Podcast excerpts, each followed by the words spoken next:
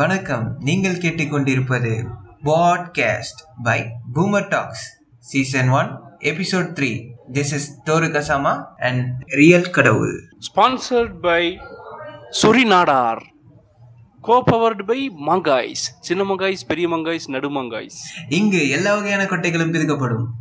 ஓவரா தான் போயிட்டு இருக்குது எஃப்எம் ரேடியோ மாதிரி. டாபிக் வரும். எஸ் ஓகே கடவுளே லாஸ்ட் டைம் வந்து கொஞ்சம் ஓவரா போர் அடிக்கிற மாதிரிலாம் பேசியிருக்கோம். நம்ம இப்போ டேரக்டா டாபிக் குள்ள போவோம். ஸோ ஆல்ரெடி நம்ம எபிசோட கேட்டவங்களுக்கு தெரியும். நாமக்கல் போர்வெல் விளம்பரம் மாட்டவே பேசிட்டு இருக்கிறேன். விடுங்க அதெல்லாம் எடிட்டிங்ல போயிடும் சரி சரி அதெல்லாம் ஒன்றும் பிரச்சனை இல்லை. எடிட்டிங் எல்லாம் பண்ணணும்னு அவசியம் இல்லை. டே எடிட்டர் அமைதியாக இருக்கவும்.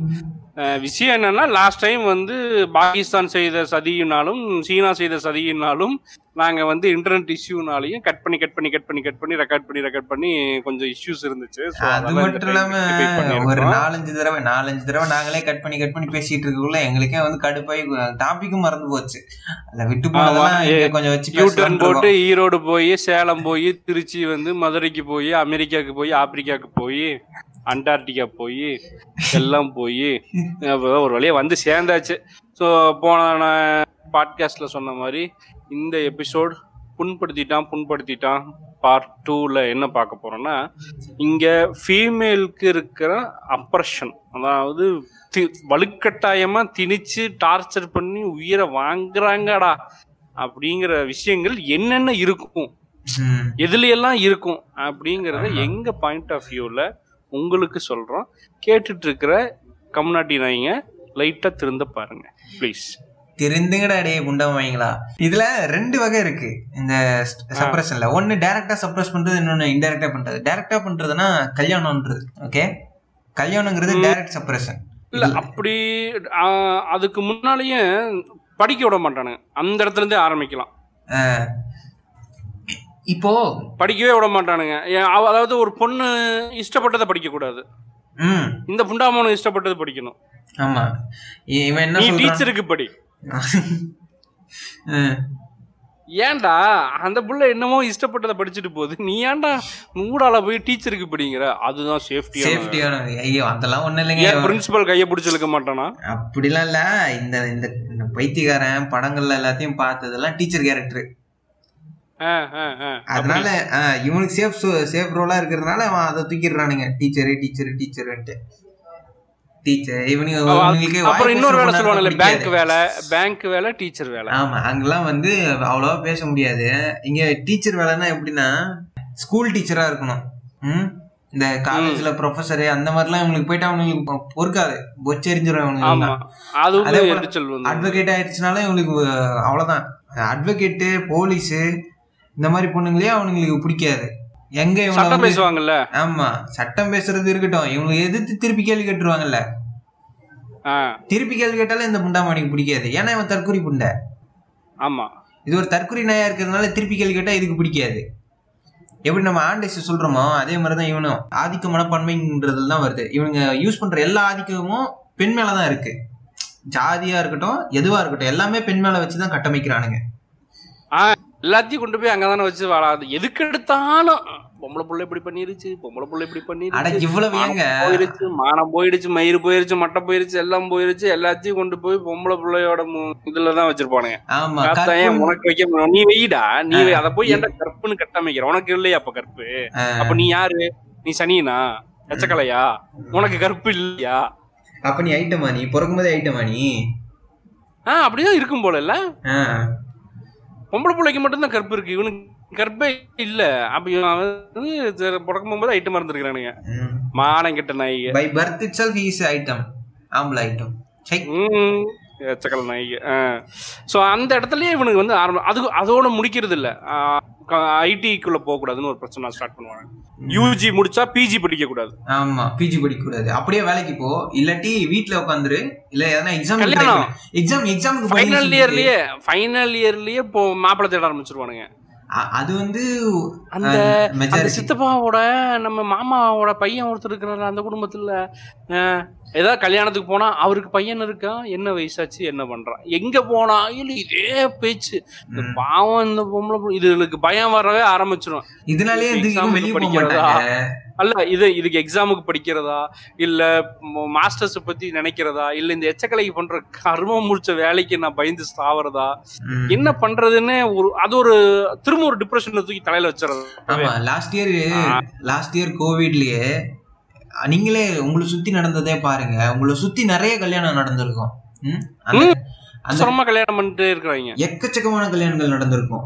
அந்த கல்யாணங்கள்ல வந்து எத்தனை வந்து பதிவாயிருக்கு. எத்தனை பதிவு ஆகல அது ஒரு பாயிண்ட் பதிவான திருமணங்கள்ல எத்தனை அண்டர் ஏஜ் பொண்ணுங்க மட்டும் அண்டர் ஏஜ் பசங்க அண்டர் அண்டர் ஏஜ் எப்பறம் ரெஜிஸ்டர் ஆகும்? ஏன்டா வளரிட்டு இருக்கிறேன் இல்ல மாம்சே அண்டர் ஏஜா இருக்கிற பொண்ண பதினெட்டு வயசு இன்னைக்கு தான் பதினெட்டு வயசு ஆச்சு அப்படிங்கிற மாதிரி கொண்டு போய் ரெஜிஸ்டர் பண்ணுவாங்க.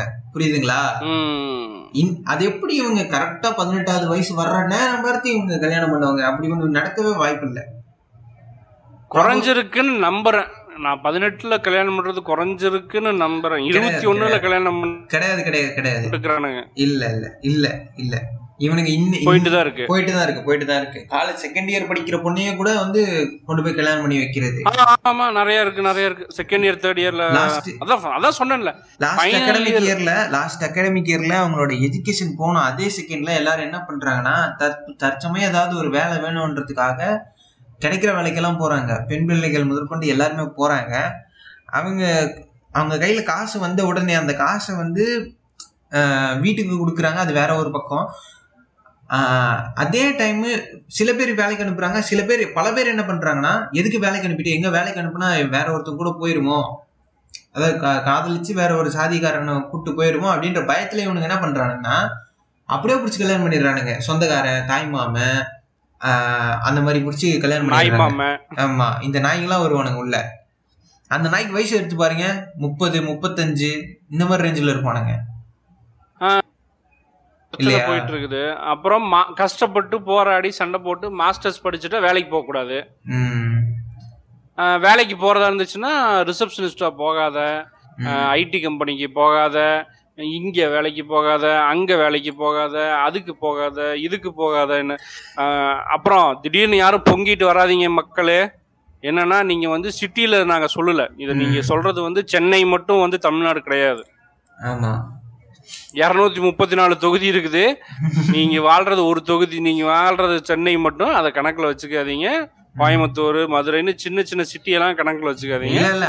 இல்லாம இருக்கிற ஊர்ல இதெல்லாம் நடந்துட்டு இருக்குது. இன்னைக்கு வரைக்கும் இந்த செகண்ட் வரைக்கும் ஒரு பொண்ணு கிட்ட வந்து இதை சொல்லிட்டு இருப்பாங்க. நீ எதுக்கு மெட்ராஸுக்கு வேலைக்கு போற? நீ ஏன் பெங்களூர் வேலைக்கு போற? அந்த வேலைக்கு போவாத இந்த வேலைக்கு போவாத. பசங்களுக்கே இந்த டார்ச்சர் இருக்குது. வீட்டுல. நம்ம சொந்த ஊர்லயே வேலை பாருன்னு. ஏன்னா நேத்து கூட கஜாமா அவங்க அப்பனை திட்டு அவங்க அப்பா வந்து அவங்களோட சொந்த ஊர்ல வந்து வேலை செய்ய வேலை செய்யன்னு சொல்லி டார்ச்சர் பண்ணிட்டு இருக்கிறான்னு இந்த மயிராண்டியே ச- படிச்ச வேலைக்கு எங்கேயாவது சவுத் கொரியால சுத்தின்னு கிடக்குறான். இவனை கூப்பிட்டு இங்க வந்து நொட்டுன்னா என்னத்த நொட்டுறது? இது பசங்களுக்கு இதுதான் நிலைமைனா, அட்லீஸ்ட். பசங்கிட்ட ஒரு ஃப்ரீடம் இருக்கு. "டா, போயா மயிர் நான் அப்படித்தான் போய் வேலை செய்வேன் அப்படிங்கிறது. அந்த அந்த. ஃப்ரீடம் பொண்ணுங்கிட்ட இல்ல. அவங்க அப்படி பேச முடியாது. பேச விட விடுறது இல்ல வளர்ப்புலயே அந்த மாதிரி மாத்திடுறாங்க அவங்கள. அது. ஒரு பக்கம் இருக்கட்டும். இவங்களை ஏன் வந்து செகண்ட் டிகிரி படிக்காதீங்க? ஏன் வந்து ஒரு நல்ல பொசிஷனுக்கு போய் படிக்காதீங்கன்னு சொல்றதுக்கு ரீசன் என்னன்னா இப்போ நீங்க அந்த அளவுக்கு லெவல்ல போய் படிச்சிட்டீங்கன்னா உங்களுக்கு ஏத்த லெவல்ல மாப்பிள்ளை தேடணும்ன்ற மாதிரி நீங்க ஒரு கட்டாயத்தை வைப்பீங்க. இங்க பாத்தீங்கன்னா அந்த சம்பாதிக்கிறது துப்பு இல்ல இல்ல இல்ல இல்ல இங்க அவன் சம்பாதிக்க துப்பு இருக்கு அதெல்லாம் வேற விஷயம். இவங்களுக்கு இப்போ இருக்க பொண்ணுங்க எல்லாம் மாறிட்டாங்க. பையன் சம்பாதிக்கலனாலும் பரவாயில்லன்ற ஒரு ரேஞ்சுக்கு வந்துட்டாங்க. ஆனா சுத்தி இருக்கிறதுங்கலாம் தற்குறிங்களா இருக்குல்ல? தற்குறி பசங்களா இருக்கிறதுனால இவங்க வந்து ready they are not ready to get married okay ம் ம் ம். அந்த ஒரு பாயிண்ட் ஆஃப் வியூ வர்றதுன்றதுனாலயே இவனுங்க வந்து அவாய்ட் பண்றானுங்க. By parenting it's they are pushing them என்ன? ஆமா. படிக்கிறியா? நிறைய சம்பாதிக்கிறியா? படிக்க விட்டா தானே இந்த வைக்கிறேன் ஆப்பு மாமா படிக்க விடாதீங்க மாமா. சித்தப்பா நிறைய படிச்சா பிரச்சனை வரும் சித்தப்பா. அப்படியே தட்டி உட்கார வை சித்தப்பா. ஆமா இவனுங்களும் என்ன பண்ணுவானுங்க? குழந்தைய படிக்க வைக்கணும்னா படிச்சவங்க கிட்ட கொண்டு போய் அட்வைஸ் கேட்க மாட்டானுங்க. சொந்தக்காரன்லயே எவன் வந்து அதே வயசுல இருக்கானோ அவன்கிட்ட போய் கேட்கறது. எவன் விளங்காம சுத்திக்கிட்டு இருக்கானோ அவனை பிடிச்சி கேட்கறது. இப்படிதான் பண்ணிட்டு இருப்பாங்க. சில சொந்தக்காரங்க வந்து இப்ப யாரு பணக்காரனா இருக்காங்களோ அவங்க கிட்ட போய் கேட்பாங்க கரெக்டா ஆனா. அந்த நாய் வந்து அந்த நாய் வந்து படிச்சிருக்காது. இந்த மாதிரி ஆளுங்களை பார்த்து அட்வைஸ் கேட்கறது வந்து நோ யூஸ் ஃபர்ஸ்ட் நீங்க வந்து உங்க குழந்தைங்க கிட்ட வந்து பேசுங்க. உங்க குழந்தைங்களோட எண்ணங்கள் எந்த மாதிரி இருக்கோ அதை நோக்கி போங்க. இவனு இவனுங்க என்னைக்கடா பேசி இருக்கிறானுங்க வந்து அட்வைஸ்ல விட்டுவானுங்க. உனக்கு என்ன பிடிக்கும் என்ன பிடிச்சிருக்கு? என்னைக்காவது கேள்வி கேட்டிருப்பானுங்களா? பேசியிருப்பானுங்களா நேரா வந்து நாங்கெல்லாம் அந்த காலத்துல நீ மூடுறா. அந்த காலத்துல லைட் இல்ல டிவி சுட்டில போனேன் நடந்து போனேன்னு. அன்னைக்கு அதெல்லாம் இருந்துச்சு. இன்னைக்கு இதெல்லாம் இல்ல. உனக்கு கிடைக்கவே நீ காண்டாகாத நாயே. இல்ல நான் சொல்றது தப்பா எல்லாம் இருக்கானோ என்ன சொல்றேன்னா உன் லைஃப் ஸ்டைலு உன் பீரியட்ல உனக்கு இதெல்லாம் கிடைக்கல. அந்த இன்வென்ஷன்ஸ் அப்ப இல்ல. உனக்கு கிடைக்கல. சரி இப்ப என்ன பண்றதுக்கு? அதுக்காக நானும் அதே மாதிரி வந்து இருக்க முடியுமா? வாய்ப்பில்லை ராஜா. வாய்ப்பில்லை. ஏன் இருக்கணும்? இவனுக்கு சொல்லுவானுங்க நாங்கெல்லாம் பஸ்ல தான் போனோம். நீ ஏன் வண்டியில போற? உனக்கு வண்டி கிடைக்கல. எனக்கு வண்டி கிடைச்சிருக்கு. என்ன பிரச்சனை உனக்கு? இப்ப என்ன பிரச்சனை? வண்டி ஓட்டுறது பிரச்சனையா? இல்ல நீ ஓட்டலைங்கிறது பிரச்சனையா? இது முக்கியமான பாயிண்ட் வண்டி ஓட்டுறதுங்கிறது. பொண்ணுங்க வண்டி ஓட்டினாலே இவனுங்களுக்கு பொச்சு ஓவரா எரியும். அந்த கமெண்ட்ஸ் வந்து அதிகமா இந்த இடத்துல. நான் ஒரு பாயிண்ட் சொல்ல விரும்புறேன். பொண்ணுங்க பூச்சிக்க கூடாது திட்டக்கூடாது அடிக்க கூடாது ரைட் அப் போடக்கூடாது. நீ சொல்லு அதை பொறுத்து தான் இருக்கு. இல்ல ஆக்சுவலா இது என்ன சொல்ல தியரட்டிக்கலா தியரட்டிக்கலா பார்க்கும்போது என்னன்னா இந்த கால்குலேஷன் அப்படிங்கிறது வந்து பசங்களுக்கு அதிகமா இருக்கு. அதாவது மேலுக்கு வந்து டிஸ்டன்ஸ் கால்குலேஷன் மைண்ட்லயே பண்றது. இங்க இருந்து ஒரு பத்தடி செவுரு இருக்கு அப்படின்னா அதுல எந்த இடத்துல நீ ஒரு பாலை பிச் பண்ணணும்னு நினைக்கிற நீ பிச் பண்ணுவ கரெக்டா. அது வந்து இந்த டிஸ்டன்ஸ் கால்குலேஷன் வந்து பொண்ணுங்களுக்கு வந்து பர்ஃபெக்டா வராது இது வந்து எதுல பார்க்கலாம் அப்படின்னம்னா வந்து வண்டி ஓட்டு போகும்போது வந்து அவங்களால கரெக்டா கெஸ் பண்ணி ஓட்ட முடியாது. ஒரு சின்ன வந்து ப்ராப்ளம் இருக்கும். இது வந்து ஒரு அட்வான்டேஜ் பசங்க மேலுக்கு அட்வான்டேஜ் ஃபீமேலுக்கு இது வந்து டிஸ்அட்வான்டேஜ் இதுலயே இன்னொன்னு இருக்கு. பொண்ணுங்களுக்கு கலர் வந்து பர்ஃபெக்டா சொல்ல தெரியும். அவங்கனால வந்து ஏகப்பட்ட கலர்ஸ் ஐடென்டிஃபை பண்ணுவாங்க. அவங்களுக்கு வந்து நிறைய கலர்ஸ் இருக்கும் நமக்கு வந்து மொத்தமாவே நாலு கலர்ல தான் வச்சிருப்போம். கருப்பு நமக்கு எல்லாமே ரெட்டு தான். இல்ல அதான் அவங்க வந்து blood red cherry red pink red dark red இந்த ரெட்டு அப்படியே ரெட்டுக்கே பத்து கலர் சொல்லுவாங்க. நமக்கு இல்ல. அது ரெட்டு தானே. ரெட்டு தான். எல்லாம் ரெட்டு தானே? எல்லாமே ரெட்டு தான். அது அது ரெட்டு அவ்வளவுதான். நமக்கு அதுக்கு மேல வந்து போக தெரியாது. இது இவனுக்கு இருக்கிற டிஸ்அட்வான்டேஜ் அது பொண்ணுக்கு இருக்கிற அட்வான்டேஜ். ஸோ இந்த இடத்துல வந்து இருக்கு. அதுக்காக வந்து முடியவே முடியாது பண்ணவே மாட்டாங்க அப்படிங்கிறது கிடையாது. They have their own limits and freedom அதுக்குள்ள அவங்க ஓட்டிட்டு போறாங்க. அதை அப்படியே மேனேஜ் பண்ணிட்டு போகட்டும். ஏன் இது வந்து எதுல கத்துக்குவாங்க. வண்டி ஓட்டு போகும்போது கார் ஓட்டு போகும்போதும் பாத்தீங்கன்னா முட்டிடுவோங்கிற பயத்திலேயே டிஸ்டன்ஸ் மெயின்டைன் பண்ணி வண்டி ஓட்டுவாங்க. முன்னால பத்தடி கேப் இருக்கும். ஆனாலும் முட்டிடுமோங்கிற பயம். அந்த அந்த கெஸ்ஸிங் வந்து இல்லங்க இப்போ டிஃபால்ட்டாவே உடம்புல இல்ல. அதுக்கு என்ன பண்ண முடியும்? இல்ல இவன் இவன் முட்டி முட்டிடுவாங்களோன்ற பயம் இல்ல. எங்க முட்டிட்டா இந்த பைத்தியக்காரனுங்க ஒண்ணு கூடி இஷ்டமேனிக்கு ஏதாவது பேசிடுவாங்களோன்ற பயம் அது. இல்ல வெள்ளன் கோட்டு வண்டி அதுக்கப்புறம் ஓட்ட விட மாட்டானுங்க. உனக்கு எதுக்கு வண்டின்னு கேட்பானுங்க இதுவும் ஒரு. டிப்ரெஷன் இல்ல இது ஆமா இப்படி இவனுக்கு பேசி பயப்படுத்தி பயப்படுத்தி இவங்க ஒரு வேளை இப்படி ஓட்டுறதுக்கு கஷ்டப்படுறாங்களோ என்னமோ. ஆமா எனக்கு தெரிஞ்ச ஒரு பொண்ணு வந்து என்ன பண்ணிருக்கு ஸ்கூட்டி அப்பதான் வந்து காலேஜ் முடிச்சிருக்கு. காலேஜ் முடிச்சு ஸ்கூட்டி ஓட்டிட்டு போகுது. அந்த ஊர்ல இருக்கிறவனுங்களுக்கு வந்து பொச்சரிச்சல் அதாவது பசங்களை வச்சிருக்க பேரண்ட்ஸ்க்கு வந்து பொச்சரிச்சல் இந்த எப்படிங்க பொண்ணுகிட்ட எல்லாம் பைக் கொடுத்து அனுப்புறீங்க? எங்கன்னா போய் கீழே விழுந்துச்சுன்னா அது கை கால்லாம் உடஞ்சிருச்சுன்னா யாருங்க கட்டிப்பா? அந்த மாதிரி ஒரு கல்யாணம் பண்றது? அந்த அட்வைஸ் அந்த அட்வைஸ் நான் இப்போ வந்து அதை பத்தி தான் சொல்லுவாங்க. அந்த அட்வைஸ் கொடுக்கறது. இவனுக்கு என்ன? இவனுக்கு என்ன அப்படி ஒரு அக்கறை? கீழே விழுந்தா அவ பாத்துக்க போறா. ஏன் இந்த நாய் பைக்ல போய் கீழே விழுந்து சில்லற வாங்கினா காயம் ஆகாதா? கை கால் உடையாதா? இந்த பொண்ணு ஓட்டுறது ஸ்கூட்டி உன் புள்ள ஓட்டுறது கேடிஎம் என்ன கான்செப்ட்ல இந்த எனக்கு எனக்கு பேசிட்டு தெரியல. நார்மலா சொல்லணும்னா இவங்களுக்கு வைத்தறிச்சல் அது எப்படி பொண்ணு வண்டி ஓட்டலான்ற மாதிரி வைத்தறிச்சல் இவங்க இத்தனை நாளா வந்து பசங்க வண்டி ஓட்டியே பாத்துட்டானுங்க இல்லையா? அந்த அந்த- சுப்பீரியாரிட்டி காம்ப்ளெக்ஸ் நான் தான்ங்கிற திமிரு. டைஜஸ்டிங் ஆகாது. இந்த மாதிரி அட்வைஸ் எல்லாம் கொடுக்குறதுங்களே ஆன்ட்டிங்க தான். அந்த பூமர் ஆண்டிஸ் தான் என்ன பண்றதுன்னே தெரியல. அதுங்க அதுங்கெல்லாம் இதுக்கு மேல திருந்துன்ற நம்பிக்கை எல்லாம் கிடையாது. பெண்ணுக்கு பெண்ணே எதிரியா இருக்கிறது. ம் ம். இதுல இன்னொரு இந்த இது சரி வண்டி ஓட்டுறது கை கால் உடையறதுன்னு நீங்க ரத்த கலரி நியாயம் பேசினாலுமே. கேவலமான எச்சக்கலத்தனமான ஒரு வேலை ஒண்ணு இருக்குது இதுல. தெரியுமா? என்ன தெரியுமா? கண்ணாடி போடாதேம்பாங்க பொண்ணு. பவர் கிளாஸ் ஏன் போட்டா என்ன? அழகு கெட்டு போயிடும் கல்யாணம் எப்படி பண்ணுவாங்க. கண்ணாடி போட்ட முகம் அழகு போயிடும். கண்ணாடி போடாத. அதுக்காக அவங்க வந்து லென்ஸ் பார்த்து வாங்கி கண்ணு இரிட்டேட் ஆகி லென்ஸ் போடுறது வந்து? ரொம்ப ஈஸின்னு நினைச்சுக்கானுங்க அது சா மகா கஷ்டம். தூசி படக்கூடாது காத்து வேகமா படக்கூடாது. உன் கண்ணுல வந்து கொஞ்சோண்டு விளக்கெண்ணெய் விடு. அப்ப என்ன நடக்குதுன்னு நீ யோசி. அவங்க கண்ணுல வந்து இந்த சிந்தட்டிக் சிலிக்கானோட செஞ்சதுல ஒரு கண்ணாடி வந்து லென்ஸா மாத்தி வைக்கிறாங்க. அதை பத்தி யோசிங்கடா உண்டாமாங்களா அது ரொம்ப கஷ்டம் லென்ஸ் போட்டுட்டு மேனேஜ் பண்றது. அதான் சொல்றேன் காத்தடிச்சாலும் பிரச்சனை தூசி விழுந்தாலும் பிரச்சனை. அதோட கேவலத்துக்கு மழை கிளை பெஞ்சுது நனைய முடியாது.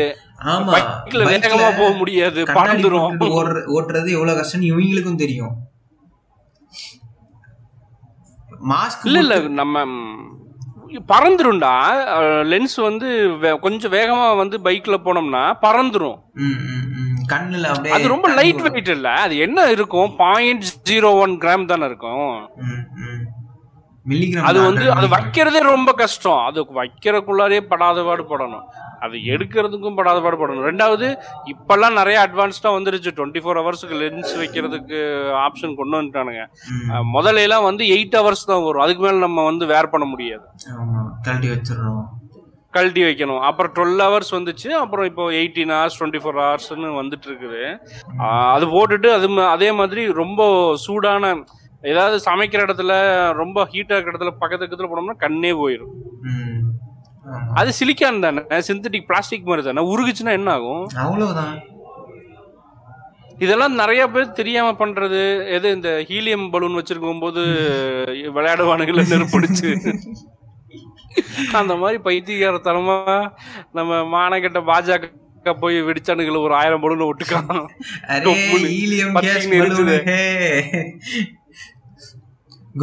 இருந்துச்சு அதுல போய் வெடிச்சு கோ- தோல் கீழெல்லாம் கிழிஞ்சிருச்சு. அது மாதிரி முட்டாத்தனமா வந்து போய் எதுல வந்து இவங்களை தள்ளி விடுறானுங்க இந்த பொண்ணுங்களுக்கு லென்ஸ் வைக்கணுங்கிற கான்செப்ட் எங்க வந்துச்சுன்னா இந்த அம்மாக்கள் இந்த பூமர் ஆன்டிஸ் பண்ணதான். இந்த சிம்பு ஆன்டிஸ் பொச்ச மூடிட்டு இல்லாம போய். நீ வந்து அழகு கெட்டு போயிடும். கண்ணாடி போட்டா முக அழகு போயிடும்னு சொல்லி அதுல தள்ளி விட்டு அங்கேயும் ஒரு டார்ச்சர் அது அழகுன்னு நினைச்சுக்கிறாங்க. அது அழகு இல்ல. அது ஒரு கொடுமை ஆல்ரெடி இப்போ அது ஒரு டென்ஷன் ஆல்ரெடி போன எபிசோட்ல அழகுன்ற விஷயம் வந்து எப்படி பெண்ணுங்க மேல திணிச்சிருக்காங்கன்றத பத்தி பேசியிருக்கோம். பேசியிருக்கோம் பேசியிருக்கோம். இதுவும் அதே தான் இது அந்த கான்செப்ட்ல தான் வருது பட் ஒரு point of extra add on things add பண்ணிட்டு இருக்கு ஆட் ஆகும் இது எல்லாம் இப்படி எல்லாம் ஆட் ஆகி சரி பண்ணி. இவ்வளவு இந்த அழகை பத்தி இவ்வளவு பேசுறாங்களா இதோட அல்டிமேட் எய்ம் என்ன? பொண்ணு கொண்டு போயிட்டு கல்யாணம் பண்ணி கொடுக்கறது அப்படிதானே? ஆ கல்யாணம் பண்ணி கொடுக்கறது. ம், கல்யாணம்னு வரும்போது Marriage. ம், சரி இப்போ மேரேஜை பத்தி பேசுவோம். ஸோ மேரேஜ்ன்ட்டு வரும்போது ஏன் பொண்ணுங்களோட பாயிண்ட் ஆஃப் வியூவை வந்து அதிகமாக கேட்கறது இல்லை இந்த பேரண்ட்ஸ் அது படிக்கிற பொண்ணாக கூட இருக்கட்டும் இல்லை ஒரு வேலைக்கு போகிற பொண்ணாகவே இருக்கட்டும் அவங்களோட பாயிண்ட் ஆஃப் வியூ வந்து ஃபஸ்ட்டு கேட்கறது இல்லை டேரெக்டாக கொண்டு போயிட்டு பேர் பொருத்தம் பார்க்குறேன் நான் வந்து ஜாதகம் பார்க்குறேன் அப்படின்னு சொல்லிட்டு தூக்கிட்டு இந்த என்ன தெரியும். நம்ம பார்த்து வளர்த்த புள்ள அந்த புள்ளைக்கு ஏதாவது விவரம் தெரியுமா? நமக்கு தெரியாத நல்லது கெட்டதா? இந்த டைலாக் வரும். என்ன டைலாக்னா உனக்கு வந்து சின்ன வயசுல இருந்து நல்ல ஸ்கூல் பார்த்து சேர்த்து உனக்கு நல்ல Dress வாங்கி கொடுத்து உனக்கு நல்ல சாப்பாடு வாங்கி கொடுத்து உனக்கு நல்ல பேக் வாங்கி கொடுத்து உனக்கு நல்ல செருப்பு வாங்கி கொடுத்து உனக்கு நல்ல பருப்பு வாங்கி கொடுத்து அப்படி இப்படின்னு சொல்லிட்டு எங்களுக்கு எங்களால ஒரு நல்ல மாப்பிள்ளைய வாங்கி கொடுக்க முடியாதா அப்படின்னு சொல்லி கேட்பாங்க. இவனு எங்க வாங்கி கொடுக்குறானுங்க? இவனு புள்ளையில விக்கிறானுங்க. இவனு எங்க வாங்கி கொடுத்தானுங்க? ஸோ இதை பத்தி நீங்க என்ன நினைக்கிறீங்க? சொல்லுங்க. விற்கிறானுங்கன்னு தான் சொல்லுவேன். அதாவது இந்த பொண்ணு சின்ன வயசுல இருந்து நாங்க பால் ஊட்டணும் தேள் ஊட்டணும் மயிரை ஊட்டணும் மங்கானி ஊட்ட டேய் நீ புள்ளைன்னு பெத்தா அதுக்கு வந்து சோறு ஊட்டணும்டா அது கடமைடா. படிக்க வைக்கணும். அதுவும் கடமை. நாய் நாலு குட்டி போட்டுச்சுன்னா அதுக்கு சின்ன வயசுல இருந்து பால் ஊட்டி வளர்த்தேன் அப்படிங்கிறதுக்காக நான் சொல்றவன்ட்ட தான் நீ போய் கல்யாணம் பண்ணணும் படுக்கணும்லாம் சொல்லாது. கேவலமா- என்ன பண்ணுவானுங்கன்னா? இந்த உலகத்திலேயே இருக்கிற கேவலமான உயிரினம்னா யார் தெரியுமா? நீதான்டா மனுஷ நாய. இந்த நாய் என்ன மனித பண்ணுதுன்னா, எச்சக்கலையை தான் சொல்லுவேன். ஏன்? நான் உன்னை சின்ன வயசுல இருந்து கஷ்டப்பட்டு சோறு ஊட்டி இருக்கிறேன் துணி வாங்கி கொடுத்துருக்கிறேன் மணி வாங்கி கொடுத்துருக்கிறேன் படிக்க வச்சிருக்கிறேன். நான் சொல்றேன் கூட போய் படு. லிட்டரலா அது அப்படிதான் இருக்குது. நான் சொல்ற மாப்பிள்ளை கல்யாணம் பண்ணுங்கிறது இல்ல. ஏன்னா உன் பொண்ணுக்கு பிடிச்ச மாப்பிள்ளைய நீ கல்யாணம் பண்ணி வைக்க மாட்டேங்கிற. உன் ஜாதியில வேணும். இனத்துல வேணும். இல்ல இருக்கட்டும். என்னவோ கர்மம் இவன் பண்ணிட்டு போட்டோம். நான் சொல்றேன் கேட்டுக்கோங்க. சப்போஸ் இவனுக்கு வந்து இந்த பொண்ணு வந்து ஒரு புக் வாங்குறான்னு வச்சுக்கோங்களேன் ஒரு நோட் புக் வாங்குறா. அது பிடிக்கலன்னா என்ன பண்ணுவா? விசி எரிஞ்சிட்டு வேற நோட் புக் வாங்கிக்கலாம். ஆமா. அந்த பேக் பிடிக்கலன்னா விசி எரிஞ்சிட்டு வேற பேக் வாங்கிக்கலாம். ஷர்ட் பேண்ட் பிடிக்கலன்னா வேற விசி எரிஞ்சிட்டு வேற வாங்கிக்கலாம். ஆனா இந்த சமூகத்துல மாப்பிள்ளைய வந்து டைவோர்ஸ் பண்றதுங்கிறதே இங்க வந்து ஒரு மாதிரி பாக்குறானுங்க. ஸோ டைவர்ஸுங்கிறத டைவர்ஸ் பண்ற பொண்ணுங்களே ஒரு மாதிரி ட்ரீட் பண்றானுங்க. கரெக்டா ஆமா. ஸோ அந்த மாதிரி ஒரு சொசைட்டில கொண்டு வந்து நீ இந்த மாதிரி டைலாக்கை புகுத்துறனா அப்ப நீ எவ்வளவு பெரிய தற்கொலை புண்டையா இருப்ப நீ? ஒன்னா ஒன்னா நம்பர் தற்கூரி எச்சக்கலர் நாய் இவன். இதுல வந்து- கம்முனாட்டி. கம்முனாட்டி கம்முனாட்டி. இது ஏன்னா இவனு இவனு நாளைக்கு அந்த பையன் நீ ஏன் நீ ஏன் டிசைட் பண்ற? அது அந்த பொண்ணோட லைஃப் தானே. நீ ஏன் டிசைட் பண்ற? உனக்கு யார் அந்த உரிமையை கொடு? நீ எப்படி இந்த உரிமையை எடுத்துக்கிற? அட்லீஸ்ட் அதுவே மிகப்பெரிய தப்பு இல்லையா? அட்லீஸ்ட் நீ கேட்குறியா அந்த பொண்ணை? நான் பண்ணட்டுமா? இல்லை நான் வந்து உனக்கு வந்து புரோக்கர் வேலை நான் பார்க்கட்டுமா? நான் அது எதனா சொல்லியிருக்கியா? இல்லை. அந்த பொண்ணு படிச்சிட்டு இருக்க டைம்லேயே ஜாதகம்னு ஒன்று இருக்கும். அதை தூக்கிட்டு ஓடி விடுவானுங்க சொல்ல கூட. மாட்டானுங்க. தூக்கிட்டு போயிடுவானுங்க தூக்கிட்டு போயிட்டு நான் சும்மா பேர் பொருத்தம் பார்த்தேன். சும்மா அலைன்ஸ் பார்க்குறேன். தேடினா உடனே கிடச்சிருமா? எப்படியோ ஒரு ரெண்டு வருஷம் ஆகுதானே போகுது அப்படின்னு சொல்லிட்டு இவனுங்க கன்வின்ஸ் பண்ணுவாங்க. ஆனா இங்க அல்டிமேட் எய்ம் என்ன நடக்குதுன்னா ஆஸ் பர் தமிழ்நாடோட சென்செக்ஸ் படி பார்த்தா பொண்ணுங்களோட ரேட் வந்து கம்மி. பசங்களோட ரேட் வந்து அதிகம் பசங்க. வந்து அதிகமா இருக்கானுங்க அதனால அதாவது. அந்த ஆயிரம் விகிதம் எடுத்தோம்னா பசங்க ஆயிரம் பேர் இருந்தாங்கன்னா பொண்ணுங்க வந்து தொள்ளாயிரத்தி முப்பத்தி நாலோ அந்த அந்த- ரேஷியோல தான் இருக்காங்க நைன் தேர்ட்டி டு நைன் ஃபிஃப்டிக்குள்ள தான் இருக்காங்க அதாங்க அத எப்படா பொண்ணு கிடைக்கும்னு வெயிட் பண்ணிக்கிட்டு இருக்கானுங்க இங்க இந்த நைன்டி கிட்ஸு பூமர் தயலிங்க எல்லாம் வெயிட் பண்ணிக்கிட்டு இருக்கானுங்க. முப்பது வயசான கிளம் கேட்டுங்க எல்லாம். நைன்டி ஸ்கிட்ஸுக்கு பொண்ணு கிடைக்கல நான் ஒத்துக்க மாட்டேன். ஒன்ட்ட வா வாய் மயிறு. நீ வந்து பொண்ணு வந்து புடவை கட்டி இருக்கணும் பூ வச்சிருக்கணும் வீட்டோட இருக்கணும் ஹோம் மேக்கரா இருக்கணும். என்ன மயிருக்கு ஹோம் மேக்கரா இருக்கணும்? நீ இருற ஹோம் மேக்கரா நீ வீட்ல இருடா. நீ வீட்ல இருந்து வேலை செஞ்சு பாரு. காலையில எந்திரிச்சு கூட்டு கூட்டி முடிச்சுட்டு தொட தொடச்சு முடிச்சுட்டு சம சமைச்சு முடிச்சுட்டு துவைச்சு வை. துவைச்சதை அயன் பண்ணு. அயன் பண்ணதை போய் வாங்கிட்டு. நீ வெளியே கொடுக்குறோம்னே வச்சுக்குவோம். நீ அயன் பண்ண போய் வெளியே வாங்கிட்டு வந்து திரும்ப வீட்டுல வை. திரும்பவும் மத்தியானம் ஒரு சமையல் ராத்திரிக்கு ஒரு சமையல் ஈவினிங்க்கு ஸ்நாக்ஸ். அதை செஞ்சு முடிச்சதுக்கு அப்புறம் பாத்திரத்தை கழுவி அப்புறம் கிச்சனை க்ளீன் பண்ணி ஏன் யாரு செய்யற வேலை? எவ்வளவு இதுன்னு ஹோம் மேக்கர்னா என்ன ரொம்ப பெருமை புண்டையா இருக்கும்? ஒரு ஒரு நாங்க ஆபீஸில் போய் வேலை செய்வது இல்லையா அப்படின்னு. நீ பேண்ட் சட்டை கசங்காம தானே போய் நான் வேலை செஞ்சுட்டு வர்றேன். அங்க ஒரு நாலு பேரை பிடிச்சி ஏறிக்கிட்டு இருப்பான் இவன். என்ன சொல்றது? இங்க இங்க எப்படி வீட்ல வந்து டாமினேட் பண்ணி சுத்திக்கிட்டு இருக்கானோ அதே மாதிரி அங்கேயும் போய் சுத்திக்கிட்டு இருப்பான். ஒரு நாள் நீ வந்து. தனியா சமைச்சு பாரு அப்பதான் உனக்கு அந்த கஷ்டம் தெரியும். யாரோட ஹெல்ப்பும் இல்லாம டேய் அவனுக்கு ஒரு சேலஞ்சே தரேன்டா. நீ ஒரு தக்காளி சோறு செய்டா போதும். அவனை வந்து பெருசா ஒன்றும் பண்ண சொல்ல குக்கர்ல தக்காளி சோறு செய். யாரோட ஹெல்ப்பும் இல்லாம ஒரே ஒரு சிங்கிள் அடுப்பை வச்சு நீ வந்து ஒரு தக்காளி சோறு செய் போதும். என்ன?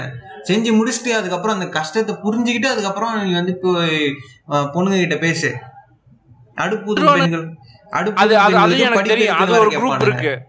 அதாவது வீக்கெண்டில் சமைக்கிறேன்னு சொல்லிட்டு இவனுங்க என்ன பண்ணுவானுங்க? ஒரு கிரிஞ்சு பண்ணுவானுங்க. அதாவது இவனுக்கு எல்லாத்தையும் எடுத்து அடுப்பு மேடை மேலே வச்சுட்டா இவனுக்கு போய் நின்று கிண்டிட்டு வந்துடுவானுங்க சமைச்சிட்டேன்னு. அந்த கிண்டனுக்கு அப்புறம் இவன் போட்டு வந்த அந்த இடத்த க்ளீன் பண்றது யாரு? ஏன்டா என்ன கிறுக்கு பயல? உனக்கு ஒரு பூண்டு உரிக்க தெரியுமா? தெரியாது. பூண்டு கூட உரிக்க தெரியாத நீ எல்லாம் வந்து பொண்ணுங்களை வந்து பத்தி பேசிக்கிட்டு இருக்க. உனக்கு என்ன குவாலிட்டி இருக்கு? பஞ்சு பஞ்சு. பூண்டு உரிக்க தெரியாத புண்டை. பூண்டு உரிக்க தெரியாத புண்டை. நீ எப்படிடா பேசலாம்? இது- இதுல வந்து உப்பு உப்பு குறை காரம் குறைன்னு வேற சாக்கு சொல்லுவானுங்க. இந்த பாடுறா நைன்டி கிட்ஸ் உங்களுக்கு கல்யாணம் ஆகாதுக்கு குறை பொண்ணு கிடைக்கலங்கிறது உன் இல்ல. வாய் புண்டை தான். உன் வாய் புண்டாதான் காரணம். வக்கு புண்டல இவனுங்களுக்கு பேச நீ வக்கு உன- புண்டை உனக்கு இல்ல. ஒரு- மயிர் இல்லாம எனக்கு வந்து ஹோம் மேக்கராக இருக்கணும். வீட்டோட இருக்க படிச்ச அழகான வீட்டோட இருக்கக்கூடிய பொண்ணு. என் அம்மா அப்பாவை அவங்க அம்மா அப்பா மாதிரி நடந்துக்கணும். ஏன் அவங்க அம்மா அப்பாவை நீ உன் அம்மா அப்பா மாதிரி பாத்துக்குவியா. இல்ல இல்ல. நீ ஏன்டா அடுத்தவன் அம்மா அப்பா உரிமை கொண்டாடணும்? பொச்சை மூடிட்டு நீ வாழ்றது என்ன வழியோ அதை மட்டும் பாரு. அதான் அதான். எப்படின்னா இவனுங்களும் ரெடியா இருப்பானுங்க. காசு கொடுத்து பொண்ணை வைப்பானுங்க. டவுரி கொடுத்து பொண்ணை வைக்கிற கேட்டகரி இவனுங்க. அவ்வளோ நூறு நூறு நூத்தி இருபத்தஞ்சு பவுன் போட்டே ஆகணும். புல்லட் வாங்கியே ஆகணும். இருக்கிறது ஒரு பொண்ணு தானே. ஒரு கார் வாங்கியே ஆகணும். இருக்கிறது ஒரு பொண்ணு தானே. அதுக்கு செய்யாம வேற யாருக்குங்க செய்ய போறீங்கன்னு கேட்பானுங்க வெக்கமாவே ஏன் கல்யாணம் எதுக்கு? நீ அதுக்கு சந்தோஷமா அந்த புள்ள ஆசைப்பட்டதை படிக்க வச்சிருந்திருக்கலாமேடா. அது அது நிறைய படிக்கணும்னு ஆசைப்பட்டுச்சு. அதை படிக்க வச்சிருந்திருக்கலாமே. அதை ஆசைப்பட்டதை படிக்க வச்சிருந்திருக்கலாமே. நூத்தி இருபத்தஞ்சு பவுன்னா ஒரு கிலோ. அவ்வளவு ஐம்பது லட்ச ரூபாய்க்கு நீ நகையை சேர்த்து வச்சதுக்கு பதிலா ஆசைப்பட்டதை ஃபாரின் கரன்சி படிக்க வச்சிருக்கலாம். ஏரோநாட்டிக்கல் படிக்க வச்சிருந்திருக்கலாம் மெக்கானிக் அது என்ன ஆசைப்பட்டுச்சோ அதை படிக்க வச்சிருந்திருக்கலாம். கடை வச்சு கொடுத்துருக்கலாம். பிசினஸ் பிசினஸ் பண்ண பிசினஸ் பண்ண ஆசைப்பட்டு இருந்தா பிசினஸ் வச்சு கொடுத்துருந்துருக்கலாம். ம். அதையெல்லாம் பண்ண விட மாட்டானுங்க. அதெல்லாம் பண்ண மாட்டானுங்க. எவனோ ஒரு எச்சக்கலை நாயை போய் தன்னோட சாதின்னு இனப்பெருமை பேசிட்டு சுத்திட்டு இருப்பானுங்க அங்க. அந்த கேனக்குதியான புடிச்சிட்டு வந்து அவனுக்கு கல்யாணம் பண்ணி கொடுத்து புள்ள வாழ்க்கையே நாசம் பண்ணி விட்டுறது. சரி மெஜாரிட்டி ஆஃப் இப்போ நம்ம டைவர்ஸ் பத்தி பேசணும் இல்லையா? அதே மாதிரி மெஜாரிட்டி ஆஃப் டைவர்ஸ் வந்து எதனால நடக்குதுன்னு நீங்க நினைக்கிறீங்க? அபியூஸ் ம் வெர்பல் அபியூஸ் வரும் இல்ல. அபியூஸ் வந்து எல்லா விதமான அபியூஸுமே இருக்கு. ஒரே நிமிஷம் நான் அந்த டேட்டா எடுத்து வச்சிருக்கேன் நானு. வாத்தல வாத்தல வாத்தல. பர்சன்டேஜ் வைஸ் அதுக்கு வந்து இருக்கு. ஓகே அதாவது எப்படி அப்படின்னா நான் பார்ட்னர் அபியூசிவ் வந்து தேர்ட்டி ஃபைவ் பர்சன்டேஜ் நடக்குது நான் பார்ட்னர் அபியூசிவ்னா என்னன்னு தெளிவா சொல்லுங்க நான் பார்ட்னர் அபியூசிவ் அப்படின்னு சொன்னா குடும்பத்துக்கு வெளியே இருக்கிறவன் அதாவது இந்த ஆபீஸ்ல வேலைக்கு போனா அந்த மேனேஜரா இருக்கிறவன் இந்த ஸ்கூல்ல வாத்தியாரா இருக்கவன் பிரின்சிபலா இருக்கவன் ரோட்ல போகும்போது அந்த குட்டி சோத்துல உட்காந்துக்கிற எச்சக்கலை. அந்த பொட்டி கடையில தம் தம் அடிச்சிட்டு இருக்கிற கம்முனாட்டி நாய். பஸ் ஏறும்போது பஸ் ஸ்டாண்ட்ல பார்த்துட்டு ஸ்டாக்கிங் பண்ற நாய் இதெல்லாம் நான் பார்ட்னர் அபியூசிவ்ல வருது. Thirty five percentage of abusive அதில் வருது. பார்ட்னர் அபியூஸ் அதாவது இதுல வந்து கல்யாணம் ஆனவங்களுக்கு வந்து மாமியார் மாமனார் நாத்தனார்னு அவங்க பண்றதும் இது நான் பார்ட்னர் அபியூசிவ்ல தான் வரும். பார்ட்னர் அபியூசிவ் அப்படிங்கிறது வந்து சொந்த குடும்பத்துக்குள்ள அண்ணன் தம்பி அம்மா அப்பா புருஷன் இவங்கெல்லாம் பண்றது வந்து பார்ட்னர் அபியூசிவ்ல வரும். இது ஏன் பார்ட்னர் அபியூசிவ்னு சொல்றாங்க இந்த பார்ட்னர் அபியூசிவ் வந்து செவன்டி பர்சன்டேஜ் அதிகமா இருக்கிறது வந்து ஹானர் கில்லிங். சாதி அதாவது பொண்ணோட ஒழுக்கத்தை வச்சுமே குறியீட வச்சு பேசுற விஷயம் இது. இந்த இந்த பார்ட்னர் அபியூசிவ் வர செவன்டி பர்சன்டேஜ் அது வேற அந்த நான் பார்ட்னர் அபியூசிவ்ங்கிறது டோட்டலா வேற மாதிரி இருக்கும். எப்படி வேணாலும் வரும் அது. கிண்டல் அடிக்கிறது பின்னால வர்றது ஸ்டாக் பண்றது லவ் பண்றது. இல்ல வந்து செக்ஷுவல் அபியூஸா வர்றதுன்னு. நடந்து போயிட்டு இந்த- மாதிரி எச்சக்கலத்தனம் பண்றது. இந்த பார்ட்னர் அபியூசிவ்ங்கிறது வந்து எல்லாமே ஒழுக்கத்தின் சீர்காடாவே வந்து அதிகமா நடக்குது அப்படின்னு வந்து ஸ்டாட்டிஸ்டிக்ஸ் இது வந்து யூஎனோட ஸ்டாட்டிஸ்டிக்ஸ் ஒவ்வொரு கண்ட்ரிக்கும் எடுத்த யூஎனோட ஸ்டாட்டிஸ்டிக்ஸ் இது. ஓகே. நான் என்னைய கேட்டீங்கன்னா அதே மாதிரி மர்டர்னு எடுத்துக்கிட்டா இன்டிமேட் பார்ட்னர்னால நடக்கிற மர்டர் வந்து 58% எயிட் பர்சன்ட் நடக்குது. ம், ம், காது ஆஹ் அந்த வலகம். அந்த இந்த எச்சக்கலைக வந்து அதுவும் வந்து ஒழுக்கத்தின் மேல சந்தேகப்பட்டு நடத்தையில சந்தேகப்படுறதுங்கிற அந்த ஒரு லாங்குவேஜை வச்சுக்கிட்டு என்னைய வந்து லவ் பண்ண மாட்டேன்னு சொல்லிட்டியா? உன் மூஞ்சில ஆசிட் ஊத்துறேன்னு சொல்றான்ல. அதெல்லாம் வந்து இந்த இன்டிமேட் பார்ட்னர் கிரைம் ரேட்ல வரும். ஐம்பத்தி எட்டு பர்சன்ட். அதான் பாய் பிஸ்டின்னு சொல்லிட்டு டவுட் வந்துட்டு போயிட்டு அடிக்கிறது அபியூஸ் பண்ணிக்கிட்டு. இருக்கிறது. அதுல கடுப்பாயிட்டே இவங்க வேணும்னா பாய் பெஸ்டி கிட்ட போவாங்க. அதாவது ரொம்ப கொடுமையான விஷயம் என்ன தெரியுமா? இவ்வளவு பெரிய டேட்டால இவ்வளவு பெரிய பிரச்சனை இல்ல இதுல மொத்தமாவே அஞ்சு பர்சன்ட் தான் வந்து லீகல் கம்ப்ளைண்ட்டுக்கு போறாங்க.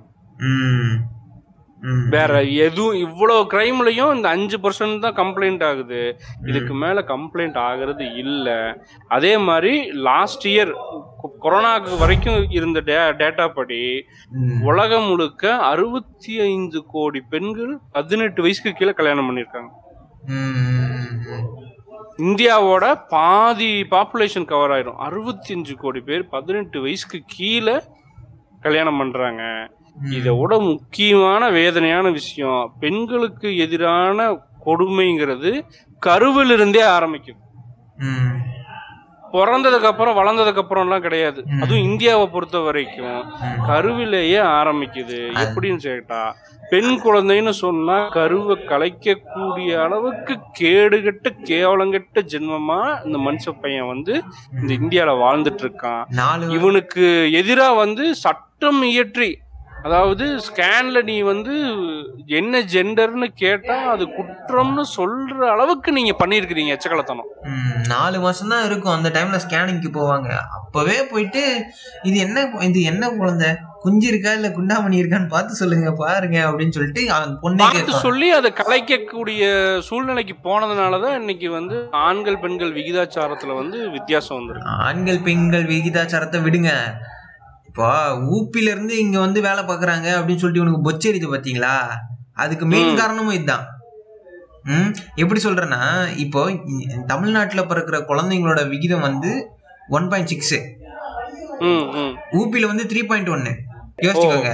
அங்க த்ரீ பாயிண்ட் ஒன்னு இங்க ஒன் பாயிண்ட் சிக்ஸ் இங்க வந்து வேலை வாய்ப்பு அதிகமா இருக்கு.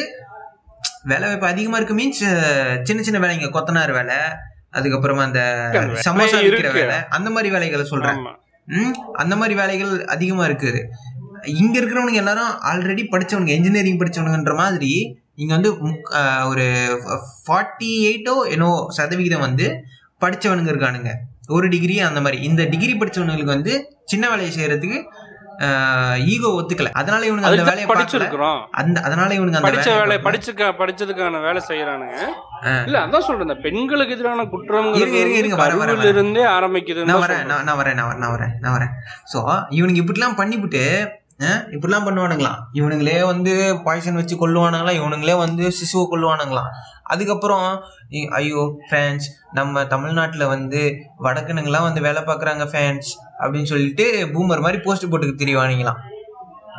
என்னங்கடா டேய். அஹ், இவங்களே வைப்பாங்களா? அதுக்கப்புறம் இவங்களே எடுப்பாங்களான்ற மாதிரி இருக்கு இது. எப்போதுமே அப்படித்தான். உங்களுக்கு அறிவு மயிலே கிடையாதுங்கிறது வேற. நான் சொன்ன திட்டினாலும் திருந்துவானுங்களான்னு தெரியல. இப்படிலாம் நீங்க சொன்னா ஒன்றும் அவங்க கேட்கலாம் மாட்டாங்க. வேணா உங்க மேல கேஸ் வேணா போடுவானுங்க.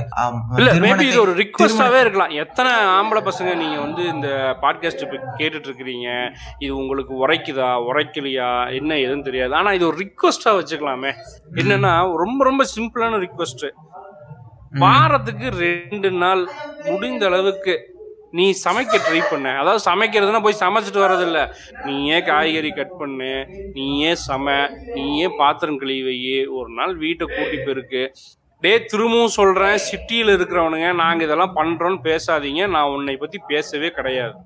ம், எவன் எல்லாம் வந்து பேச்சுலரா சிட்டில தங்கிட்டு வீட்டுக்கு இருந்துட்டு பேசாத. அதான் வீட்டு வீட்டுக்கு போனதுக்கு அப்புறம் நீ சோ- சோத்தை வந்து போ உட்காந்த இடத்துல உங்க அம்மா கொண்டு வந்து கொடுக்கும். நீ தின்னுட்டு அதுலயே கையையும் கழுவுவ ஆமா. உன்னையும் கேவலமா தான் திட்டுவேன். சிட்டியில் இருக்கிற பேச்சுலர் பெரிய மயிறு மாதிரி பேசாதீங்க. நீ ஊருக்கு போனா என்ன பண்ணுவ? உன் சொந்த வீட்டுக்கு போனா என்ன பண்ணுவ? அதெல்லாம் அதனால முடிஞ்ச அளவுக்கு கடைசிக்கு தின்னுட்டு தட்டை கொண்டு போய் கழுவுறதுக்கு போடு. தட்டிலேயே கழுவி தொலையாதீங்கடா. முடிஞ்ச அளவுக்கு இந்த கேவலத்தையாவது குறைங்க. நீ தின்ன தட்டை நீயே கழுவி வை அந்த பழக்கத்துக்காவது வா. கேளுங்கடா பேராண்டிங்களா சித்த வைத்தியம் சொல்றான். ஏய் ஏன்டா? அடிச்சு மண்டே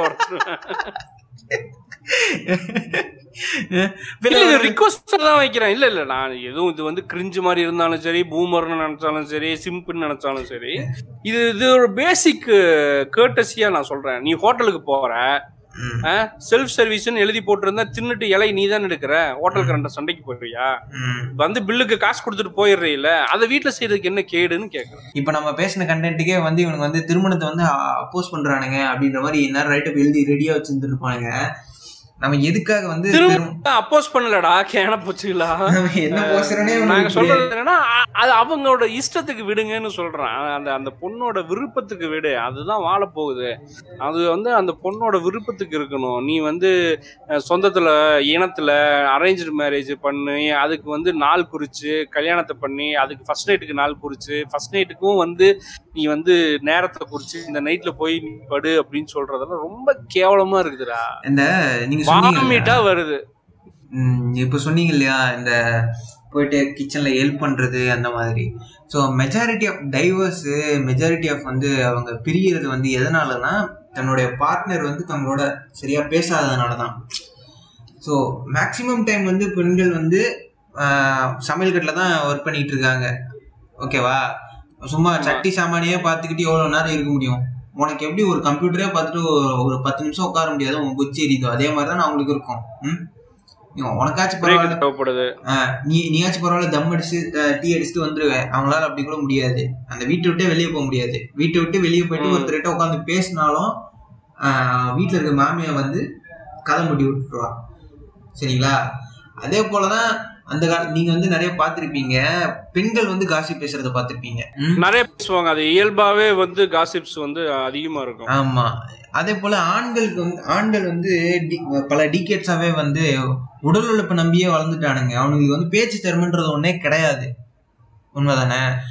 அதே போலதான் பெண்கள் வந்து நிறைய பேசி பேசியே வளர்ந்துட்டாங்க. எப்படின்னா அவங்க வந்து பிள்ளைய இப்போ வளர்க்குறதுல இருந்து சின்ன குழந்தையா இருக்கும்போது வந்து அந்த குழந்தைகிட்ட இருந்து மழலை சொல்ல கற்றுக் கொடுக்கறதே வந்து இந்த பெண்கள் தான். இல்ல ஆக்சுவலா நிறைய வீட்ல பார்த்தோம்னா இந்த ஒரு ஒரு வயசு ரெண்டு வயசு மூணு வயசு ஒரு ஒரு நாலு வயசு வரைக்கும் குழந்தைங்க பேசும். அது இவனுக்கு புரியாது. என்ன சொல்லுது? இல்ல நம்ம யார் வந்தாலும் நமக்கு புரியவே புரியாது. அது அந்த குழந்தைக்கும் அம்மாவுக்கு ஒரு லாங்குவேஜ் இருக்கும். அது அவங்க ரெண்டு பேத்துக்கு மட்டும்தான் புரியும். ம், வெளிய இருந்து யார் போனாலும் அந்த குழந்தை என்ன சொல்லுதுன்னு புரியாது. அவ இதைத்தான் சொல்றான்னு அவங்க அம்மா தான் சொல்லுவாங்க. ஆமா. சோ அது இது எதுக்கு சொல்றேன்னா இந்த இடத்துல அதாவது பெண்களுக்கு பொண்ணுங்களுக்கு வந்து ஸ்ட்ரெஸ் பஸ்டர் பொண்ணுங்களோட ஸ்ட்ரெஸ் பஸ்டரே காசிப் தான். ஆமா. அதே போல சும்மா எப்ப பார்த்தாலும் வீட்டை கூட்டி தொடச்சு காய வச்சு துணியை துவைச்சு சமைச்சு அரைச்சு கிரைச்சு பொரிச்சு அரைச்சு கிரைச்சு பொரிச்சு. ஒரு வாழ்க்கை வட்டமாவே போயிட்டு இருக்குது. வேற எந்த வேலையும் இல்ல. இவன் வீட்டுக்கு வந்தா ஆபீஸ்ல இருந்து வந்து டயர்டா இருக்கேன். நானே பயங்கர டயர்டா இருக்கேன். மேனேஜர் என்னைய பொச்சிலே மிதிச்சிட்டான். காண்டா இருக்கேன். இல்ல இல்ல இல்ல அப்படிலாம் சொல்லவே மாட்டானுங்க. இவனுக்கு வந்த உடனே என்ன பண்ணுவானுங்க? ஷூ சாக்ஸ் எல்லாம் கழட்டி போட்டு குளிக்க போயிடுவான் குளிச்சுட்டு வந்து. டிவி முன்னாடி உட்காந்துக்குவான் ஸ்நாக்ஸ் சாப்பிட்டு. ஸ்நாக்ஸ் சாப்பிடுறது கிரிக்கெட் பார்த்துக்கிட்டு இருக்கிறது அதெல்லாம் முடிச்சுட்டு புள்ள கிட்ட விளையாடுவான். புள்ள இல்லாட்டி அப்பா அம்மா கிட்ட பேசி போயிடுவான் பேசி முடிச்சுட்டு நைட் அப்படியே போய் சாப்பிட்டு தூங்கிடுவான் அந்த பொண்ணு ஏதாச்சும் பேசணும்னு சொல்லிட்டு கையை தொட்டாலும் காசியா இருந்தாருன்னா மேட்டர் பண்ணிட்டு தூங்கிடுவாரு. அதான் அந்த பொண்ணு போய் சும்மா கையை பிடிச்சாலுமே இவன் வந்து கடுப்பாயிட்டதா? நிம்மதியோட இருக்க விட மாட்டியா? அப்படின்னு சொல்லிட்டு கத்த வேண்டியது. இல்லையா? சோ இந்த மாதிரி தத்ரூபமா இப்ப நாங்க சொன்னது அப்படியே தத்ரூபமா வந்து த கிரேட் இந்தியன் கிச்சன் படத்துல வந்து அழகா கேப்சர் பண்ணிருக்கான் ஆக்சுவலா நான் வந்து அந்த அதை பார்க்கல. இருந்தாலும் சொல்றேன். லிட்ரலா லிட்ரலா இப்ப நம்ம பேசுனத அப்படியே விஷுவலா கேட்ச் பண்ணிருப்பான் ஓ அப்படியா? ஆமா இப்ப நம்ம பேசுனதான் அவன் கேப்சர் பண்ணிருப்பான். அவனுக்கு ஒரு மயிறு கண்டுக்க மாட்டான் அவன். அதுல ஒரு ஒரு டேப் சீன் வரும். அந்த தண்ணி வந்து சிங்க்ல ஒழுகிட்டு இருக்கும். அதை கூட அவன் சரியே பண்ண மாட்டான். அது என்ன அது? பிளம்பர் ஒர்க்கு தானே நான் பாத்துக்கிறேன். அப்படின்னு சொல்லிட்டு மா அது அப்படியே ட்ராக் ஆகி போயிட்டே இருக்கும். அது எவ்வளோ பெரிய இஷ்யூ அப்படிங்கிறத அந்த இடத்துல காமிச்சிருப்பாங்க அது ரொம்ப நல்லா இருக்கும். தண்ணி ஒழுகிக்கிட்டே இருக்கும். அந்த ஒழுகின தண்ணிக்கு ஒரு சாக்கு போடணும். அந்த சாக்கை தூக்கி போட அந்த நாற்று அடிக்கும். அந்த சாக்கை தூக்கி போடணும். அதை ஒரு பக்கெட் வச்சு பிடிக்கணும். நீ ரொம்ப சிம் சிம்பிள் ரொம்ப சில்லின்னு நீ எதை நினைச்சியோ அது எவ்வளவு பெரிய இஷ்யூவா ஆகும்? அது எப்படி ஒரு மனுஷனை டார்ச்சர் பண்ணும் அப்படிங்கறத அந்த இடத்துல கரெக்டா கேப்சர் பண்ணிருக்கும் வீட்டுக்கு எவனாவது வந்தா டீ போடுங்கிறது. அது நிறைய அதுல கேப்சர் பண்ணியிருப்பான் அது அது ஒன்று ரெண்டு விஷயம் இல்லை. டோட்டல் ஒரு பைல் அது ஒரு பெரிய ஒரு பைல் ஆஃப் சீன்ஸ் நிறைய capture problems pile of problems அட்டகாசமா கேப்சர் பண்ணியிருக்காங்க. இந்த நேம் ஆஃப் லவ்ல நான் வேணா உனக்கு இல்ல உன்னை சேர்ந்தவங்களுக்கு வேணா ஹெல்ப் பண்ணலாம். நான் உன்னை பார்க்க வர்றவன் உனக்கு வந்து உன்கிட்ட பேச வர்றவனுக்குலாம் வந்து காஃபி போட்டு கொடு. உனக்கு உன்கிட்ட பேச வர்றவன்கிட்டலாம் வந்து அவனுக்கு இதை செஞ்சு கொடு இவனுக்கு இதை செஞ்சு கொடுன்னு சொல்லிட்டு பண்ற அதிகாரம் உனக்கு கிடையாது. நான் இவ்வளவு நாள் உனக்கு பண்ணதே வந்து இந்த நேம் ஆஃப் லவ் இல்லையா? அந்த வார்த்தை ரொம்ப ரொம்ப முக்கியம். அந்த அந்த காதல இந்த நேம் ஆஃப் லவ் ம்.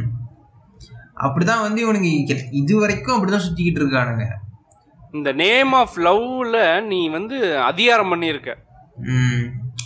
அதான் உண்மை. அதிகாரமா தான் பண்ணி தின்னுட்டு இருந்த ஆமா எந்த அளவுக்கு இவங்க பெண்களை வந்து ஓவரா யூஸ் பண்ண முடியுமோ எக்ஸ்ப்ளாய்ட் பண்ண முடியுமோ அந்த அளவுக்கு இவன் எக்ஸ்ப்ளாய்ட் பண்ணிட்டு இருந்தான்.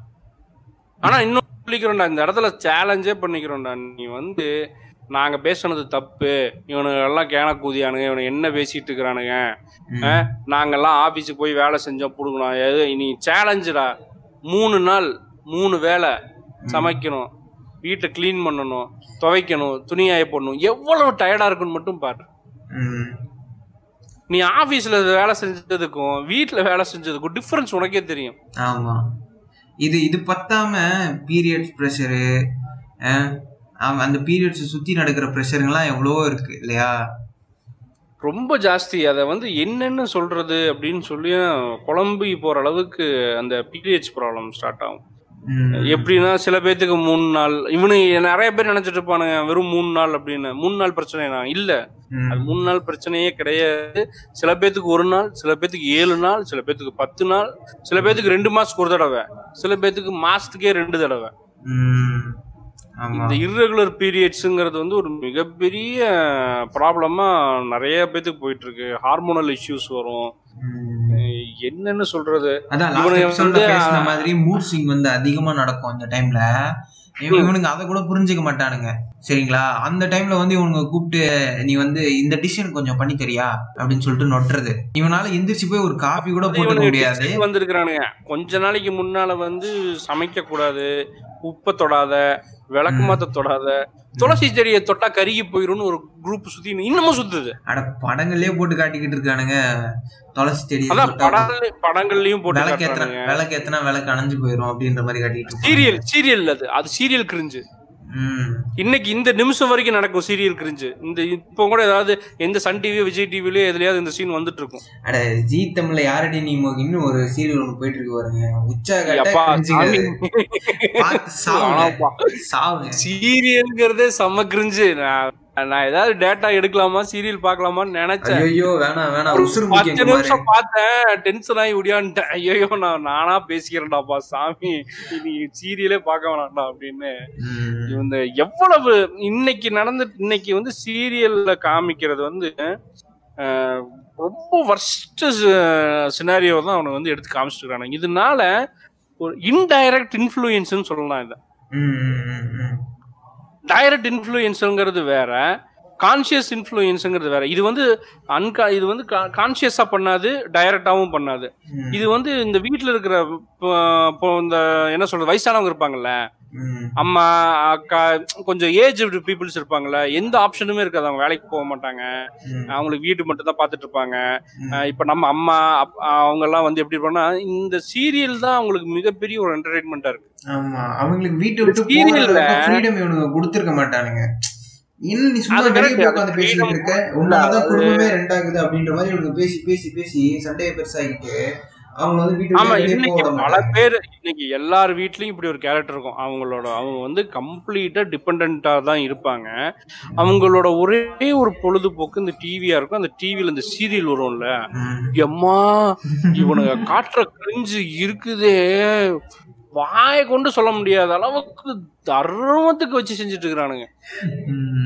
அவ்வளவு கிரிஞ்சு இன்னமும் பீரியட்ஸ் வந்துருச்சுன்னா அது வந்து இதை தொடாத அதை தொடாத அதை பண்ணாத இதை பண்ணாத இங்க இருந்து அங்க போய் படுத்துரு பெட்ஷீட்ல படுக்குன்னு அது என்ன? பாயில படு பாயில படு. பெட்ல படுக்காத அப்படிங்கிறது. ஏன் இவ்வளவு ஏன் இவ்வளவு பெருசா? இல்ல இல்ல இவ்வளவு வேக்கானம் பேசுற பெரிய பெரிய வெங்காய கற்பனுங்க என்னென்னமோ இருக்கிறானுங்கல்ல.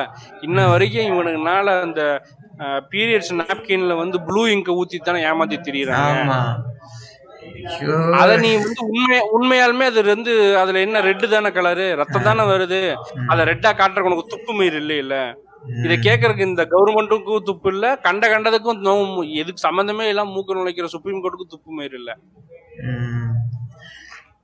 நல்ல பாயிண்ட் துப்பு இல்ல. அனார்கிஸ்டா நீங்க வேறங்க. அவங்க இந்நேரம் வந்து பொறிகள்லயும் சுண்டலாம் சாப்பிட்டு தூங்கிட்டு இருப்பாங்க. எவன்டா சிக்குவான் அப்படின்ட்டு பார்த்துட்டு அப்புறம் சிம்பு பாட்டு பாடிட்டான்னு துள்ளிக்கிட்டு குதிச்சுட்டு வர்ற பெண்கள் சங்கமும் இதுக்கு ஆதரவா ஏன் அப்படி காட்டுற? அது என்ன விஷயமோ அதை சொல்லி தொலைன்னு சொல்றதுக்கு தயாரில்ல. அதெல்லாம் ஒரு விஷயமாடா. அது ஏன்டா? அது என்ன கலரா இருந்தா என்னடான்னு இருக்கும்ல. நார்மலைஸ் பண்ணு. நாம சொல்றது என்னன்னா மேக் இட் நார்மலைஸ் அது சாதாரண ஒரு விஷயம். நீ வேர்க்கடலை வாங்கி திங்கிறதுக்கு விளம்பரம் வருது. பீட்சா வாங்கி திங்க விளம்பரம். பீட்சால வந்து வேற கலர்ல காட்ட முடியுமா? கருகருன்னு பீட்சா சாப்பிட்டு காமிச்சா நீ வாங்கி திம்பியா? கலரிங்க முக்கியம். அப்படிதானே? ஆமா டொமேட்டோ சாஸ் வந்து இப்போ ரெட் கலர்ல இருக்கு. அது மஞ்சள் கலர்ல காமிச்சா திம்பியா நீ? ஒத்துக்க மாட்டானே. மஞ்சள் கலர்ல காமிச்சா எப்படி இருக்கும்? அக்னி சட்டி கலர் மாதிரியே இருக்கும். அக்னி அக்னி சட்டிக்கு போகாத அது? அது கக்கூசு கலர்ல இருக்கும்? ரெண்டு ஒண்ணுதான்.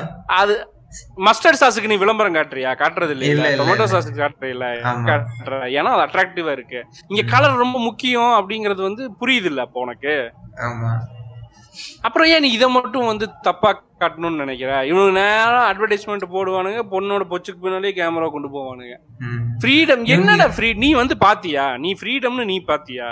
அதுல அந்த பொண்ணுங்களும் நடிப்பாங்க பாரு ஹாப்பியா இருக்கிற மாதிரி. அது எனக்கு புரியவே புரியாது. உடம்புக்குள்ள நடக்கிற ஹார்மோனல் ப்ராப்ளம்ல ஒரு பொண்ணு கஷ்டப்படும் போது வலியில இருக்கும் போது இந்த பேடை கொண்டு போய் வச்சுக்கிட்டா வந்து சந்தோஷமா பறந்துட்டே இருக்கலாம். டென்னிஸ் விளையாடி கொண்டே இருக்கலாம். என்னடா பேசிட்டு இருக்கிறீங்க நீங்க?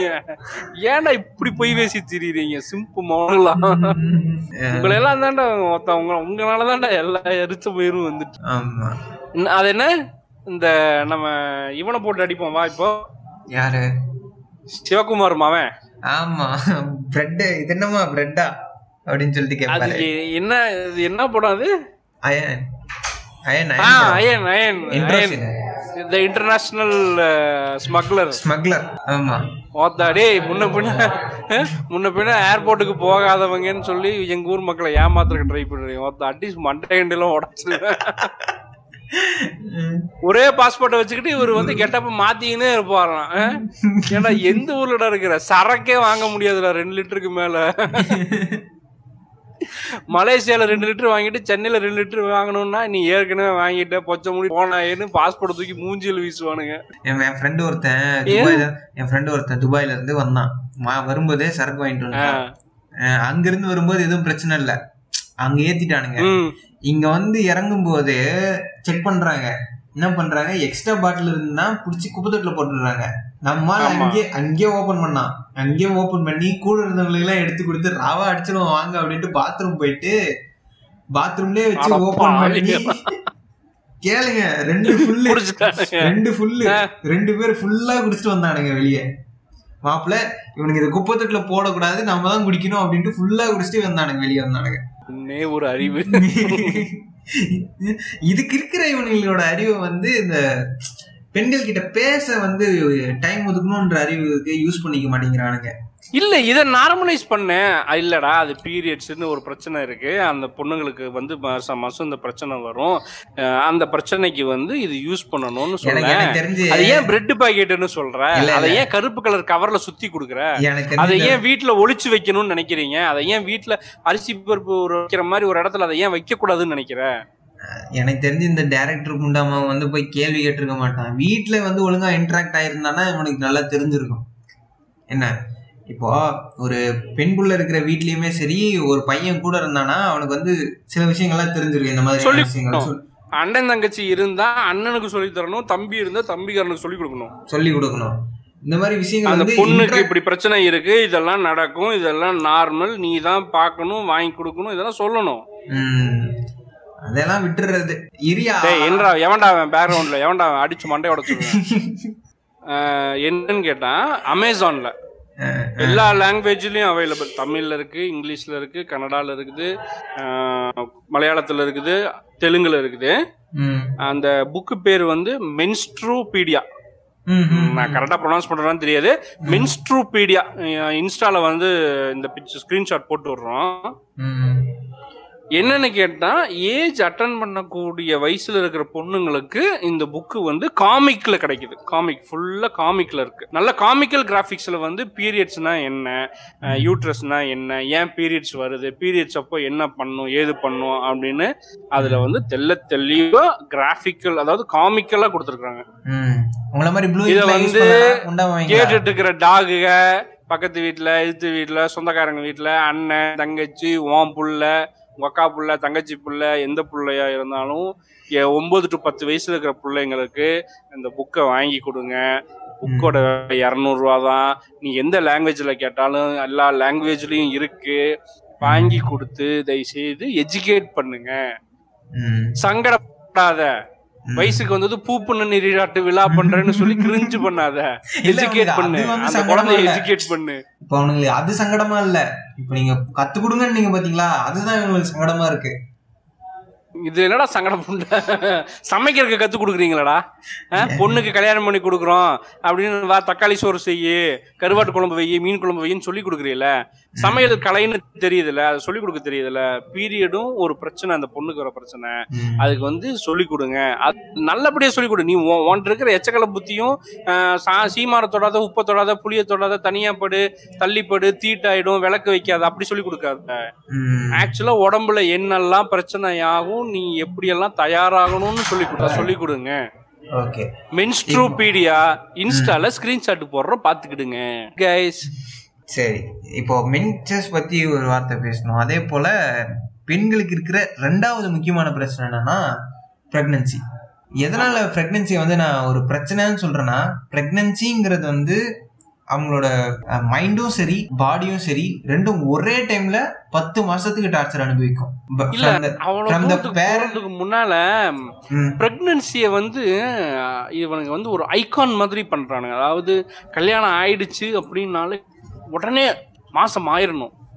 ஆட்ட நான் ஃபர்ஸ்ட் எபிசோட்ல பேசின மாதிரி அதான் கை எப்ப கல்யாணம் ஆயிடுச்சா அடுத்து நல்ல விஷயம் கெட்ட விஷயம் எதுவும் இல்லையா அப்படின்ட்டு வந்து நோண்டுறது. ஒரு ஆ, நோண்டுறது. விசேஷம் இல்லையா விசேஷம் இல்லையான்னு. அதாவது புண்டாமணலுக்கு என்ன பிரச்சனை என்ன? லிட்டரலா வந்து நேத்து என்ன மேட்ரு பட்டியா இல்லையா அப்படின்னு கேக்குறான் இவன். இல்ல இல்ல கரெக்ட் அதுதான் எதிர்பார்க்கறான். நடந்துச்சா என்னன்னா இவனுக்கு வந்து பீரியட்ஸ பத்தி சொல்லி தர மாட்டானுங்க குழந்தையா இருக்கும் போது ஃபர்ஸ்ட் பீரியட்ஸ் வந்து இவனுக்கு வந்து ஃபெஸ்டிவல் மாதிரி கொண்டாடுவானுங்க. ஊரை கூப்பிட்டு சோறு போட்டு அஹ், சிறப்பா விழா பண்ணி அதை பண்ணி. ரெண்டாவது பீரியட்ஸ் அப்போ தீட்டுமானுங்க. ஆமா. அந்த பிள்ளைக்கு ஒண்ணுமே புரியாது. ஏ பைத்தியக்காரா யாரா நீங்க ஏன்டா இப்படி உயிரை வாங்குறீங்க போன தடவை இதே மாதிரி ரத்தம் வந்துச்சே அப்பெல்லாம் வந்து விழா கொண்டாடுனீங்களே. இப்ப ஏன்டா எடுத்துறீங்க அப்படி நினைச்சுக்குவோம். ஆரம்ப கட்டத்துல. முதல் பிரிச்சு ரெண்டாவது பிரிச்சப்ப அப்படிதான் நினைக்கும். அது குழம்பிரும். ஐயோ எப்பா இந்த வச்சுக்கிட்டு ஒன்னும் ஒன்னும் விளங்கலையே அப்படின்னு. அப்புறம் கொஞ்சம் வருஷம் கழிச்சு என்னன்னா இவங்களுக்கு வந்து கல்யாணம் நீ உனக்கு என்ன தெரியும்? சின்ன புள்ள. நாங்க பார்த்து கல்யாணம் பண்ணி வைக்கிறோம். கல்யாணம் பண்ணு கல்யாணம் பண்ண உடனே இல்ல. எப்ப விசேஷம்? டேய் இருடா ஒண்ணும் தெரியாத குழந்தை கல்யாணம் பண்ணி வச்சுட்டு ஏன்டா நீ மேட்ரை பத்தி மேட்ரு பண்ணி குழந்தை பத்தில நீ கேக்குற? அந்த குழந்தைக்கு ஒண்ணுமே தெரியாதுல்ல. ஆமா அதே இங்க டேப் வைக்க வச்சிருக்காங்க. ஆ ஒண்ணுமே தெரியாதுன்னு நீயே சொல்லிட்டு எவனோ ஒரு எச்சக்கலை கூட்டிட்டு வந்து கல்யாணம் பண்ணி வச்சிடுற அதுக்கப்புறம் முடிஞ்ச உடனே ஒரே மாசத்துல விசேஷம் இல்லையான்னு கேக்குற அப்ப என்ன கான்செப்ட்ல நீ இருக்க. உன் குழந்தைக்கு ஒண்ணும் தெரியாதுன்னு நீ தான் சொல்ற. ஏன் புள்ள பெத்துக்கணும்னு நீ தான் கேக்குற. இந்த அரேஞ்ச் அப்ப நீ தானே கிறுக்கு புண்டை. இந்த அரேஞ்ச் மேரேஜ்லயுமே அவன் வந்து அந்த பொண்ணுகிட்ட கூட அவ்வளவா பேசியிருக்க மாட்டான். ஆனா அந்த அன்னைக்கு நைட்டே வந்து ஷார்ட் போட்டிருக்கணும் இவனுங்களுக்கு. ஆமா மேட்ரு அன்னைக்கே முடிச்சு- முடிச்சிடணும். அந்த டைம்ல அந்த அந்த செகண்ட்ல விந்து வந்து இஜாக்குலேட் ஆயிருக்கணும் அங்க இருந்து அப்படின்ற அளவுக்கு இவனுக்கு கேல்குலேஷன் போட்டு ரெடியா இருப்பானுங்க. உன் முகரைய கூட நான் முழுசா பாக்கலடா பாத்துக்க மாட்டா இருடா. அதெல்லாம் தேவையில்லை. நாளைக்கு பாத்துக்கலாம் மூஞ்சில துணியை போடு. அப்படின்னு சாட் பண்ணிட்டு இருப்பானுங்க. இல்ல இப்போ இந்த இடத்துல தமிழ் சினிமா பண்ணிட்டு இருந்த கிரிஞ்ச வச்சு ஒட்டச்சு செஞ்சே ஆகணும் இந்த இடத்துல. என்னன்னா இவனுக்கு பண்ண அட்டகாசம் தான். இவனு இது வரைக்கும் பண்ணியிருக்கிற கிரிஞ்சு இவனு இவனுனாலயே நான் அழியுதுன்னு சொல்லுவேன். சொசைட்டி பாதி சொசைட்டி பாதி அழிஞ்சதுன்னா பாதி சினிமானாலேயே அழிஞ்சதுன்னு சொல்லுவேன். ஏன்ட்டு நான் சொல்றேன்? ஏன்னா இல்ல, இல்ல.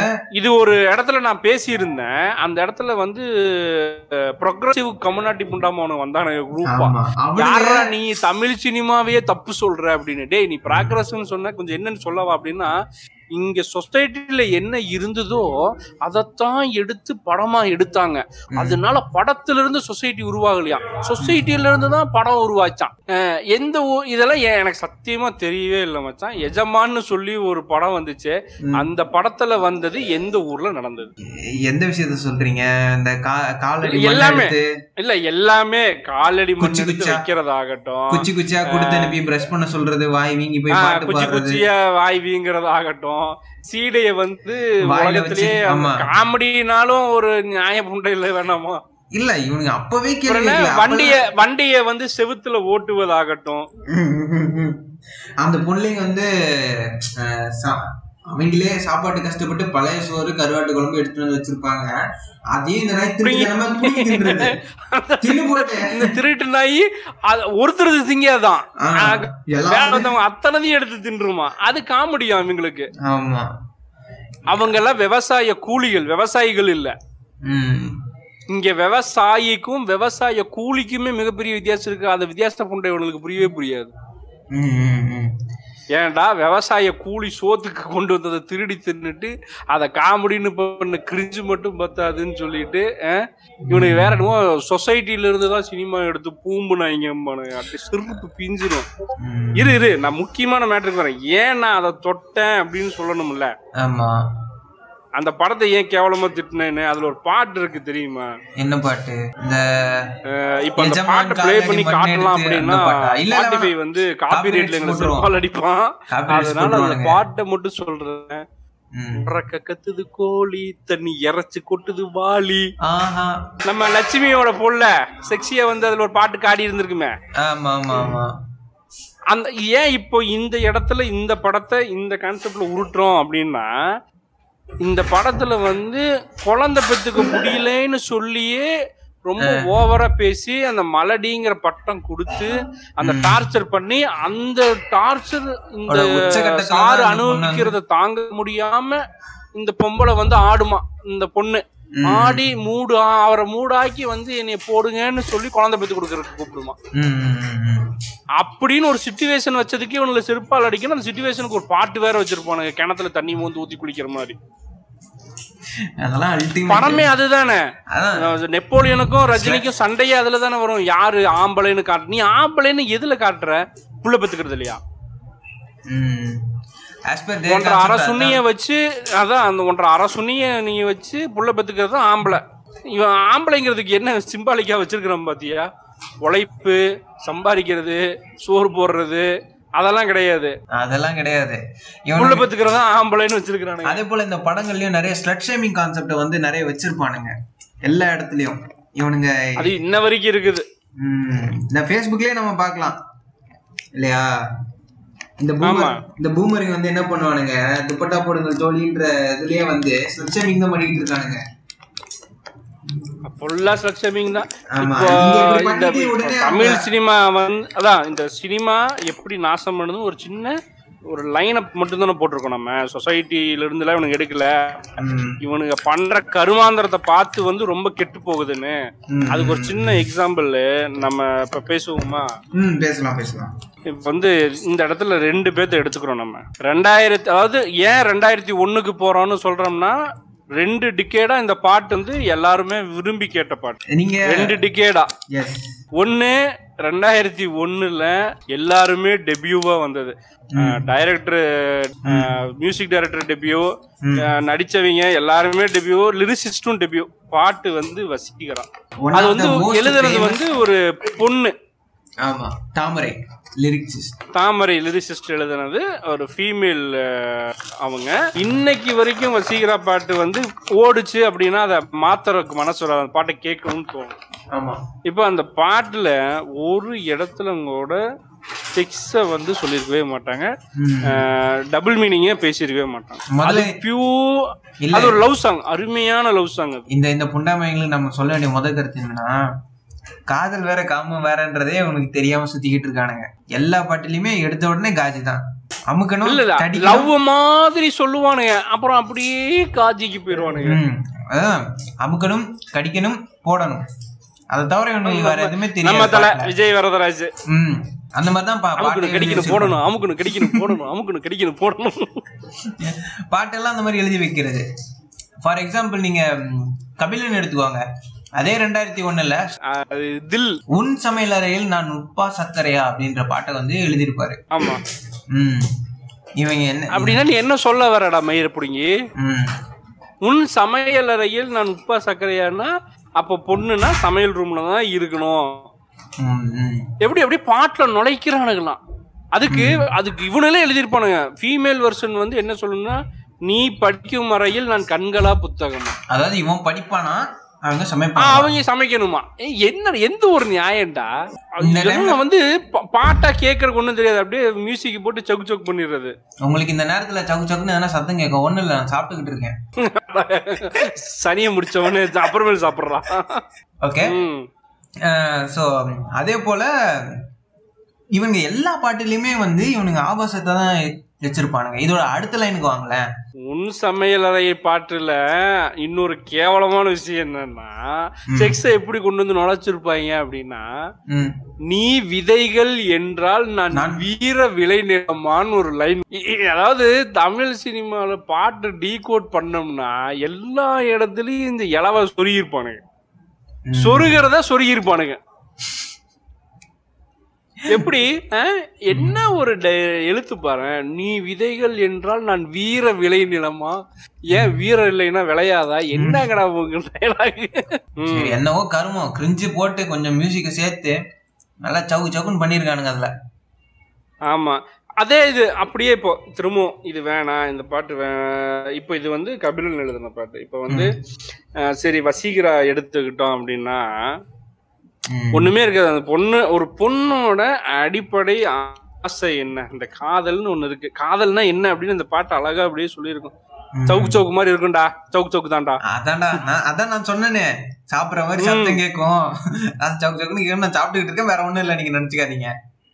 ஒண்ணும் இல்ல. அழகா என் நெஞ்சினிக்க உன் பொன்மடியில் தூங்கினால் போதும். போதும். அதே கணம் என் கண்ணுறங்கா முன் ஜென்மங்களின் ஏக்கங்கள் தீரும். What is highest expectation is உன் கூட ஒரு அஞ்சு நிமிஷம் பேசணும் உன் மடியில தூங்கணும் உன் மடியில. படுக்கணும் அவ்வளவுதான். அதிகபட்ச எக்ஸ்பெக்டேஷன் அவங்களோட சொல்லாடெல்லாம் பாருங்களேன் வசீகரா இந்த ஒரு. வார்த்தை இந்த மாதிரி ஒரு வார்த்தை எத்தனையோ பேர் வந்து எழுதியிருக்கானுங்க எல்லா ஹீரோக்குமே வந்து ஒரு பாட்டு போட்டிருப்பானுங்க. எடுத்த இன்ட்ரோ சாங் தானே. எல்லா இன்ட்ரோ சாங் என்னமோ இவனைய மட்டுமே உலகத்துல பிறந்த மாதிரியும் புடுங்கறதுக்கு வந்த மாதிரியும் இந்த புடுங்காளிய வரல இல்லைன்னா ஒண்ணுமே நடக்காத மாதிரி ஒரு இன்ட்ரோ சாங் இப்ப இப்ப இவனுங்களுக்கு. இவனுங்களுக்கு பொச்சேரின மாதிரி ஒரு கேள்வி ஒண்ணு கேக்குறேன்.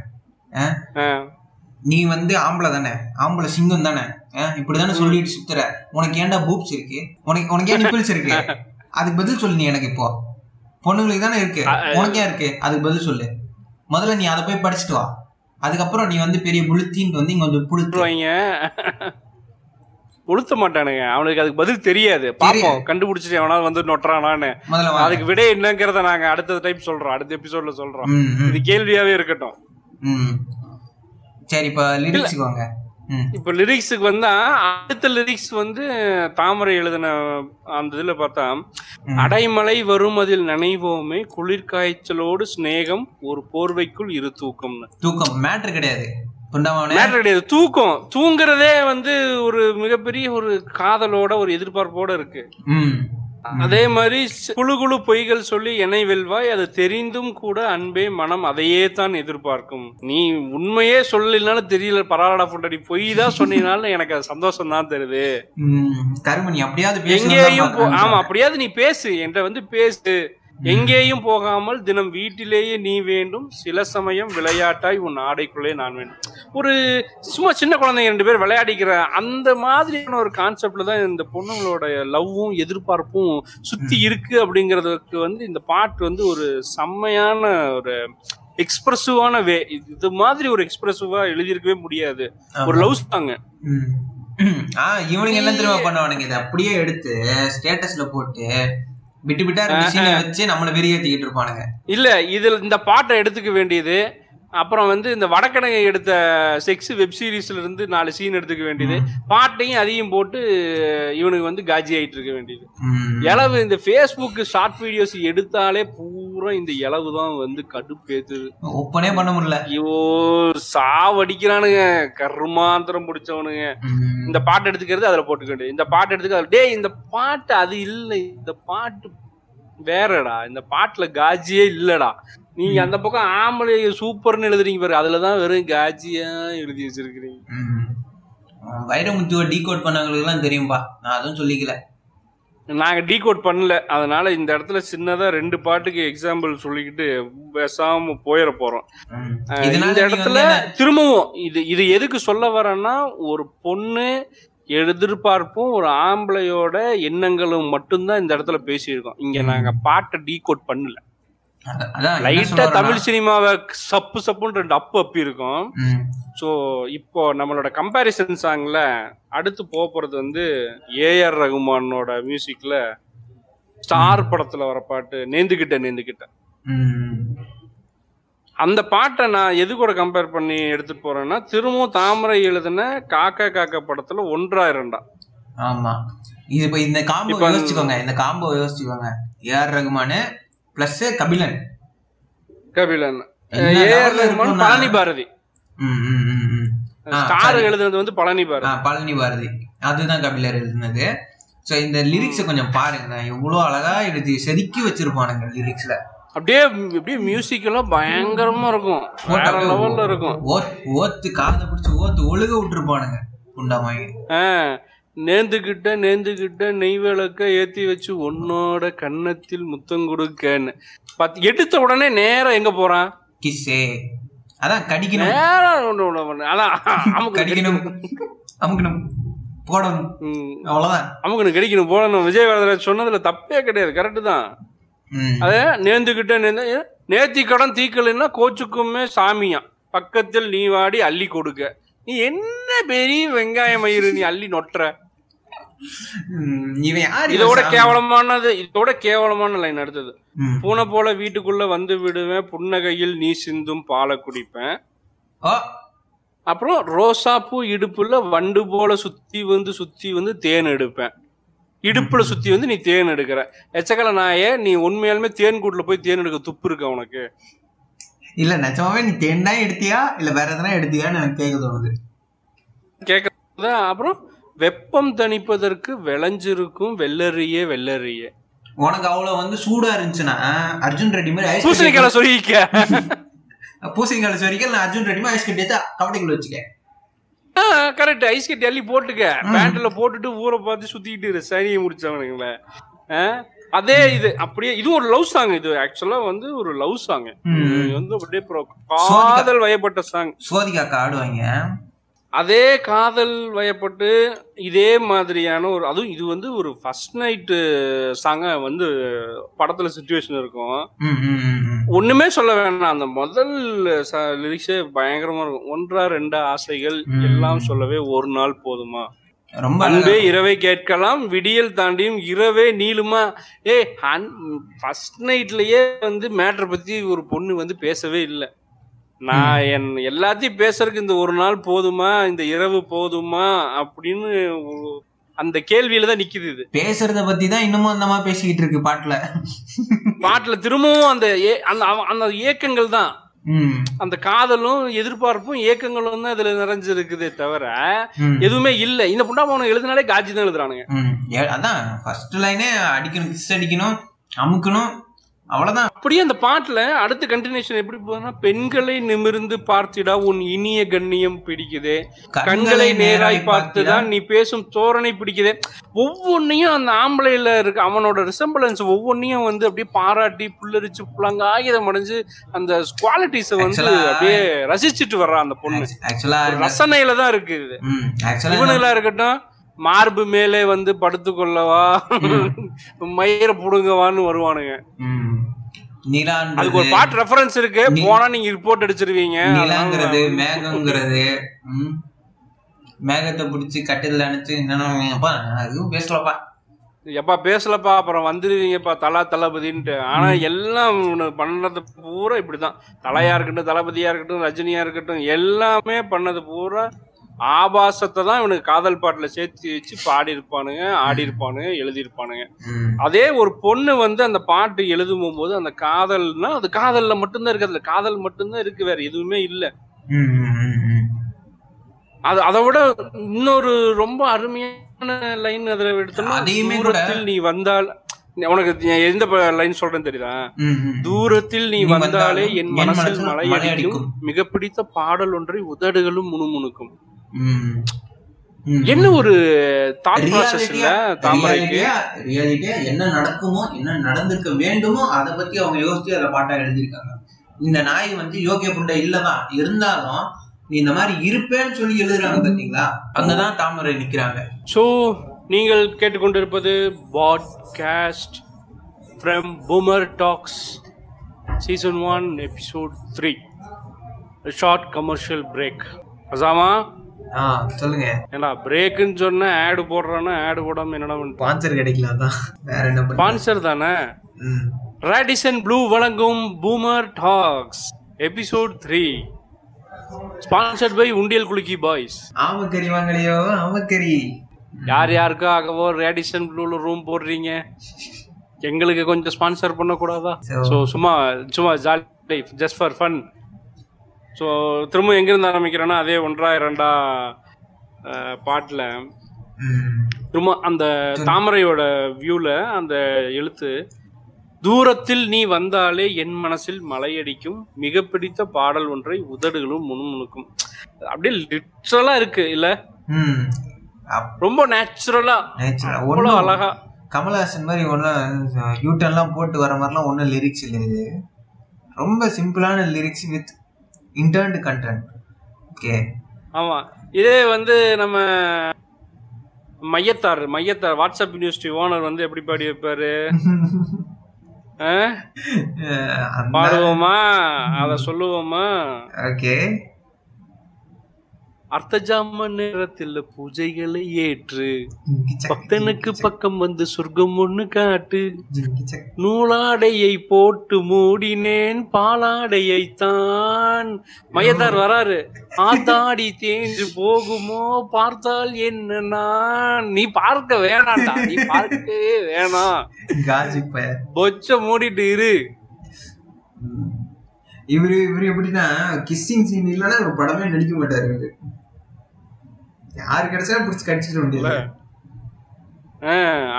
எம்ஜிஆர் பேசுற மாதிரி இவரு பேசணும் இல்ல எம்ஜிஆர் பசங்க தான் செய்வார். இருந்தாலும் பிடிச்சி கடிக்கிறானே. அவர். மடியில் வளர்ந்த இவர் அப்புறம் எப்படி இருப்பாரப்பா? நல்லா வளர்த்தீங்கடா. இதுல இந்த எம்ஜிஆர் ஆட்சியை தரப்போறோம்னு பேசிக்கிட்டு இருக்கான். என்னென்ன நடக்க போதோ கடவுளே.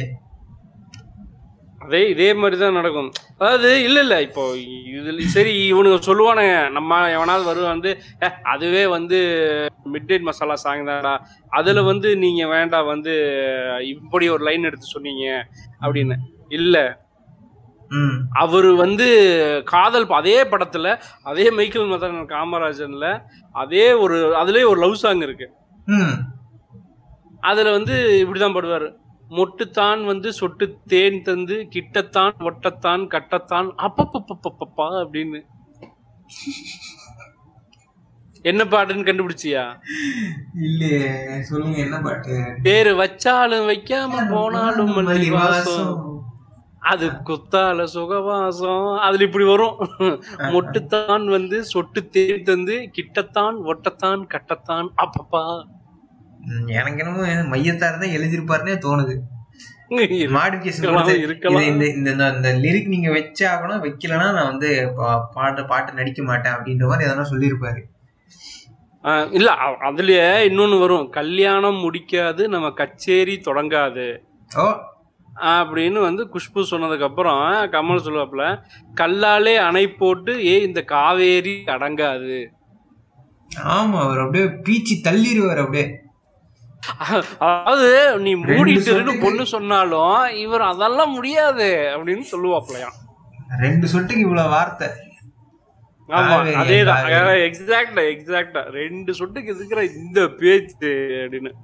அப்படியே திரும்ப இத கட் பண்ணிட்டு இந்த இந்த இந்த மேல் சாவனிஸ்ட் சரி அவ்வளவு பெரிய வார்த்தை வேணாம் அப்படின்னாலும் இந்த மேல் டாமினேட்டட் இண்டஸ்ட்ரி லிரிசிஸ்ட்ல லிரிசிஸ்ட்ல வந்து ஃபீமேலே கிடையாது. ஒரு கை விரல் விட்டு எண்ணக்கூடிய அளவுல இருக்காங்க. ரெண்டு பேர். மூணு பேர் அப்படின்னு.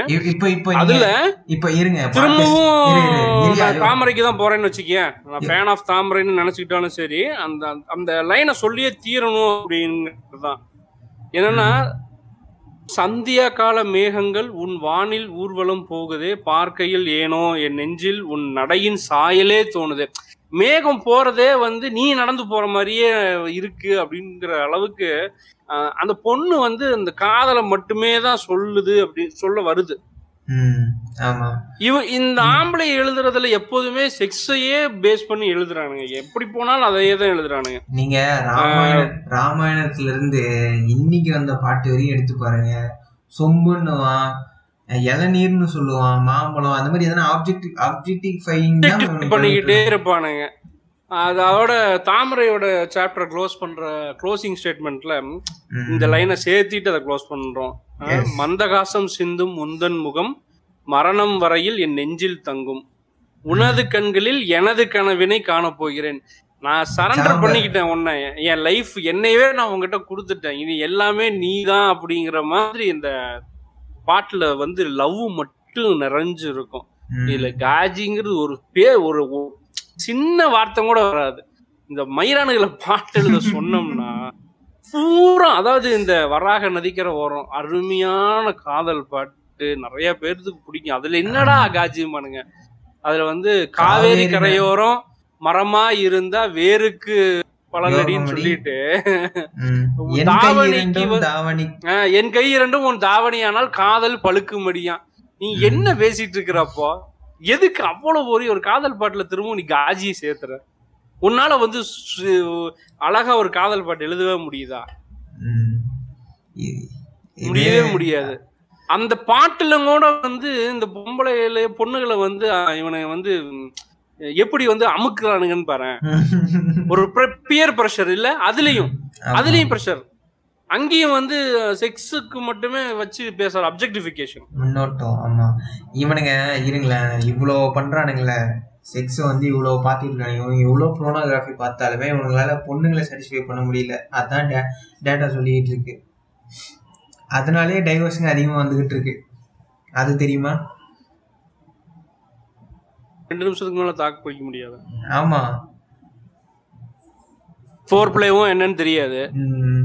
அட அதுவும் பண்ண தெரியாது. ஃபோர் பிளேவும் தெரியாது. மேட்ரும் பண்ண தெரியாது. மிஷினரி பொசிஷனை தவிர வேற ஒண்ணும் தெரியாது.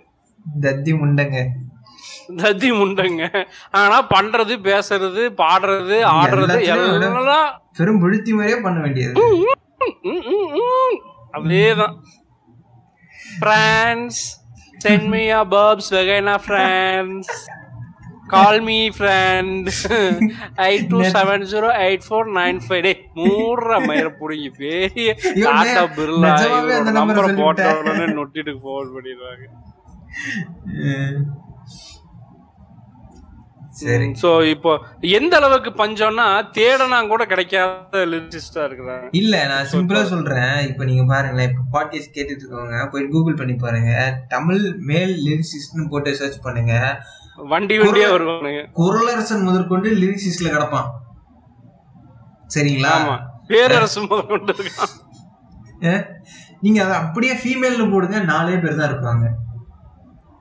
நான் அடிச்சு நாலு சொல்றேன் பேர் கூட நாலு இல்ல. நாலு பேர் நாலு பேர் இருக்காங்க நாலு பேர் இருக்காங்க. கூகுள் சொல்லுது நாலு பேர்னு ம்ஹும்.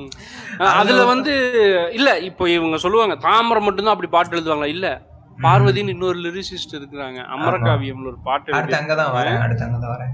ம். அமரகாவியம். ரொம்ப அழகா அதுவும் இதே மாதிரிதான் இருக்கும். ஒரு வெறும் அந்த லவ்வை தவிர அதுல வேற எதுவுமே எழுதியிருக்க மாட்டாங்க. அந்த பாட்டும் சரி. அமரகாவியம்ல வந்து ஏதேதோ எண்ணம் வந்து. எஸ் சரியான என் நெஞ்சை தைத்து போக. ரொம்ப நல்ல பாட்டு. ஜிப்ரான் மியூசிக்ல அதுல அப்படிதான் எழுதியிருப்பாங்க.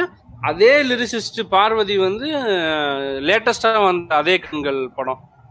அந்த படத்துல வந்து அதே மாதிரி ஒரு பாட்டு பாடியிருப்பாங்க. என்னன்னா போன போக்கில் சொல்லும் சின்ன வார்த்தை. அப்படின்னு ஒரு சாங் அந்த சாங்லயும் அந்த லவ் அந்த பொண்ணு தான் அதை எக்ஸ்பிரஸ் பண்ற மாதிரி வரும். அது ரெண்டு பேரும் வரும். மேல் அண்ட் ஃபீமேல் டூயட் மாதிரி வரும். ஆனா இருந்தாலும் அந்த அவ்வளவு அழகா இருக்கும் அதுல. அதுல வந்து நீங்க ஆபாசம் அவ்வளவா சொல்ல முடியாது. அந்த அளவுக்கு ஆபாசமே. அந்த இல்ல இல்ல அதான் சொல்றேன். ஃபீமேல் ரிசிஸ்ட் எப்பவுமே அந்த ஆபாசத்துக்கு போறதே இல்ல. லவ்னா லவ் அவ்வளவு டெடிகேட்டடா எழுதுறாங்க. அவங்களுக்கு தெரியுது. இந்த பாட்டு இருக்குல்ல இது அந்த அமரகாவியம்ல ஒரு லைன் வரும். தோளில் மெல்ல சாயும் நொடி பூக்கும் புது துப்புள் ம். அவ்வளவு அழகா எழுதியிருக்கும் அது. தோளில் மெல்ல சாயும் நொடி பூக்கும் புது தொப்புள் கொடின்னு. இந்த மயிரான எழுத சொல்லு. ஆளாடையை மூடினேன் நூலாடையை போட்டுத்தான் பார்த்தால் இன்னும் தேஞ்சு போகுமான்னு. என்னடா எழுதுறீங்க? அது இப்படிதான் கொண்டு போறானுங்க. இல்லையா? காதல் பாட்டு எடுத்துக்கிட்டாலும் அங்கேயும் உங்களுக்கு காஜி தேவைப்படுது. தாவணியில என். கைய வந்து வைக்கிறேன். அந்த பழத்தை பழுக்க வைக்கிறேன்னு rapist மாதிரியே பேச வேண்டியது. ஒண்ணும் சொல்ல முடியாது இவனுங்கள. சரி இப்போ அடுத்து சொல்லுங்க சொல்லுங்க இல்ல இல்ல அதான் இப்போதைக்கு இந்த பாடல் வரியிலையும் கூட இவனுங்க அப்ரஷன் பண்றானுங்க அப்படி சரி லேட்டஸ்டா ப்ராக்ரெசிவா திங்க் பண்றானுங்க அஹ், பெரிய வெங்காயம் எங்க குடும்பமே வந்து நாங்க வந்து ஒழுக்கம் குடும்பம்னு பேசிட்டு இருக்கிற ஒழுக்க சீலர்கள் குடும்பம் இருக்குல்ல அந்த. குடும்பத்துல வந்து வந்த சூர்யாவை மட்டும் ஐ மீன் நிறைய பாட்டு இருக்கு எல்லா பாட்டையும் நாங்க தூக்கி போட்டு மிதிக்க ஆரம்பிச்சோம்னா செத்து போயிருவீங்க சும்மா.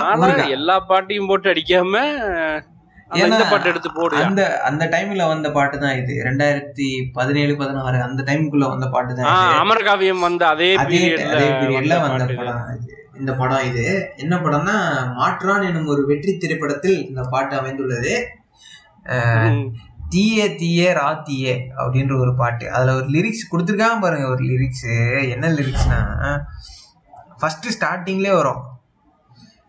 இது மாலை மங்கும் வேலையா? நீ வா வா கை கூட.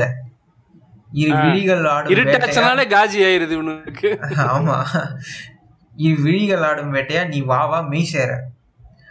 கண்ணோடு. உதடு பேசுமோ? கையோடு இளமை சேருமோ? கஜகஜா சி. கஜ கஜலாடும் நெஞ்சம் இயங்குமோ? கன நேரம் முள்ளும் தூங்குமோ? சாரி உள்ளம் தூங்குமோ? அது முக்கியமான இடத்துக்கு வா. முக்கியமான இடமா? இருங்க. ஐயோ அசைகின்ற சொத்துக்கள் உன்னில் ஏராளம். அசத்திடும் வித்தைகள் எண்ணில் தாராளம். டே அரசுண்ணி உன்னை என்னடா தாராள வித்தை வச்சிருக்க?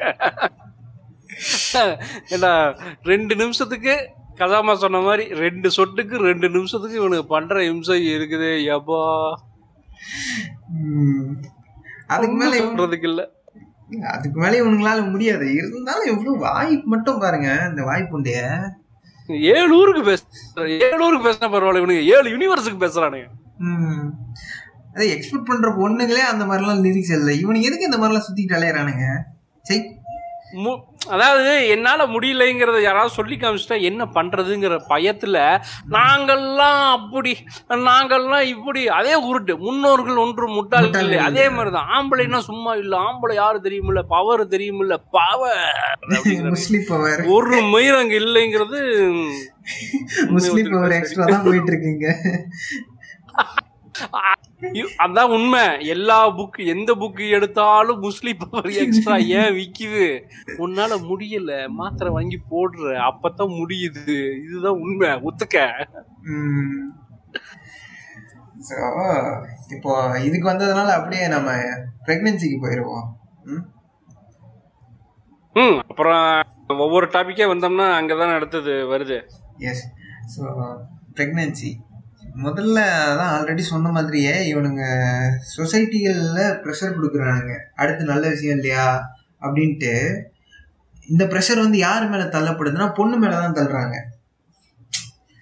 இவன் அந்த பையனை போயிட்டு யாரும் ஒன்றும் கேட்கறது இல்ல என்னடா நீ பண்ணியா அப்படின்ட்டு அவனை கேட்கறது இல்ல அந்த நாய்க்கு ஒழுங்கான செக்ஸ் எஜுகேஷன் இருக்குதானே தெரியல. ஓட்ட தெரியாம எந்த ஓட்டையோ ஏதோ ஒண்ணுத்துல வச்சு தடவிட்டு கிடப்பானுங்க. அவன் ஓட்டையில தான் விட்டானானே அவனுக்கு தெரியாதுடா நீ வேற ஏன்டா? இப்படி எல்லாம் குஸ்திரிக்கால செஞ்சவனுக்கு சரி விடு நான் ஏன் அதை சொல்லிக்கிட்டு இப்படி பண்ணிட்டு சுத்திட்டு கிடப்பான். கடைசியில குழந்தை பிறக்கல குழந்தை பிறக்கலன்னு சொல்லிட்டு அந்த பொண்ணு வந்து ரொம்ப சப்ரஸ் பண்ணுவாங்க. அந்த பொண்ணோட மாமியாரா இருக்கட்டும். அது டிப்ரெஷனாலே கூட அந்த பொண்ணு வந்து பிரெக்னென்ட் ஆகாம இருக்கலாம். இவனுக்கு சின்ன வயசுல இருந்து கொடுத்த டிப்ரெஷன் வயசுக்கு வந்து கொடுத்தது படிக்க விடாம பண்ணது வேலைக்கு போக விடாம பண்ணது பிடிச்சவன கல்யாணம் பண்ணாம விட்டதுன்னு அவ்வளவு மாதிரி ஒரு அழுத்தமும் அந்த டிப்ரெஷனுமே வந்து ஒரு சந்தோஷமான மனநிலையில் இருந்தா தான் வந்து பிரெக்னன்சி இது எப்படின்னா சந்தோஷமே இல்லைன்னா எப்படி பிரெக்னென்ட் ஆகும் அதான் இது எப்படின்னா முடி எங்க கொட்டுதுன்னா கவலையா இருக்குங்க கவலையா இருந்தாதாங்க முடி கொட்டுன்ற மாதிரி திரும்ப திரும்ப. அப்- அப்படியே பிடிச்சி அழுத்திக்கிட்டே இருக்க வேண்டியது. அவங்கள பிடிச்சி ரொம்ப டிப்ரெஷனுக்கு கொண்டு போயிட்டு அவங்க திருப்பி வெளியே எங்கேயுமே போகாத மாதிரி. எந்த அளவுக்கு பேசுறதுக்கு இந்த கூட சொசைட்டியோட இல்ல அதான் எந்த அளவுக்கு இந்த சொசைட்டி வந்து இந்த குழந்தை பெத்துக்கலைங்கிற ஒரு விஷயத்த போட்டு டார்ச்சர் பண்ணி ஒரு ப்ரெஷர் கொடுத்துருந்துச்சுன்னா ஒரே ஒரு பிராண்டு வந்து தமிழ்நாடு முழுக்க எல்லா ஊர்லயும் ஐவிஎஃப் தமிழ்நாடு மட்டும் இல்ல. ஃபெர்டிலிட்டி தமிழ்நாடு மட்டும் இல்ல. அவங்க பக்கத்து பக்கத்து நாட்டுக்கெல்லாம் போயிட்டாங்க. ஸ்ரீலங்கா, பங்களாதேஷ். ஸ்ரீலங்கான்னு போற அளவுக்கு அவன் வளர்ந்து இருக்கிறான் அப்படின்னா பழனி தாராபுரம் திண்டுக்கல் கோயம்புத்தூர் அப்படின்னு இந்த பஸ் ரூட் மாதிரி அந்த பிரபுதேவ படத்துல சொன்ன மாதிரி மதுரை திண்டுக்கல் காரைக்கால் மானாவாரி மதுரை மதுரை மதுரை அப்படிங்கிற மாதிரி அவன் ஆஸ்பத்திரி ஓபன் பண்றான். கசகசன்னு ஐவிஎஃப்க்கு ஹாஸ்பிட்டல் ஓபன் பண்றான் அதுல போய் லட்சக்கணக்கில் செலவு பண்றாங்க. அப்படின்னா இதுக்கு வந்து இந்த சொசைட்டி கொடுத்த பியர் ப்ரெஷர் தான் காரணம். அதுவும் அந்த பொண்ணு மேலதான் அந்த ப்ரெஷர் போடுவானுங்க. ஒரு விஷயம் ஒரு கல்யாணத்துக்கு போனா என்னம்மா ஒண்ணும் விசேஷம் இல்லையா. என்னம்மா எப்ப பேரனை பெத்து தருவ? என்ன. அப்படின்னு சொல்லுவோம். ஏதாச்சும் சங்க ஏதாச்சும் சடங்கு இருந்துச்சுன்னா கூட அவங்கள அவ்வளவா சேர்த்துக்க மாட்டாங்க. நீங்க பண்றதுலயே உச்சகட்ட கொழுப்பு பிடிச்ச வேலை என்னன்னா ஒரு மனுஷனை வந்து ஒரு குரூப்ல இருந்து ஒதுக்குறது. நீ கூட்டமா வாழ்ந்து பழகுன ஒரு குரங்கு நீ. சரியா? நீ வந்து ஒருத்தரை ஐசோலேட் பண்றதுன்றது அது ஒரு பெரிய தண்டனை. அந்த மாதிரி வேலையெல்லாம் இதை யூஸ் பண்ணி பண்ணுவானுங்க. அதே போல இவங்க இவங்களை வந்து கொண்டு போய் அந்த மாதிரி ஹாஸ்பிட்டல் பக்கம் போங்க அப்படின்னு சொல்லிட்டு ப்ரெஷர் பண்றது. அது முக்கியமா வந்து பொண்ணுக்கு பொண்ணுக்கு அட்வைஸ் கொடுக்கறது. ஒருத்தனுக்கு பிரச்சனை என்ன சுத்தி இருக்கிறவனுங்க அத்தனை பேர் டாக்டர் ஆயிருவானுங்களே. ஆமா ஆமா ஆமா. முதல்ல பொண்ணுக்கு தான் அட்வைஸ் கொடுப்பானுங்க. அந்த பையன் என்ன பண்றான் அதெல்லாம் எதுவுமே சொல்லவே மாட்டாங்க. அவனை அவனை பத்தி எதுவும் கண்டுக்க மாட்டாங்க. நேரா பொண்ணுக்கு வந்து அட்வைஸ் கொடுக்கறது. டாக்டர் டாக்டர் கிட்டயுமே இவனுக்கு ரெண்டு பேரும் போனாலுமே முதல்ல வந்து இவளுக்கு தான் ஏதோ பிரச்சனை அப்படின்னு சொல்லிட்டு அவன் சொல்லுவான். கடைசியில டெஸ்ட் பண்ணாதான் தெரியும் இந்த மண்ணு பயலுக்கு வந்து ஒண்ணுமே இல்ல ஃபியூஸ் போயிருச்சு அப்படின்னு கையடிச்சு கை கையடிச்சு கையடிச்சு கையடிச்சு அது செத்து போச்சுன்னு. செத்து போச்சு அப்படின்ட்டு கடைசியா தான் தெரியும். ஆனா இவ்- இவ்வளவு வேலை பாக்குறவனுங்க ஒரு லட்சக்கணக்கில் செலவு பண்ணி கூட ஹாஸ்பிட்டல்ல பெத்துக்கிறதுக்கு ரெடியா இருக்கிற இவனுங்க என்ன பண்றானுங்க? அந்த அர்பன் ஹோம்ஸ் இருக்கு பாத்தீங்களா? அனாதை இல்லம் அந்த அந்த பக்கம் போயிட்டு குழந்தைங்களை தத்தெடுக்கிறது கிடையாது. ஐயோ அது எங்கள் இனம் கிடைக்குமா? எங்க இனம் எங்க சாதி எங்க ரத்தம் கிடைக்குமா? ரத்தம். அறுத்துட்டு சாப்பிட உண்ட ரத்தம் வேணா அதுக்கு அதையும் பண்ண மாட்டானுங்க இதையும் பண்ண மாட்டானுங்க. எச்சமயிர மயிர பேசிக்கிட்டே இருப்பானுங்க. அந்த அதாவது அந்த பியர் ப்ரெஷர் எந்த அளவுக்கு அந்த பொண்ணு மேல பில்டப் பண்ணுவாங்கன்னா. ஒரு ஆறு மாசம் இல்ல ஒரு வருஷம் ஆயிடுச்சுன்னா அதுக்கப்புறம் ஒரு ஃபங்க்ஷனுக்கு போறதுக்கு அந்த பொண்ணு யோசிக்கும். ஏதாவது விசேஷமா? ஏதாவது விசேஷமா? அஹ் அவன்கிட்ட போய் கேளு. எனக்கு இந்த இடத்துல பிளிப் பிளிப் தான் ஞாபகம் வர்றாங்க. அந்த ரிலேட்டிவ்ஸ்னு சொல்லி ஒரு எபிசோட் பண்ணிருப்பாங்க. ம். செம்மையா இருக்கும். சருசாகா பேசியிருப்பான். ம். அது மாதிரி இனிமே யாராவது விசேஷத்துல வந்து என்னப்பா ஏதாவது விசேஷமானா உன் பையன் ஒழுங்கா போட்டானான்னு கேளு போ. அவன்கிட்ட போய் கேளு. அப்படின்னு மூஞ்சில ரொப்புன்னு ஒண்ணு வச்சு சொல்லிடணும். அந்த எபிசோட் அந்த எபிசோட் ரிலேட்டிவ் எபிசோட் பார்த்தவங்களுக்கு இது ரிலேட் பண்ணிக்க முடியும். ஆமா. செமையா இருக்கும்? அது மாதிரி போ அவனுக்கு ஒழுங்கா போடவே தெரியல. அவனுக்கு போல போடுறக்கு சொல்லி கொடு. அப்புறம் வந்து இங்க கேள்வி கேளு அப்படின்னு மூஞ்சில அடிச்ச மாதிரி சொல்லணும். வேலை மயிறு சும்மா மேபி நிறைய அவங்களுக்கு இன்னும் கொஞ்சம் டைம் தேவைப்படலாம். ஒரு டூ இயர்ஸ் கழிச்சு குழந்தை பெற்றுக்கலாம்னு நினைச்சிருந்திருக்கலாம். எதுவா வேணா இருந்திருக்கலாம். அதுதான் மாரி பிறக்கவே இல்லைனாலுமே இப்ப என்ன பிரச்சனை. உடனே பிள்ளைய பத்தி இப்ப என்ன பண்ண போற? ம், அது அவங்க ரெண்டு பேருக்குள்ளான அண்டர்ஸ்டாண்டிங் அது. அவங்க அவங்க என்ன வேணா முடிவு பண்ணிருக்கலாம். ஒரு கொஞ்ச நாள் கழிச்சு கூட பெத்துக்கலாம் அப்படின்ட்டு அவங்க நினைச்சிருப்பாங்க. அவங்க செட்டில் ஆயிட்டு இப்ப ம், அந்த அந்த அந்த மயிரானுக்கு என்ன? ரெண்டு நிமிஷத்துல வேலையும் முடிச்சிட்டு ரெண்டு சொட்டியும் விட்டுட்டு து- பொச்சை திறந்துட்டு படுத்து தூங்கிடுவான் ம், அந்த பொண்ணு இல்ல பிரெக்னென்ட் ஆனதுக்கு அப்புறம் இருக்கிற பிரச்சனை எவ்வளவு இருக்கும்? ம், அது இந்த பூமர் ஆன்டி தான் கேக்குது. இவ்வளவு ரெண்டு புள்ள பெற்றிருப்பாளுங்க கொஞ்சமாவது அறிவு மயிர் வேணும். நம்ம புள்ள பெக்கும் போது எவ்வளவு கஷ்டப்பட்டோம். அது எவ்வளவு கொடுமையானது. அந்த ஆன்டி என்ன கெரியர் என்ன இருக்கு ஒண்ணு என்ன இருக்கு? அதெல்லாம் படிச்சு கூட இருக்காது. படிச்சிருந்தாலுமே வீட்டுல உட்காந்துட்டு தானே சாமான் நறுக்கிட்டு காய்கறி நறுக்கிட்டு சாமான் கழுவிட்டு தான் உட்காந்துட்டு இருக்கோம் அதனால அது ஒண்ணும் அப்ப என்ன அப்படின்னா உண்மையாலுமே அதாவது உண்மையாலுமே அறிவு இருக்கிறவங்க என்ன பண்ணணும்? நம்ம கஷ்டப்பட்டோம் நம்மள மாதிரி யாரும் கஷ்டப்படக்கூடாது. அப்படிங்கிற எண்ணம் மயிர் வரணும். இந்த பூமர் ஆண்டிகளுக்கு ஒரு மயிரும் வராது. ம், ஆ, ஏன் நாங்கெல்லாம் புள்ள பெத்து வளர்க்கலையா? அப்படிமைய சனின்னு இல்ல. அப்படியே வேலையை செஞ்சுட்டு இருந்தீங்க. மூடிட்டு உட்காரு கொஞ்ச நேரம். வாயை திறந்து ஏதாவது பேச வைக்காத அப்படின்னு காண்டாகும் மனுஷனுக்கு திட்டுறதுக்கு. அது இல்லையா? ம் சொல்லுங்க. இல்ல அதான் சொல்றேன். இந்த இந்த இந்த பிரெக்னன்சில வரக்கூடிய பிரச்சனைகளை பத்தி நம்ம. பேசணும். இது முடிச்சா இது முடிச்சா அடுத்து அத பத்தி பேசணும் அப்படியே கண்டினியூவா தான் போறோம் இப்போ. ஒண்ணும் இல்ல. இப்போ இந்த எதுக்காக நான் இந்த டாபிக் கொண்டு வந்தேன்னா இப்போ இருக்கிற சுச்சுவேஷனுக்கு ரெண்டு பேருமே வேலைக்கு போனாதான் பிள்ளைய படிக்க வைக்க முடியும் பிள்ளைய கரை சேர்க்க முடியும் அப்படின்னு நான் சொல்றேன். அது வந்து சிட்டில வந்து ஒரு அளவுக்கு ஒரு அண்டர்ஸ்டாண்டிங் இருக்கு. கொஞ்சம் புரிஞ்சுக்கிறானுங்க. ஒரு அளவுக்கு ரெண்டு பேரும் வேலைக்கு போகணுங்கிற மைண்ட் செட்ல வந்து இந்த சிட்டிக்குள்ள இருக்கிட்டு தான் பேசிட்டு இருக்காங்க. இருந்தாலுமே அங்க இருந்தாலுமே அங்க வந்து இப்போ அந்த மைண்ட் செட். இருக்கிற பாப்புலேஷன் வந்து ஒரு பத்து பர்சன்ட் தான் இருக்கிறானுங்க. இது தொண்ணூறு பர்சன்ட் மக்களை என்னைக்கு சரி பண்றது? இவனு என்னைக்கு திருந்துவானுங்க? இவனு என்னைக்கு யோசிப்பானுங்க? இதெல்லாம் நினைச்சாலே கிருகிருன்னு இருக்குதுல்ல. நான் படிக்கும் போதெல்லாம் என்னோட ஜாயின் பண்ண பொண்ணு வந்து பிரெக்னெண்டாவே இருந்துச்சு. காலேஜ் ஜாயின் பண்ணும்போது. பிரெக்னன்சியே ஒரு பெரிய ஒரு அதுவே வந்து ஒரு மிகப்பெரிய பஞ்சாயத்து. ப்ரெஷர் அதுல வந்து படிக்கவும் செய்யணுமா? அது படிக்கவும் செஞ்சு நல்ல வேளை அது அரியர்லாம் வைக்காம பாஸ் பண்ணி எப்படியோ எஸ்கேப் ஆகி ஓடிடுச்சு காலேஜை விட்டு. ரொம்ப கஷ்டப்பட்டுச்சு அந்த பொண்ணெல்லாம். காலையில காலையில வந்துரும். காலையில எட்டு மணி கிளாஸ்னா எட்டு மணிக்கெல்லாம் வந்துரும். அதே போல நைட்டு லேட்டா தான் போவோம் அவன் ஹஸ்பண்ட் தான் வந்து கூப்பிட்டு போவான். அந்த ஒரு வேலையை மட்டும் தான் பண்ணான் அவன். பிக்கப் டிராப் மட்டும் பண்ணான். மீதி எதுவும் அதோட. இன்னொரு முக்கியமான வேலையும் செஞ்சிருக்கேன் அதான் அது மாசமாயிருச்சு. ம், அதை தவிர வேற எதுவுமே பண்ணல அவன். படிக்கிற புள்ள யோசிக்க கூட. எதையுமே யோசிக்கல. இந்த இந்த இளவெடுத்து காண்டம்னா என்னன்னு தெரியாத.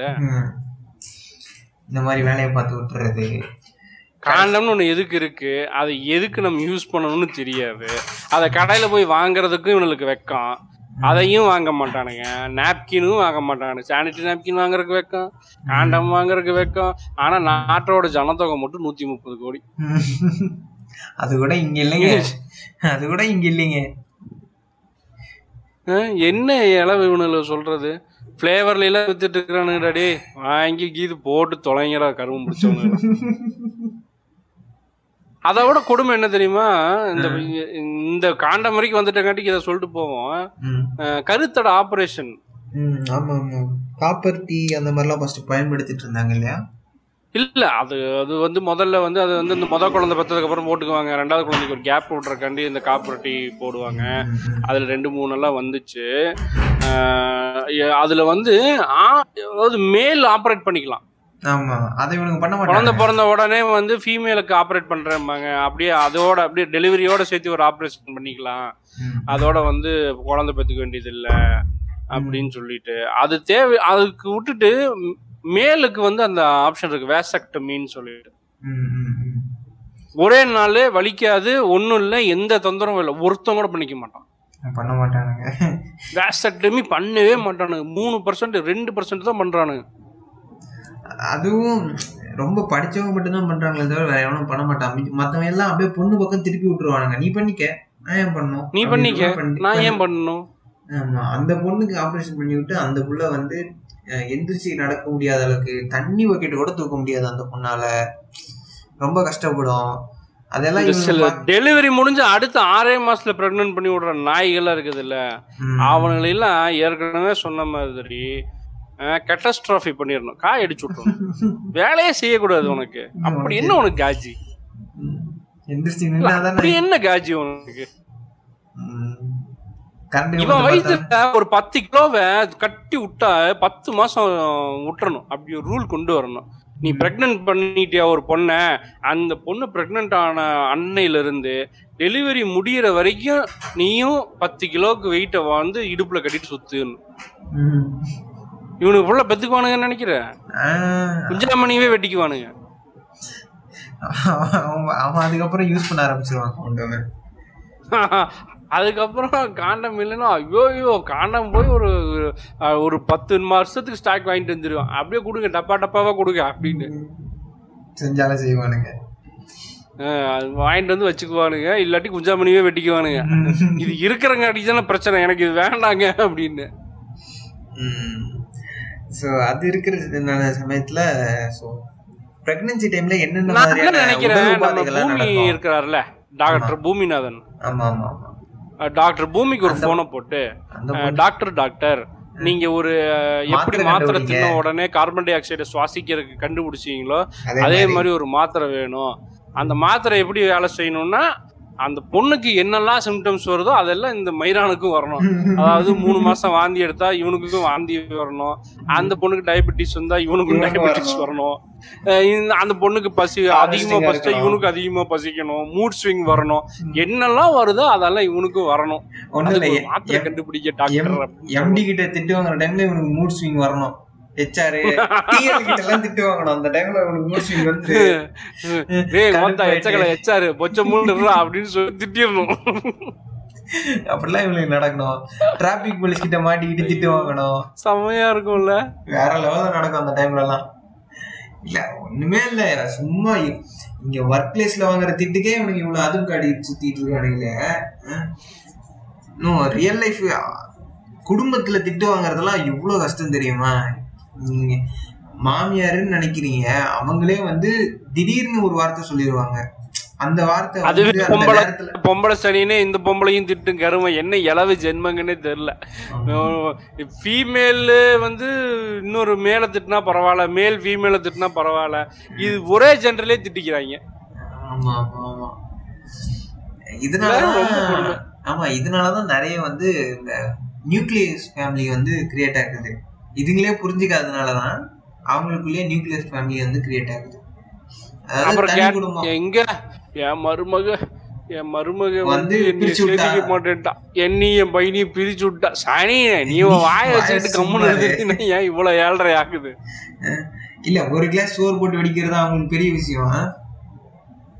சொல்லு மாம்சே ஒரு கிளாஸ் சோறு இவங்களுக்கு போட்டு வைக்க வெடிக்கிறதா பெரிய விஷயம் அவங்களுக்கு. அதெல்லாம் ஒண்ணும் அவங்களுக்கு பெருசாவே தெரியாது. பண்ணிட்டு வந்தப்போ ஆறு மணிக்கு எந்திரிச்சு எல்லா வேலையும் செய்யுங்க இவங்க என்னன்னா எட்டு மணி வரைக்கும் தூங்குறாங்க. நீ அவனை உனக்கு வேற வேலை புண்டல்ல? இவங்க இப்ப கிறுக்கு பூமர் ஆண்டி. ம், உனக்கு அன்னைக்கு ஆறு மணிக்கு எந்திரிச்ச இப்ப என்ன? முப்பது வருஷம் ஆயிடுச்சு. அதுக்கப்புறம் மேல அந்த பொண்ணு எட்டு மணிக்கு எந்திரிச்சா உனக்கு என்ன பிரச்சனை? இல்ல மாம்சே அப்பெல்லாம் டிவி கிடையாது. கோலம் சொல்றேன் கேளுங்க சொல்றேன் கேளுங்க. அப்பெல்லாம் டிவி கிடையாது போனு கிடையாது ஒண்ணும் கிடையாது. இருட்டாச்சுன்னா படுத்துங்கிற தவிர வேற வேலை தெரியாது. இருட்டுறதுக்கு முன்னாடி. எல்லா வேலையும் பார்த்துருவாங்க. அதனால இருட்டின உடனே தூங்கிடுவாங்க விடியிற டைம்ல எந்திரிச்சிருவாங்க. ஓகேவா? என்ன ஒரு எட்டு மணி நேரத்துக்கு மேல ஒரு மனுஷன் எவ்வளவு தூங்க முடியும். மிஞ்சி போனா. பத்து மணி நேரம் தூங்கலாம். அதான் எப்படியும் எட்டு மணிக்கே இவங்க சாப்பிட்டு படுத்துறாங்கன்னு வச்சுக்கோங்களேன். எட்டு மணிக்கு சாப்பிட்டு படுத்துட்டா எட்டு மணி நேரம் கவுண்ட் பண்ணுங்க. காலைல நாலு மணின்றதே அதிகம். அவ்வளவு இப்பெல்லாம் வந்து ஆல்மோஸ்ட் பதினோரு மணி ஆயிடுது. ஆவரேஜ் ஸ்லீப்பிங் டைம்ங்கிறது வந்து டென் டென் தேர்ட்டி தான். நான்லாம் உச்சகட்டமா ரெண்டு மணி மூணு மணி மாம்ஸ் இல்ல அது வந்து ஜென்ரேஷனே கம்ப்ளீட்டா வேற. நம்ம ஒரு ஆவரேஜா சொல்றேன். ஒரு- மேரீடு கப்புள் அப்படின்னு எடுத்துக்கிட்டா average sleeping time is almost ten thirty to eleven தான் எல்லா பக்கமும் இருக்குது. ஏன்னா சித்தி பிரைம் டைம்ல ஓடுதுல நைன் தேர்ட்டிங்கிறது பிரைம் டைம்னு வச்சிருக்கான்ல அதான் டின்னர் டைம் முக்காவாசி பேர் தட்டுல சோத்த போட்டு வந்து உட்கார்றது அந்த உட்கார்றது ஒன்பதரை மணி time. டைம் தான். ஸோ சாப்பிட்டு ஒரு பத்து மணிக்கு பத்தரை மணி வரைக்கும் ரிலாக்ஸ் பண்ணிட்டு அதுக்கு மேலே தான் போய் படுக்க ஆரம்பிக்கிறாங்க. பதினோரு மணி அப்படின்னு போய் படுக்கிறாங்க. அப்போ காலையில் எட்டு மணிங்கிறது ஒன்றும் பெரிய அசாதாரணமான ஒரு டைம் எல்லாம் கிடையாது. நார்மலான டைம் எந்திரிச்சு ஒன்பது மணிக்கு எல்லாம் ஆஃபீஸ் போடுறாங்க இது இது இவங்களுக்கு புரிஞ்சுக்க முடியாது. இந்த பூமராண்டிஸ்னால வந்து அண்டர்ஸ்டாண்ட் பண்ணிக்கவே முடியாது. அது ஏன் எந்திரிக்கல? அதை ஏன் புடுங்கல? அதை ஏன் நொட்டல? நானெல்லாம் வீட்டில் தான் துணி தைச்சேன். எல்லாத்தையும் அந்த இதே தான் பேசுறது. முப்பது நான் அப்படி செஞ்சேன். நான் அம்மிக்கல்ல ஆட்டினேன். நான் இதுல அரைச்சேன். எனக்கு இதெல்லாம் பிடிக்காது. நாங்கெல்லாம் சமைக்கலையா? எதுக்காக? வளர்க்கலையா? எதுக்காக? விடுமா நீ செஞ்சதெல்லாம் வந்து ஓகே. அதை அப்படியே விட்டுரு. இப்ப என்ன பண்றாங்களோ அதை அட்ஜஸ்ட் பண்ணிட்டு போனா ஒத்துக்க மாட்டாங்க. இல்ல இல்ல. நான் எதுக்காக இப்ப அதை பத்தி பேசுறோம்னா நீங்க அம்மிக்கல்ல அரைச்சீங்க ஆட்டுக்கல்ல அரைச்சீங்க எல்லாம் ஓகே. அப்போ இருபத்தி நாலு மணி நேரமும் நீங்க என்ன பண்ணிட்டு இருந்தீங்க? சமையல் அறையில தான் இருந்தீங்க. ம். உங்களுக்கு வந்து அதை விட்டு வெளியே வர ஸ்பேஸே கிடைக்கல. இப்போ இத்தனை நாள் இவனுக்கு சொல்றானுங்களே மிக்சி கிரைண்டர்லாம் வந்து கவர்மெண்ட் ஃப்ரீயாக கொடுக்குது. ஒரு விரல் புரட்சின்னு தூக்கிட்டு ஆடினானுங்க இல்லையா? ஐயோ அவனுங்க வேற பேசிட்டுன்னு சரி ஆடினாங்க இல்லையா? அவங்க எதுக்காக பேசுறாங்க? அவனுக்கு வேலை புண்டல்ல அவனுங்களுக்கு வந்து சுத்தமா அறிவே கிடையாது. எதுக்காக அவங்க வந்து மிக்சி கிரைண்டர் கொடுத்தாங்கன்னா எப்படியாவது இவங்களை வந்து கொஞ்சம் அந்த டைம்ல வந்து ஆட்டுக்கல்ல போட்டு ஆட்டிக்கிட்டு இருக்க நேரத்தில் கிரைண்டரில் போட்டு விட்டு வேற எதனா வேலையை பார்க்கலாம். அவங்க இல்ல இல்ல. அதாவது அதுக்கு பின்னால வந்து ஒரு நுண் அரசியல்னு சொல்லலாம் இது. ரொம்ப நுண் அரசியல் அப்படின்னு சொல்லலாம். ஒரு. அப்லிஃப்ட்மெண்ட் ஆஃப் உமன் அப்படிங்கிற ஒரே ஒரு வேர்டு எடுத்துக்கிட்டோம்னா விவசாய கூலிகள்ல முக்காவாசி வந்து பெண்கள் தான் இருப்பாங்க. விவசாய கூலிகள். நான் சொல்றது வந்து விவசாயிகள் இல்ல. ஏய். வெல்வம் நான் செருப்பால் அடிப்பேன். வெல்வான் விவசாயி. அது பேசவே கூடாது. விவசாய கூலிகளை பத்தி யாரும் பேசுறது இல்ல படத்துலயும் பேசுறது இல்ல இந்த புண்டாமோனும் பேசுறது இல்ல கட்சிக்காரனும் இந்த வந்து கட்சி இந்த வெல்வான் விவசாயின்னு சொல்ற புண்டாமனும் பேசுறது இல்ல விவசாய கூலிகள்ல வந்து அதிகபட்சமா இருக்கிறது வந்து பெண்கள் தான் வந்து விவசாய கூலிகளா இருக்கிறாங்க. அந்த விவசாய கூலிகள் வந்து காலையில இருந்து சா சாயந்தரம் வரைக்கும் காட்டுல வேலை செஞ்சுட்டு வீட்டுக்கு வந்து அம்மிக்கல்லில் அரைக்க முடியாது. இடுப்பு கலண்டுரும். அதெல்லாம் மனசுல வச்சுட்டு தான் வந்து இந்த திராவிட கட்சிகள் வந்து மிக்ஸி கொடுத்ததாகட்டும் இல்ல கிரைண்டர் கொடுத்ததாகட்டும் இது வந்து அந்த ஒரு அடிப்படையில கொடுத்தது தான் அதே மாதிரி எல்லாத்துக்கும் அரசியல் போய் சேரணும் நியூஸ் கேட்கணும். என்ன வந்து நடந்துட்டு இருக்குது? நம்ம நாட்டுல என்ன நடக்குது? அப்படிங்கறத எதுல தெரிஞ்சுக்க முடியும்? நியூஸ்ல தான் தெரிஞ்சுக்க முடியும். எல்லாரும் பேப்பர்லாம் அஃபோர்ட் பண்ண முடியாது. டேய் ம். ப்ரிவிலேஜ் புண்டம்ல எங்கேயாவது ஏசி ரூம்ல உட்காந்துக்கிட்டு இரநூறுவா பேப்பர் வாங்க முடியாதுன்னு கேட்காத. மாசம் இரநூறுவா எனக்கு கணக்கு போட்டீங்கன்னா ரெண்டாயிரத்தி நானூறுவா அது அவனுக்கு ரொம்ப பெரிய விஷயம். ஏன்னா அவனோட விவ- விவசாய கூலியா போனான்னா இரநூத்தம்பது ரூபா முந்நூறுவா தான் கூலியே தருவாங்க பொம்பளைகளுக்கு. அது ரொம்ப அது. இப்போ அது இப்போ. இப்போ அன்னைக்கு இல்ல. இப்பவே அவ்வளவுதான் கொடுக்குறானுங்க. அன்னைக்கு நான் நான் பார்த்த வரைக்கும் நூத்தி இருபது ரூபா வரைக்கும் கொடுத்துருக்கானுங்க. நூத்தி இருபது ரூபா நூத்தி முப்பது ரூபா. அவ்வளவுதான். ஒரு இல்ல இன்னைக்கு இன்னைக்கு வந்து அந்த கூலி கொடுத்துட்டு இருக்கிறானுங்க. அதுலயும் வந்து அது எஸ்சியா இருந்தா ஒரு ரேட் கொடுப்பானுங்க. பிசியா இருந்தா ஒரு ரேட் கொடுப்பானுங்க. மேல தெரு கீழ தெருக்கு கணக்கு போடுவான் கீழ தெருல இருந்து வேலைக்கு வந்தா கம்மியா தருவான். மேல தெருல இருந்து வேலைக்கு வந்தா அதுக்கு ஒரு இது தருவான். ஆமா. ஒரு எட்டு பேர் கூலி பேசிட்டு தருவான். எட்டு பேருக்கு கூலின்னு சொல்லி பேசி நம்ம கிட்ட காசு வாங்கிட்டு நாலு பேரை விட்டு எடுக்க சொல்லுவான். களை அடிக்க சொல்லுவான். அது அதுவும் பண்ணுவானுங்க. அது வந்து அது ஒரு தனி டிவிஷன்ல இருந்தாலுமே இந்த மேல தெரு கீழ தெரு கான்செப்ட் தனியா ஒண்ணு ஓடிட்டு இருக்குது. எந்த தெருவுல இருந்து வரானோ அந்த தெருவுல இருந்து வரவனுக்கு வந்து ஒரு மாதிரி கூலி பேசுவானுங்க. இதெல்லாம் இவனுக்கு புரியவே புரியாது இவனுக்கு இன்னமும் என்ன பண்ணிருப்பானுங்க அதே மாதிரி இந்த மயிரகான கட்சி. வந்து நாப்கின் கொடுக்கறதுக்கு வாழு வாழு வாழுன்னு கத்துனான்ல. நாப்கின் ஏற்கனவே இதே பாட்காஸ்ட்ல சொல்லியிருக்கிறோம் ஒரு பொண்ணுக்கு ரெண்டு நாள் இருக்கும் பீரியட்ஸ் பத்து நாள் இருக்கும் ஏழு நாள் இருக்கும். ஒருத்தவங்களுக்கு ஃப்ளோ கம்மியா இருக்கும் ஒருத்தவங்களுக்கு ஃப்ளோ ரொம்ப அதிகமா இருக்கும். ஒருத்தவங்களுக்கு ஒரு நாளைக்கு அஞ்சு பேடு தேவைப்படும் ஒருத்தவங்க ஒரு நாளைக்கு ஒரு பேடு தான் தேவைப்படும். இன்னைக்கு ரேட்டுக்கு ஒரு சாதாரண ஒரு ரொம்ப மாடரேட் கண்டிஷன்ல ஸ்டே ஃப்ரீ வாங்கணும்னா நாற்பது ரூபா வேணும். ஏழு பேடு தான் இருக்கும் அதுல. ஒரு நாளைக்கு நாற்பது ரூபா. உன் கணக்குப்படி ஒரு இரநூறுவா ஒரு மாசத்துக்கு செலவாகுதுன்னு வச்சுக்கோமே ஒரு விவசாய தினக்கூலியா இருக்கிறவங்க வீட்ல எப்படி அதை அஃபோர்ட் பண்ணுவாங்க? ரெண்டாயிரத்தி நானூறு ரூபா. வருஷத்துக்கு ரெண்டாயிரத்தி நானூறுரூவா மாசத்துக்கு இரநூறுவா ஒரு நாள் கூலி எப்படி கொடுப்பான் அவன். எது அது வந்து அவனுக்கு வந்து லக்ஸுரி தான். அது கவர்மெண்ட் கொடுக்குதுன்னா அது நல்ல விஷயம். நீ ஏசியில் உட்காந்து ப்ரிவிலேஜ் புண்டாம நீ வந்து ரொம்ப லொல்லு மாரிலாம் பேசக்கூடாது. அது என்ன இரநூறுவா வாங்க முடியாது. உனக்கு அது ஈஸிடா ஸ்விக்கியில நீ வந்து ஒரு நானூறுவாய்க்கு வாங்கி திங்கிறவனுக்கு உனக்கு அது அப்படிதான் இருக்கும். அவன் நாள் ஃபுல்லா உட்காந்து வெயில்ல அந்த களை பறிச்சா மட்டும்தான் அவனுக்கு வந்து அந்த இருநூறு ரூபா கிடைக்கும். அவனுக்கு அந்த இரநூறுவா கூலி கிடைக்கும். அந்த இரநூறுவா கூலியை வந்து அவன் வீட்டுக்கு எடுத்துட்டு போய் இந்த குடியார புண்டாம அவனுங்க வந்து அதையும் அடிச்சு கொடுக்கறதுக்குள்ள அதை வந்து ரேஷன் கடையில் வந்து சோறை வாங்கிட்டு போய் அரிசி வாங்கிட்டு போய் ஏதோ ஒரு கருமத்தை வாங்கிட்டு போய் எங்கள் சமைச்சு திங்கணும் அப்படிங்கிற நிலமையில தான் இங்கே முக்காவாசி குடும்பங்கள் இயங்கிட்டு இருக்குது. என்னோட ஃபேஸ்புக் பேஜில் வந்து பறைன்னு ஒரு டாக்குமெண்ட்ரி வந்து நான் ஷேர் பண்ணியிருக்கேன். அதை பாருங்கள் அதில் வந்து விவசாய கூலிகள் எவ்வாறு வந்து சமூகத்தில் வந்து அப்யூஸ் பண்ணப்படுறாங்க. பெண்கள் மட்டும் முக்கியமாக பெண்கள். அவங்கள வந்து எப்படி எப்படிலாம் அப்யூஸ் பண்ணியிருக்கானுங்க.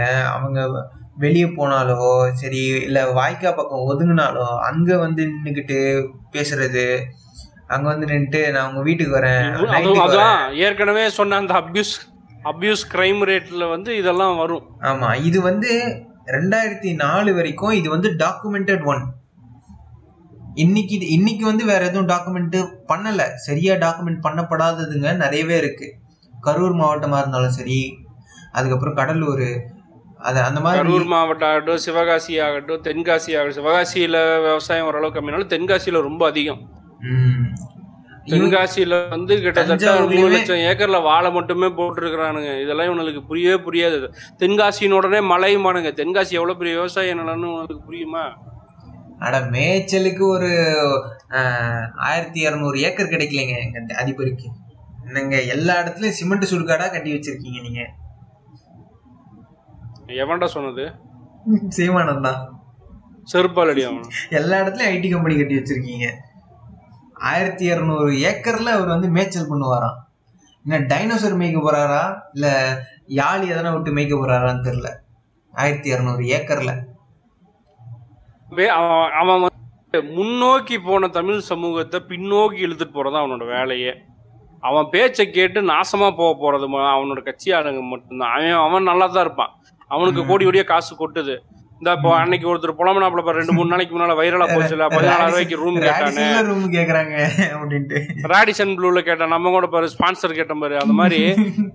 ஏன் ராடிசன் ப்ளூ இவனு பெரிய புளுத்தி நீங்க ரொம்ப விளக்கமயிர் கொண்டு வந்து நொட்டுறானுங்க நொட்டு நொட்டு நொட்டுறானுங்க விளக்கமயிர் இந்த தம்பி முட்டு முட்டுன்னு முட்டுறானுங்க.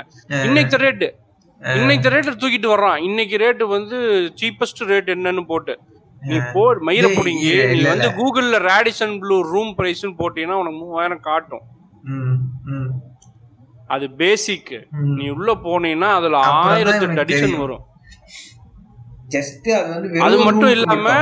இன்னைக்கு சொல்ற நோட் பண்ணிக்க கொரோனா ஸ்டார்ட் பண்ணி லாக்டவுன் அனௌன்ஸ் பண்ணி இன்டர்நேஷனல் ஆக்சஸ் ஸ்டாப் பண்ண அடுத்த நாள்ல இருந்து செவன்டி பர்சன்ட். டிஸ்கவுண்ட் போயிருச்சு ஆல்மோஸ்ட் செவன்டி பர்சன்ட் எங்க நீ ஹயாத் ஹோட்டல் நீங்க ஹயாத்துனா நீ உடனே வாய அதுல ஒருத்தன் வந்து என்கிட்ட கேட்டான். மயிறு மாதிரி ஒருத்தன் வந்து பேசணும் பதினாலாயிரம் ரூபாய்க்குலாம் ஹோட்டல் இருக்கா அப்படின்னு. உனக்கு தெரியலன்னா நீ பொச்ச மூடிட்டு மொத்தம் இங்கெல்லாம் அறுபதாயிரம் கேள்விப்பட்டிருக்கியா? எழுபதாயிரம் எண்பதாயிரத்துக்குலாம் ரூம் இருக்கு. ஐடிசி கிராண்ட்சோலா. லீலா பேலஸ் இதெல்லாம் இவனுக்கு லீலா பேலஸ்னு ஒன்று இருக்கிறதே தெரியாது. அது ஏதோ மைசூர் மகாராஜா பேலஸ்னு நினைச்சிட்டு இருப்பான். ஹோட்டல் லீலா பேலஸ்னா என்ன? அது எப்படி இருக்கும்னு உனக்கு தெரியாது. ஏதாவது யூடியூப் சேனல்ல போய் பாருங்க. பிளாகர் வந்து வீடியோ போட்டிருப்பானுங்க.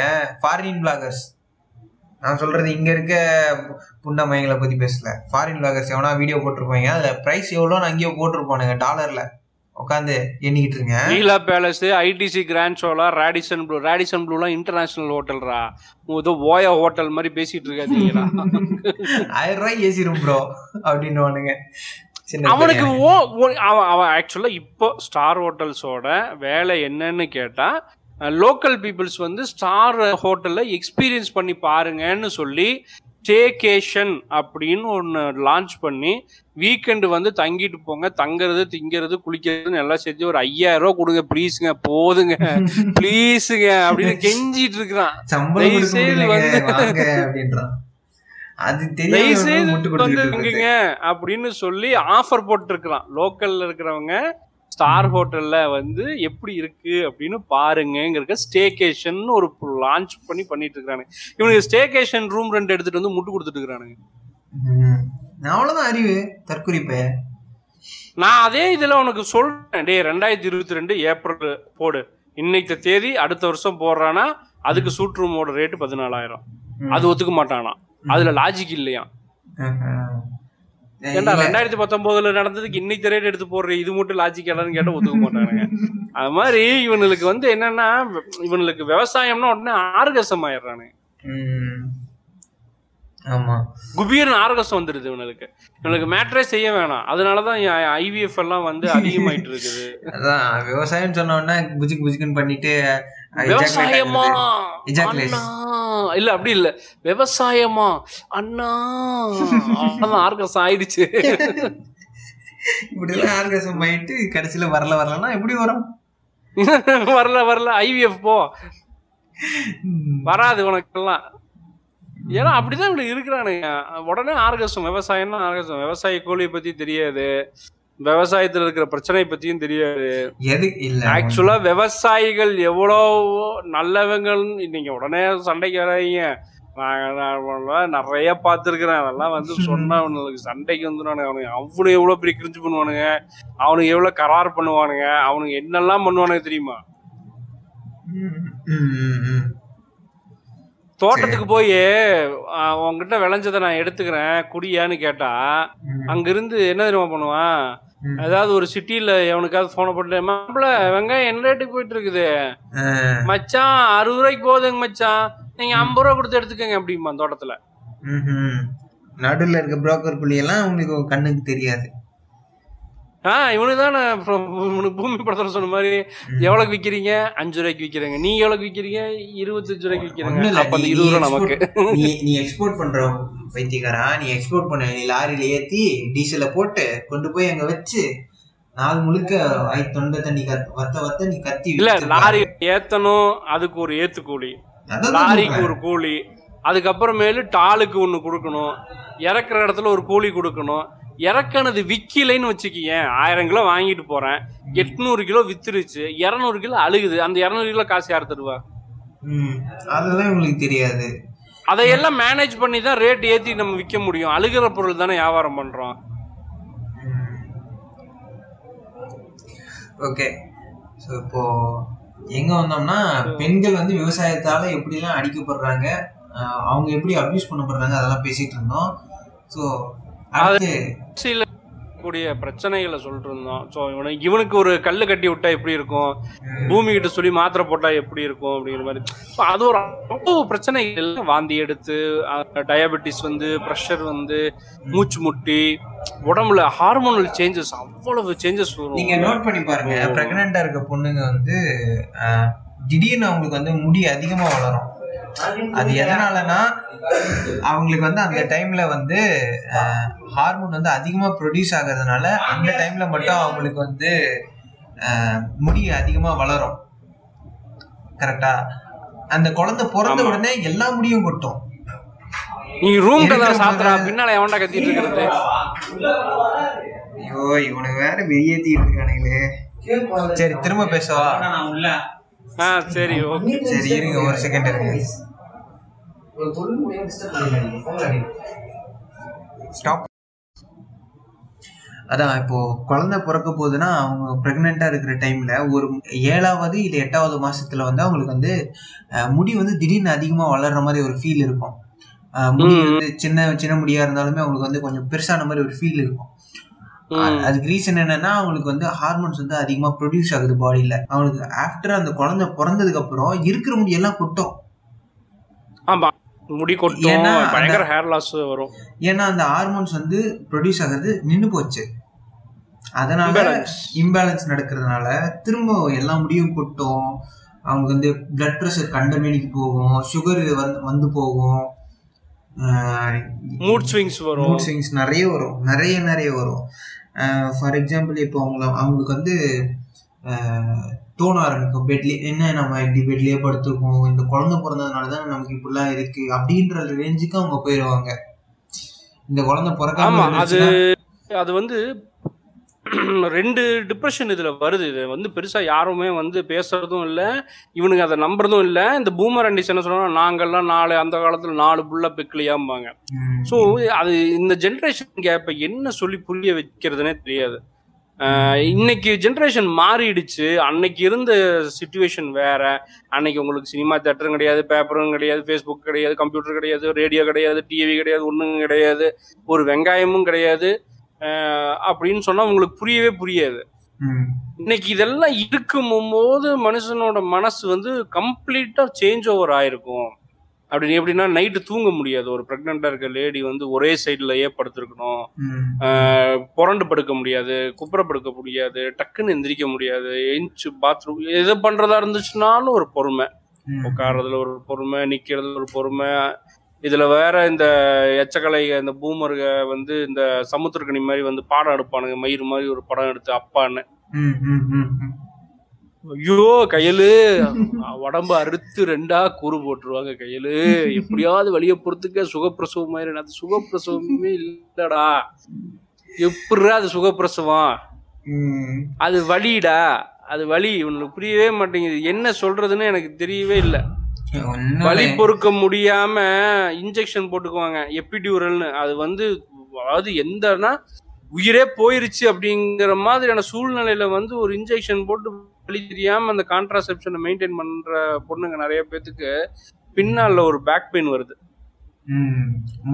டெலிவரி. முடிஞ்சு ஒரு வருஷம் கழிச்சு அந்த முதுகு தண்டு வளத்துல போட்ட ஊசினால அப்படி ஒரு பேக் பெயின் வரும். அதையும் லைஃப் லாங் அனுபவிக்கணும் குழந்தை பெத்துக்கிறதுலயும் வர பிரச்சனையை அனுபவிக்கணும். ஈஸி அப்படிங்கிற வந்து இங்க ஈஸி பிரெக்னன்சிங்கிறது கிடையவே கிடையாது. அந்த மாதிரி சுச்சுவேஷன்ல வந்து சி செக்ஷன்ங்கிறது வந்து ஒரு வரப்பிரசாதம். இவனுங்க அதை என்ன சொல்றானுங்க? இந்த சினிமால ரொமான்டிசைஸ் பண்றானுங்க. அதையும் அதையும் பிடிச்சி ரொமான்டிசைஸ் பண்றானுங்க. சுகப்பிரசவம் தான் நல்லது. சி செக்ஷன் நல்லது இல்லை நீ அனுபவிச்சு பாத்தியாடா புண்டை அந்த வட்டிய? நீ எப்படா சொல்லுவ? சி செக்ஷன் தப்புன்னு. முத அந்த வார்த்தையே தப்பு. சுகப்பிரசவங்கிற வார்த்தையே தப்பு. இவனுக்கு வார்த்தையை தப்பு. அது எப்படி சுகப்பிரசவம் ஆகும்? முதல்ல இவன் குஞ்சாமணி ஓட்டையில இருந்து ஒரு ஒண்ணும் வேணாம். ஒரு சின்ன ஒரு ஒரு பேனை உள்ள விட்டு எடுக்க சொல்லுங்க பாப்போம் அவனால முடியாது. அது மயிரம் கூட இப்ப பேனை ரீஃபில் விட்டு எடுக்க சொல்லுங்க இவன் இவன் இவ்வளவு பேசுறான்ல இது அப்போ அந்த டைம்ல அவனுக்கு விடும்போது தெரியும் சுகம்னா என்னன்ட்டு. அது அது. அவ்வளோ ஒரு மூணு கிலோ உள்ள ஒரு குழந்தைய வெளியே எடுக்கிறத போய் சுகப்பிரசவம்னு பேர் வச்சுக்கிட்டு இவனுங்க அதுல கிரிஞ்சு பண்ணிக்கிட்டு உடம்பறுத்து கூறு போட்டுருவாங்க ஓடி ஆடி வேலை செஞ்சா சரியா போயிடும் அப்படின்னு சொல்லிட்டு இவனுக்கு வந்து ரொமான்டிசைஸ் பண்றான் ம், இந்த சூடோ சயின்ஸ் படிச்சுட்டு வந்து கல்யாணம் பண்ணிட்டு தாலி இருப்பானுங்க பாருங்க. அப்படியே பூமர் அங்கிள்ஸ் தான். அந்த முப்பது வயசான பூமர் அங்கிள்ஸ் தான் நான் சொல்லிக்கிட்டு இருக்கேன். இந்த வாலர் பாஸ்கர் பேச்ச கேட்டுன்னு வந்து இவனுங்க வீட்டுல பிரசவம் உட்கார்ந்து பார்க்கறேன்னு பிரசவம் சாவடிச்சானுங்க ஆஹ், அந்த மாதிரி கேஸுங்க தான் இந்த மாதிரி வேலையெல்லாம் பாக்குறது அதே போல படுக்கிறத பத்தி சொன்னீங்களா தூங்குறது தூங்கும் போது வந்து குழந்தை எங்கன்னா பிறண்டு கழுத்துல வந்து கொடி சிக்கிருமோன்னு பயம் இருக்கும். அடிக்கடி அவங்க வந்து தூங்கிட்டே இருப்பாங்க. திடீர்னு வந்து குழந்தை அசைதா குழந்தை அசைதான்ட்டு கான்சியஸோட எடுத்து கை வச்சு பார்ப்பாங்க. அந்த மாதிரி அது வந்து. தெரியவே அதான் பத்து பயந்து பயந்து மாசம் இருப்பாங்க. பயந்து 24 இருப்பாங்க. Ten months into twenty four hours ஒரு டிப்ரெஷன் என்ன டிப்ரெஷன் எல்லாத்துலயுமே ஒரு ஒரு ஒரு கான் நம்ம நம்ம அறியாம தூக்குறோம் டீப் ஸ்லீப்புங்கிறது கிடையவே கிடையாது அவங்களுக்கு. அந்த. பிரெக்னென்ட் ஆனதுல இருந்து டீப் ஸ்லீப் கிடையாது. எப்போதுமே கான்சியஸ் ஸ்லீப் இருக்கணும். கான்சியஸா சாப்பிடணும். அதுல வேற இந்த சனின்னு வந்து சீரக தண்ணிய போட்டு பட்டரை போட்டு குடி.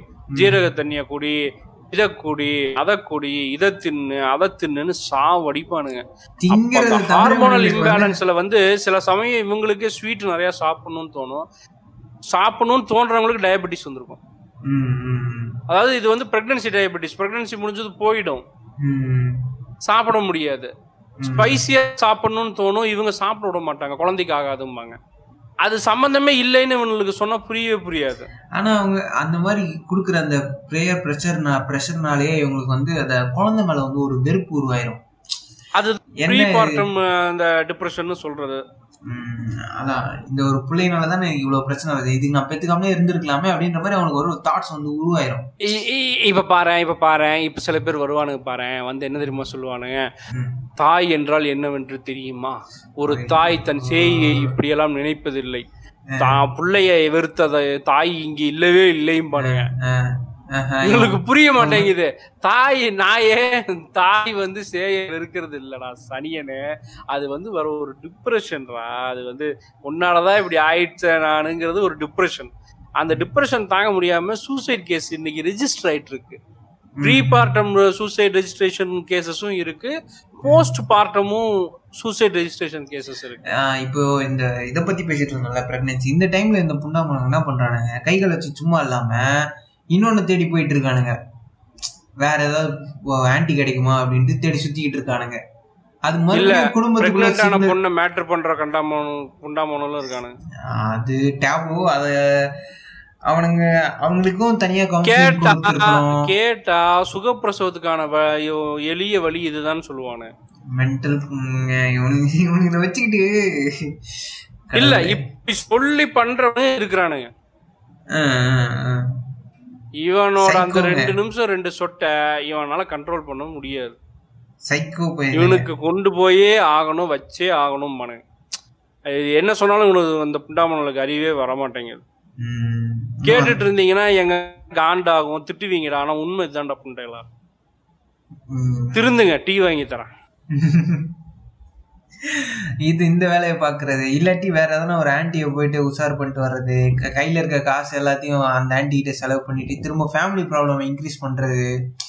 இவனால ஒரு இருபத்தி மூணு இருபத்தி எட்டு வயசு வரைக்கும் இவனுக்கு வந்து அமைதியா இருக்கிறானுங்களே தவிர அந்த பிரெக்னன்சி டைம்ல பொண்டாட்டிக்கு வந்து ஹெல்ப் பண்ணணும் அப்படிங்கிற ஒரு தாட்ஸே வரமாட்டேங்குது இவனுங்களுக்கு.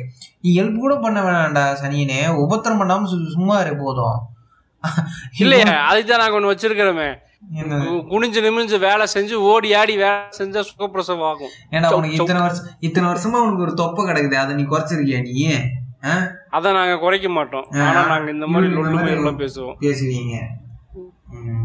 உபதேசம்லாம் ஊருக்கு தான் முதல்ல தன்னும் அத வேற. நாங்க படத்துல சீனா வைப்போமே அதுக்கு நாலு பேர் கை தட்டுவாங்களே.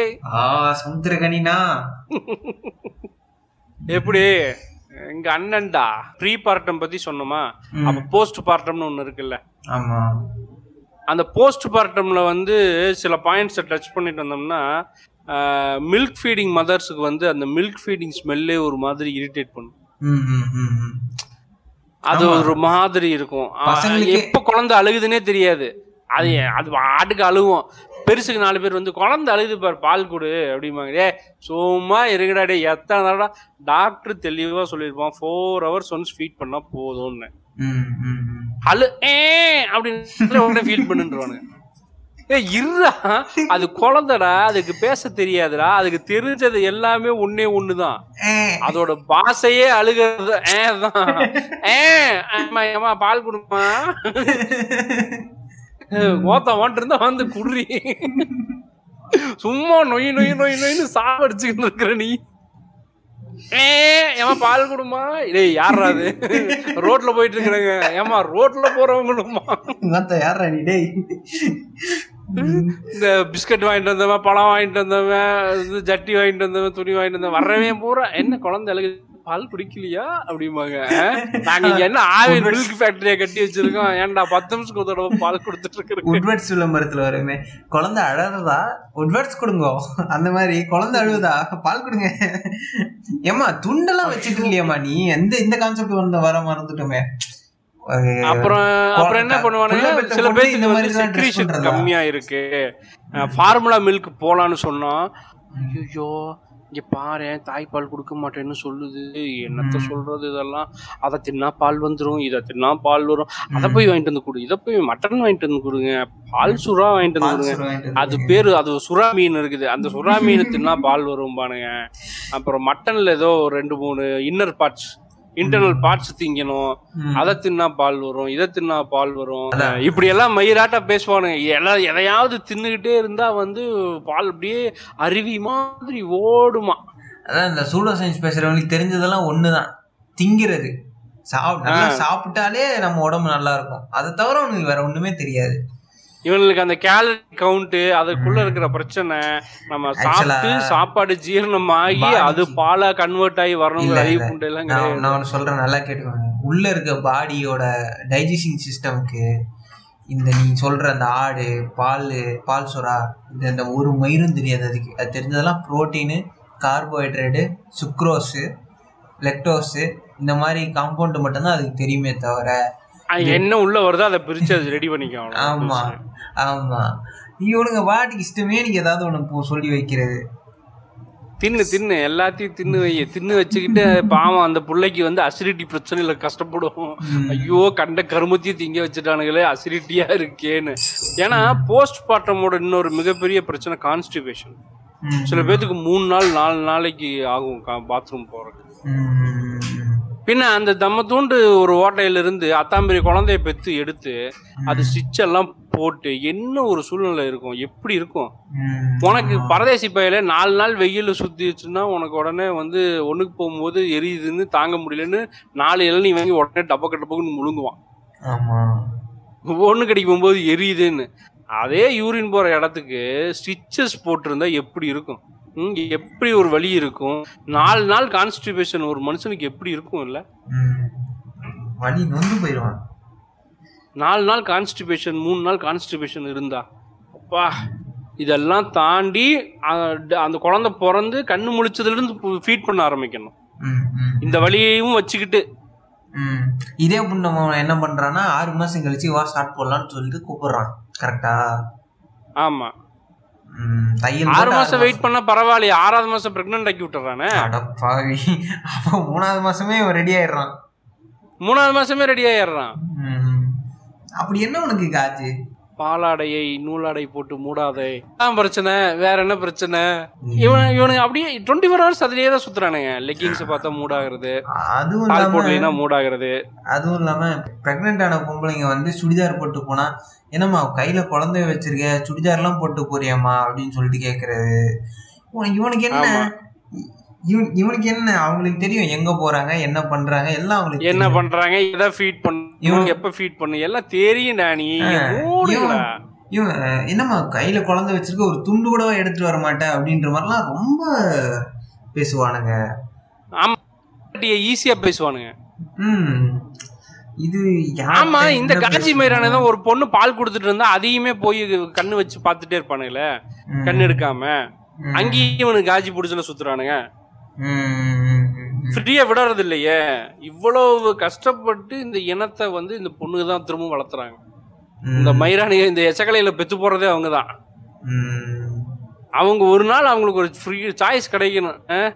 இந்த ஆம்பளைன்னு வந்தா பெக்க கூடாதுங்கிற ஆப்ஷன் கிடைக்கணும் டெலிட் ஷிஃப்ட் டெலிட் என்னது? ஆம்பளை. ஒரே நிமிஷம் ஷிஃப்ட் வந்து டெலிட் வந்து. போய் தேரு நாயே. செத்து போ. நீ- ரீசைக்கிள் பின்ல கூட இருக்க கூடாது போய் தொலை. அப்படின்னு என்னைக்கு ஒரு ஃப்ரீடம் ஆஃப் சாய்ஸ் கிடைக்குதோ அன்னைக்கு தான் இந்த கேன குதியானே திருந்துவானுங்க. ஸோ. போஸ்ட் பார்ட்டம் இது ரீசெண்டாக சொல்கிறேன் நான் ஒரு ஒரு ஒன் வீக் முன்னால் இந்த நியூஸ் படித்தேன் போஸ்ட் பார்ட்டம் ஒரு ஒன்றரை வயசு குழந்தைய விட்டுட்டு. அஞ்சு வயசு குழந்தையும் விட்டுட்டு ஒருத்தங்க வந்து சூசைட் பண்ணிக்கிட்டாங்க. டிப்ரெஷன் இந்த குழந்தை ஹேண்டில் பண்ண முடியல. ஏன்னா வந்து இந்த கோவிட் டைம்ல வந்து அந்த பெரிய பொண்ணு வந்து கிளாஸ் ஆன்லைன் கிளாஸ்ல உட்கார வைக்கணும். இந்த சின்ன குழந்தையும் பாத்துக்கணும்.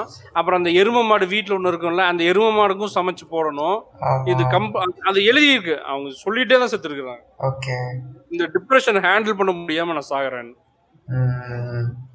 அதே போல ஸோ இவனுக்கு அந்த அத அது புரியவே மாட்டேங்குது. இந்த குழந்தையை வளர்க்குறதுங்கிறது வந்து அது ஒரு பெரிய டிப்ரெஷன் பார்ட்டு. அந்த குழந்தை பேசுறத வந்து என்ன சொல்லுது? அது பசிக்குதுன்னு சொல்லாது. ஆனா அது பசின்னு இவங்க தான் புரிஞ்சுக்குவாங்க. அது பாத்ரூம் போயிடுச்சுன்னு அது சொல்லாது. இவங்க பாத்ரூம் போயிடுச்சுன்னு புரிஞ்சுக்குவானுங்க. இந்த புண்டாம டயப்பர் கூட கழட்டி மாத்த மாட்டானுங்க. அதுக்கு அந்த பொண்ணோட ஆண்டி அந்த அவனோட அம்மாவும் சப்போர்ட் பண்ணும். அது என்ன பயல போய் நீ வந்து சொல்றது? ஆ ஏன் இந்த பயலுக்கு என்ன மயிரா? இவர் டயப்பர் கழட்ட மாட்டாரா? இவர் பெரிய புண்டையா? கழட்டி மாட்ட மாட்டானா இவன்? இவன் தானே அதுக்கு காரணம். இவன் இவனும் சேர்ந்து தானே அந்த பிள்ளைய பெத்தான்? வந்து பண்ணக்கூடாது. குளிக்க வைக்கிறது அவன் பண்ண மாட்டான். கேட்டா ஐயோ எனக்கு குழந்தைகளையே தூக்க தெரியல. எனக்கு பிடிக்கவே தெரியல. ஏன்? இல்ல ஏன்? ஏதாவது அசிங்கமா எனக்கு கேட்க தோணுது. இந்த இடத்துல நான் கேட்கல எனக்கு புரிஞ்சிருச்சு. மூடி புரிஞ்சுக்கிறேன் நானு. மத்ததெல்லாம் பிடிக்க தெரியுது உனக்கு. ஒரு மூணு குழந்தைய உன்னால கையில தூக்க முடியல. மாதிரி வாய்மயிறு பேசுறது. இது ஒரு டிப்ரெஷன் அந்த குழந்தைய ரைஸ் பண்றதுல வர டிப்ரெஷன் அழுதுகிட்டே திரும்பவும் அதே பிரச்சனை. அடுத்து வந்து ஒரு வயசு வரைக்கும் வந்து தாய்ப்பால் கொடுக்கறதுங்கிறது வந்து ஏற்கனவே பத்து மாசம் தூக்கம் இல்ல. இப்ப அடுத்த பத்து மாசம் நிம்மதியா தூங்கலாம்னா நடுராத்திரில எப்போ அந்த குழந்தை பசியில எந்திரிச்சு அழுகுதுன்னு தெரியாது. சில சமயம் அழுதுட்டு இருக்கும் ஏன் அழுகுதுன்னு தெரியாது. நீ நோட் பண்ணிருக்கிறியா பண்ணிருக்கேன் நிறைய பார்த்திருக்கேன். சும்மாவே அழுவோம். ஏன் அது பால் கொடுத்தாலும் அழுகைய நிப்பாட்டாது விளையாட்டு காமிச்சாலும் அழுகையை நிப்பாட்டாது. கையாங் கையாங் கியாங் கியாங் கியான்னு கத்தும். நம்ம இந்த ஃபிளைட்ல வரும்போது திடீர்னு கத்தும். ஃபிளைட்டே டென்ஷன் ஆகும். தியேட்டர்ல டென்ஷன். ஆவானுங்க.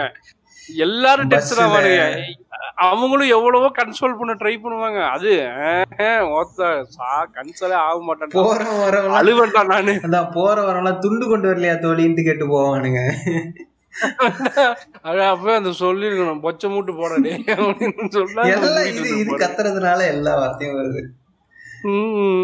சாரி.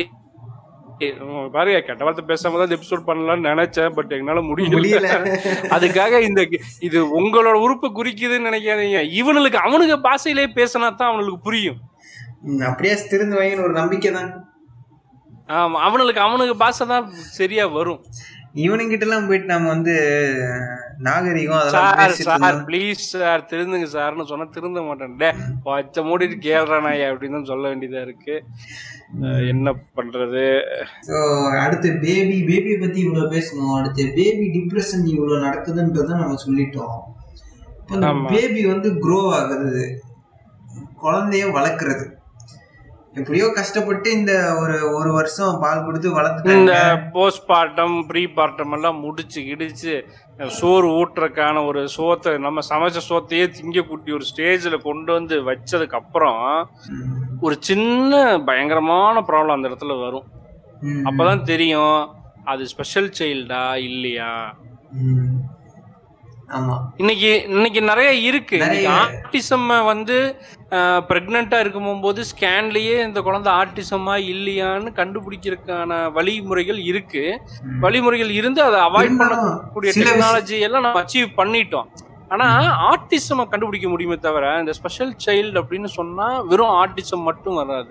இந்த ஸ்பெஷல் சைல்டு வந்து சில பேத்துக்கு பேசுறதுக்கு பேச்சு வராது. பேச்சு வராது அப்படின்னா அந்த வார்த்தைகள் சொல்ல முடியாம தடுமாறுவாங்க. சில சமயம் என்ன பண்ணுவாங்கன்னா எனக்கு தெரிஞ்சு ஒரு சீக்வன்ஸ்ல நான் பார்த்தத சொல்றேனே. அதாவது நம்ம சொன்னா எதையாவது பார்த்தா அதை பண்ண தெரியும். தானா திங்க் பண்ணி பண்ண தெரியாது. அது ஏ எழுதுன்னு சொன்னா ஏ எழுத தெரியாது. நம்ம ஏ எழுதிட்டு இது எழுதுன்னு சொன்னா அப்படியே. இது எதையும் ஐடென்டிஃபை பண்ற கடமை வந்து அந்த பொண்ணுக்கு தான் வந்து தலையில விழுகும். ம். இது இந்த பேக தூக்கி மாட்டிட்டு ஆபீஸ் போயிருவாரு. ஆமா இது இப்போ ரெண்டு பேரும் வேலைக்கு போற சுச்சுவேஷன்ல என்ன பண்ணுவாங்கன்னா சாப்பாடு செஞ்சு பக்கத்துல வச்சிருவாங்க. வச்சுட்டு நான் வந்து டிவி போட்டு விட்டுறேன். நீ இதை பார்த்துட்டு அப்படியே இங்கேயே வீட்லயே இருந்துட்டு வீட்டை கூட்டிட்டு போயிடுவாங்க வீட்ல யாருமே இருக்க மாட்டாங்க. அந்த குழந்தைக்கு பேசுறதுக்கோ கூட இருந்து விளையாடுறதுக்கோ யாருமே இருக்க மாட்டாங்க. அந்த மாதிரி சுச்சுவேஷன்ல அந்த குழந்தை என்ன ஆகுதுன்னா இந்த பேபி. சிட்டர்ஸ் அப்பாயிண்ட் பண்றாங்க. ஆனா பெருசா அந்த பேபி சிட்டர்ஸ் ரெஸ்பான் அவங்களுக்குன்னு ஒரு ஒரு லிமிட் தானே. வந்தோம் பார்த்தோம் சாப்பிட வச்சோம் போனோம்னு தானே இருப்பாங்க. டிவிலயே உட்கார வச்சிருப்பாங்க. அதான் அந்த அந்த ஆல்மோஸ்ட் டிவி பேசாது. ஆமா அவங்க ஜஸ்ட் பார்த்துட்டே இருப்பாங்க. அதை தவிர அவங்களுக்கு வேற எதுவுமே தெரியாது. அந்த குழந்தை என்ன ஆகுதுன்னா போக போக ஒரு மூணு வயசு நாலு வயசு ஆனாலுமே அதால பேச முடியல. அது காரணம் என்னன்னா அது அந்த குழந்தை வந்து குழந்தை கூட இருந்து பேச்சு ப பழகுறதுக்கு யாரும் இல்ல.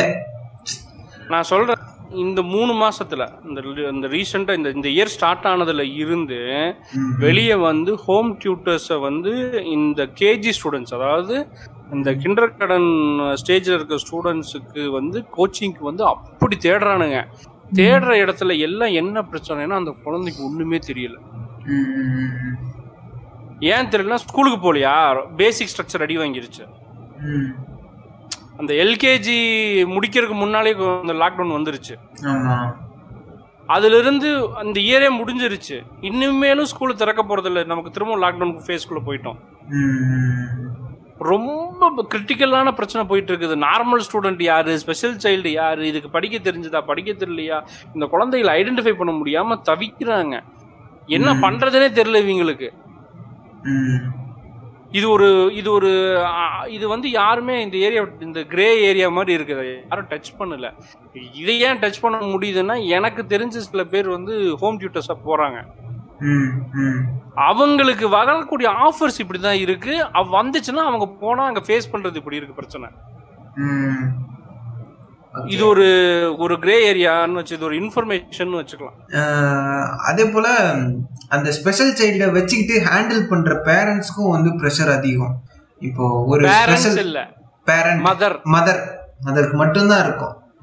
எப்படி சொல்றேன்னா எப்படி அந்த ஆண் வந்து வேலைக்கு போயிடுறான். சொசைட்டியோட ஸ்ட்ரக்சர் அந்த மாதிரி இருக்குது. இவனுங்களும் தலையில் கொம்பு முளைச்ச மாதிரி நான் தான் வேலைக்கு போகணும்னு நினச்சிட்டு போயிடுறானுங்க. நீங்கள் உங்கள் சின்ன வயசுலேருந்து எடுத்து கூட பாருங்கள் உங்கள் பேரண்ட்ஸ் டீச்சர் மீட்டிங்லேயுமே கூட அவங்க அம்மா மட்டும்தான் வருவாங்க. அப்பா கூப்பிட்டீங்கன்னா அவர் வர கேட்டால் எனக்கு வந்து வேலை இருக்குது அப்படின்ட்டு திமிரா சொல்லிட்டு போகிறது அவரும் தானே சேர்ந்து பெத்தாரு. சரி இப்போ திரும்ப இதுக்கே வருவோம். சரியா படிக்கல அங்கெல்லாம் வந்து என்னால அசிங்கப்பட முடியாது நான் வரமாட்டேன்னு சொல்லுவாங்க. ம் அந்த வார்த்தையும் சொல்லுவாங்க. ஓ நீ பெத்தவன் உன்னை மாதிரி தான் இருப்பான்ற நிலைமையும் அவங்களுக்கு புரிய மாட்டேங்குது. இந்த ஸ்பெஷல் சைல்டு பெற்றிருக்காங்க பார்த்தீங்களா நான் நேர்லேயே பார்த்துருக்கேன் நான் பஸ்ஸில் நிறைய ட்ராவல் பண்ணுவேன். அப்போ வந்து என்ன ஆகுனா என்னோட ஊர்லேருந்து ஒரு பக்கத்து ஊர் வந்து ஒரு ரெண்டு கிலோமீட்டரில் இருக்குது அந்த அந்த அந்த ஊர்லேருந்து ஒரு ஸ்பெஷல் சைல்டு வருவான்.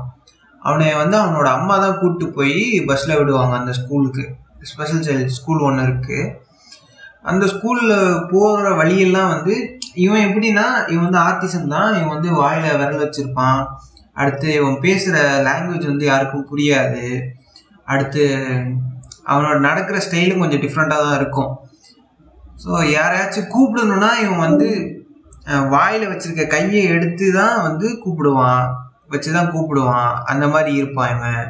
ஸோ அந்த டைம்ல என்னாச்சு? ஒரு தடவை வந்து அவங்க பக்கத்து சீட்ல இருந்தவங்கள வந்து இவன் என்ன பண்ணா வாயில வச்சிருந்த விரலை வச்சு தொட்டு கூப்பிட்டுட்டான். அவனுக்கு தெரியாது இல்லையா? அது வந்து அதுவே வந்து ஒரு பெரிய பிரச்சனை மாதிரி மாறிடுச்சு அந்த டைம்ல அந்த பஸ்ல இவன் எப்படி என் மேல எச்சி வைக்கலாம் அப்படின்ற மாதிரி மாறிடுச்சு. ஸோ அந்த டைம்ல அந்த பேரண்ட் வந்து அந்த அம்மா வந்து ஃபீல் பண்ண பிரச்சனை வந்து ரொம்பவே அதிகம் அந்த பஸ்ல அந்த அந்த குழந்தைய வந்து கூட்டு போய் ஸ்கூல்ல விடுறதுல இருந்து அந்த ஸ்பெஷல் சைல்ட ஸ்கூல்ல விடுறதுல இருந்து திருப்பி கூட்டு வர வரைக்கும் அவங்க கூடவே இருப்பாங்க அந்த ஸ்பெஷல் சைல்டோட அண்ட் மோர் ஓவர் அவங்க அந்த ஹஸ்பண்டுக்கு சாப்பாடு சமைக்கிறதுல இருந்து அவங்க மாமியார் மாமனார் எல்லாரையும் பாத்துக்கிறது அந்த ஒரே ஒரு அம்மா மட்டும்தான் ஆமா. அவங்க தான் பாத்துக்கிறாங்க. ஸ்பெஷல் சைல்டையும் பாத்துக்க வேண்டிய. கட்டாயத்துக்கு தள்ளப்படுவாங்க. அதுவும் ஒரு பயங்கர டிப்ரெஷனுக்குள்ள கொண்டு போய் விடும். இவங்களுக்கு இது மட்டும்தான் வாழ்க்கை அப்படியே சரி அதே தத்தி. தவறி தப்பி அதெல்லாம் முடிச்சு ஒரு எல்கேஜி யூகேஜி எல்லாம் முடிச்சு அப்படியே தள்ளி விட்டு அப்படியே சொல்லுவான். சரியா நல்லா படிச்சது அந்த குழந்தை என்ன உடனே வந்து சொல்லுவான். எப்படி என் மகன்? அங்க அப்பன மாதிரி புத்திசாலி அப்படிமா கல் ஏ கைய புடிச்சு எழுத வச்சு புடுங்கினது பொச்சு கழுவி விட்டது ட்ரெஸ் மாத்தி விட்டது அதுக்கு சொல்லி கொடுத்தது எல்லாம் அந்த புள்ள. இவன் வந்து எப்படி அவங்க அப்பன மாதிரி புத்திசாலி அதுவே சரியா படிக்கலன்னு வச்சுக்கேன் அப்படியே அவங்க ஆத்தா புத்தி வந்திருக்கு பத்தியா? அப்படிமா இந்த கேனக்குதி வந்து வீட்டுல உட்காந்து மொத்தத்தையும் பார்த்தது இதாத்தான் இருக்கும். ம், ம், ம். இந்த ஹோம் மேக்கர்னு உனக்கு ஈஸியா சொல்லிட்டு போயிடுவானுங்க. Home making is not easy job. Pillar அதுதான் வந்து ஒரு கட்டடத்துக்கு பில்லர் எப்படியோ அந்த மாதிரி அந்த ஹோம் மேக்கிங்கிறது வந்து பில்லர் ஹோம் மேக்கர்ஸ் இல்லைன்னு வச்சுக்கேன் பார்த்தா நீயே இல்லை. செத்து போயிடுவ. கட்டடமே மேலே எலும்பாது எல்லாம் இடிஞ்சு போயிடும் அந்த மாதிரி அவங்க ஒரு பில்லர்ஸ் அந்த ஹோம் மேக்கர்ஸுங்கிறது வந்து ஒரு பில்லர்ஸ் ஸோ அதுக்கு வந்து ஒரு மரியாதை கொடுத்தே ஆகணும் நம்ம. That's not an very easy நீ வேணா ட்ரை பண்ணி பாரு. அதுக்கும் சமுத்திரக்கணி புண்டாமா வந்தா அங்கேயும் வந்து ஒரு படம் எடுத்து வச்சு கெடுத்து வச்சிருக்கான் பார்த்தா அவன் எங்க போனாலும் வர்றான்டா. இவன் இம்சம் தாங்க முடியலடா. ஆண் தேவதைன்னு ஒரு படம் எடுத்து குட்டையா ஒருத்தன் அந்த இருப்பான். நாலு சின்ன பசங்க குட்டையா ஒருத்தன் இருப்பான். என்ன நடந்தாலும் அமைதியாவே போயிடணும்ன்ற மாதிரி ஒரு டைலாக்லாம் வருமே.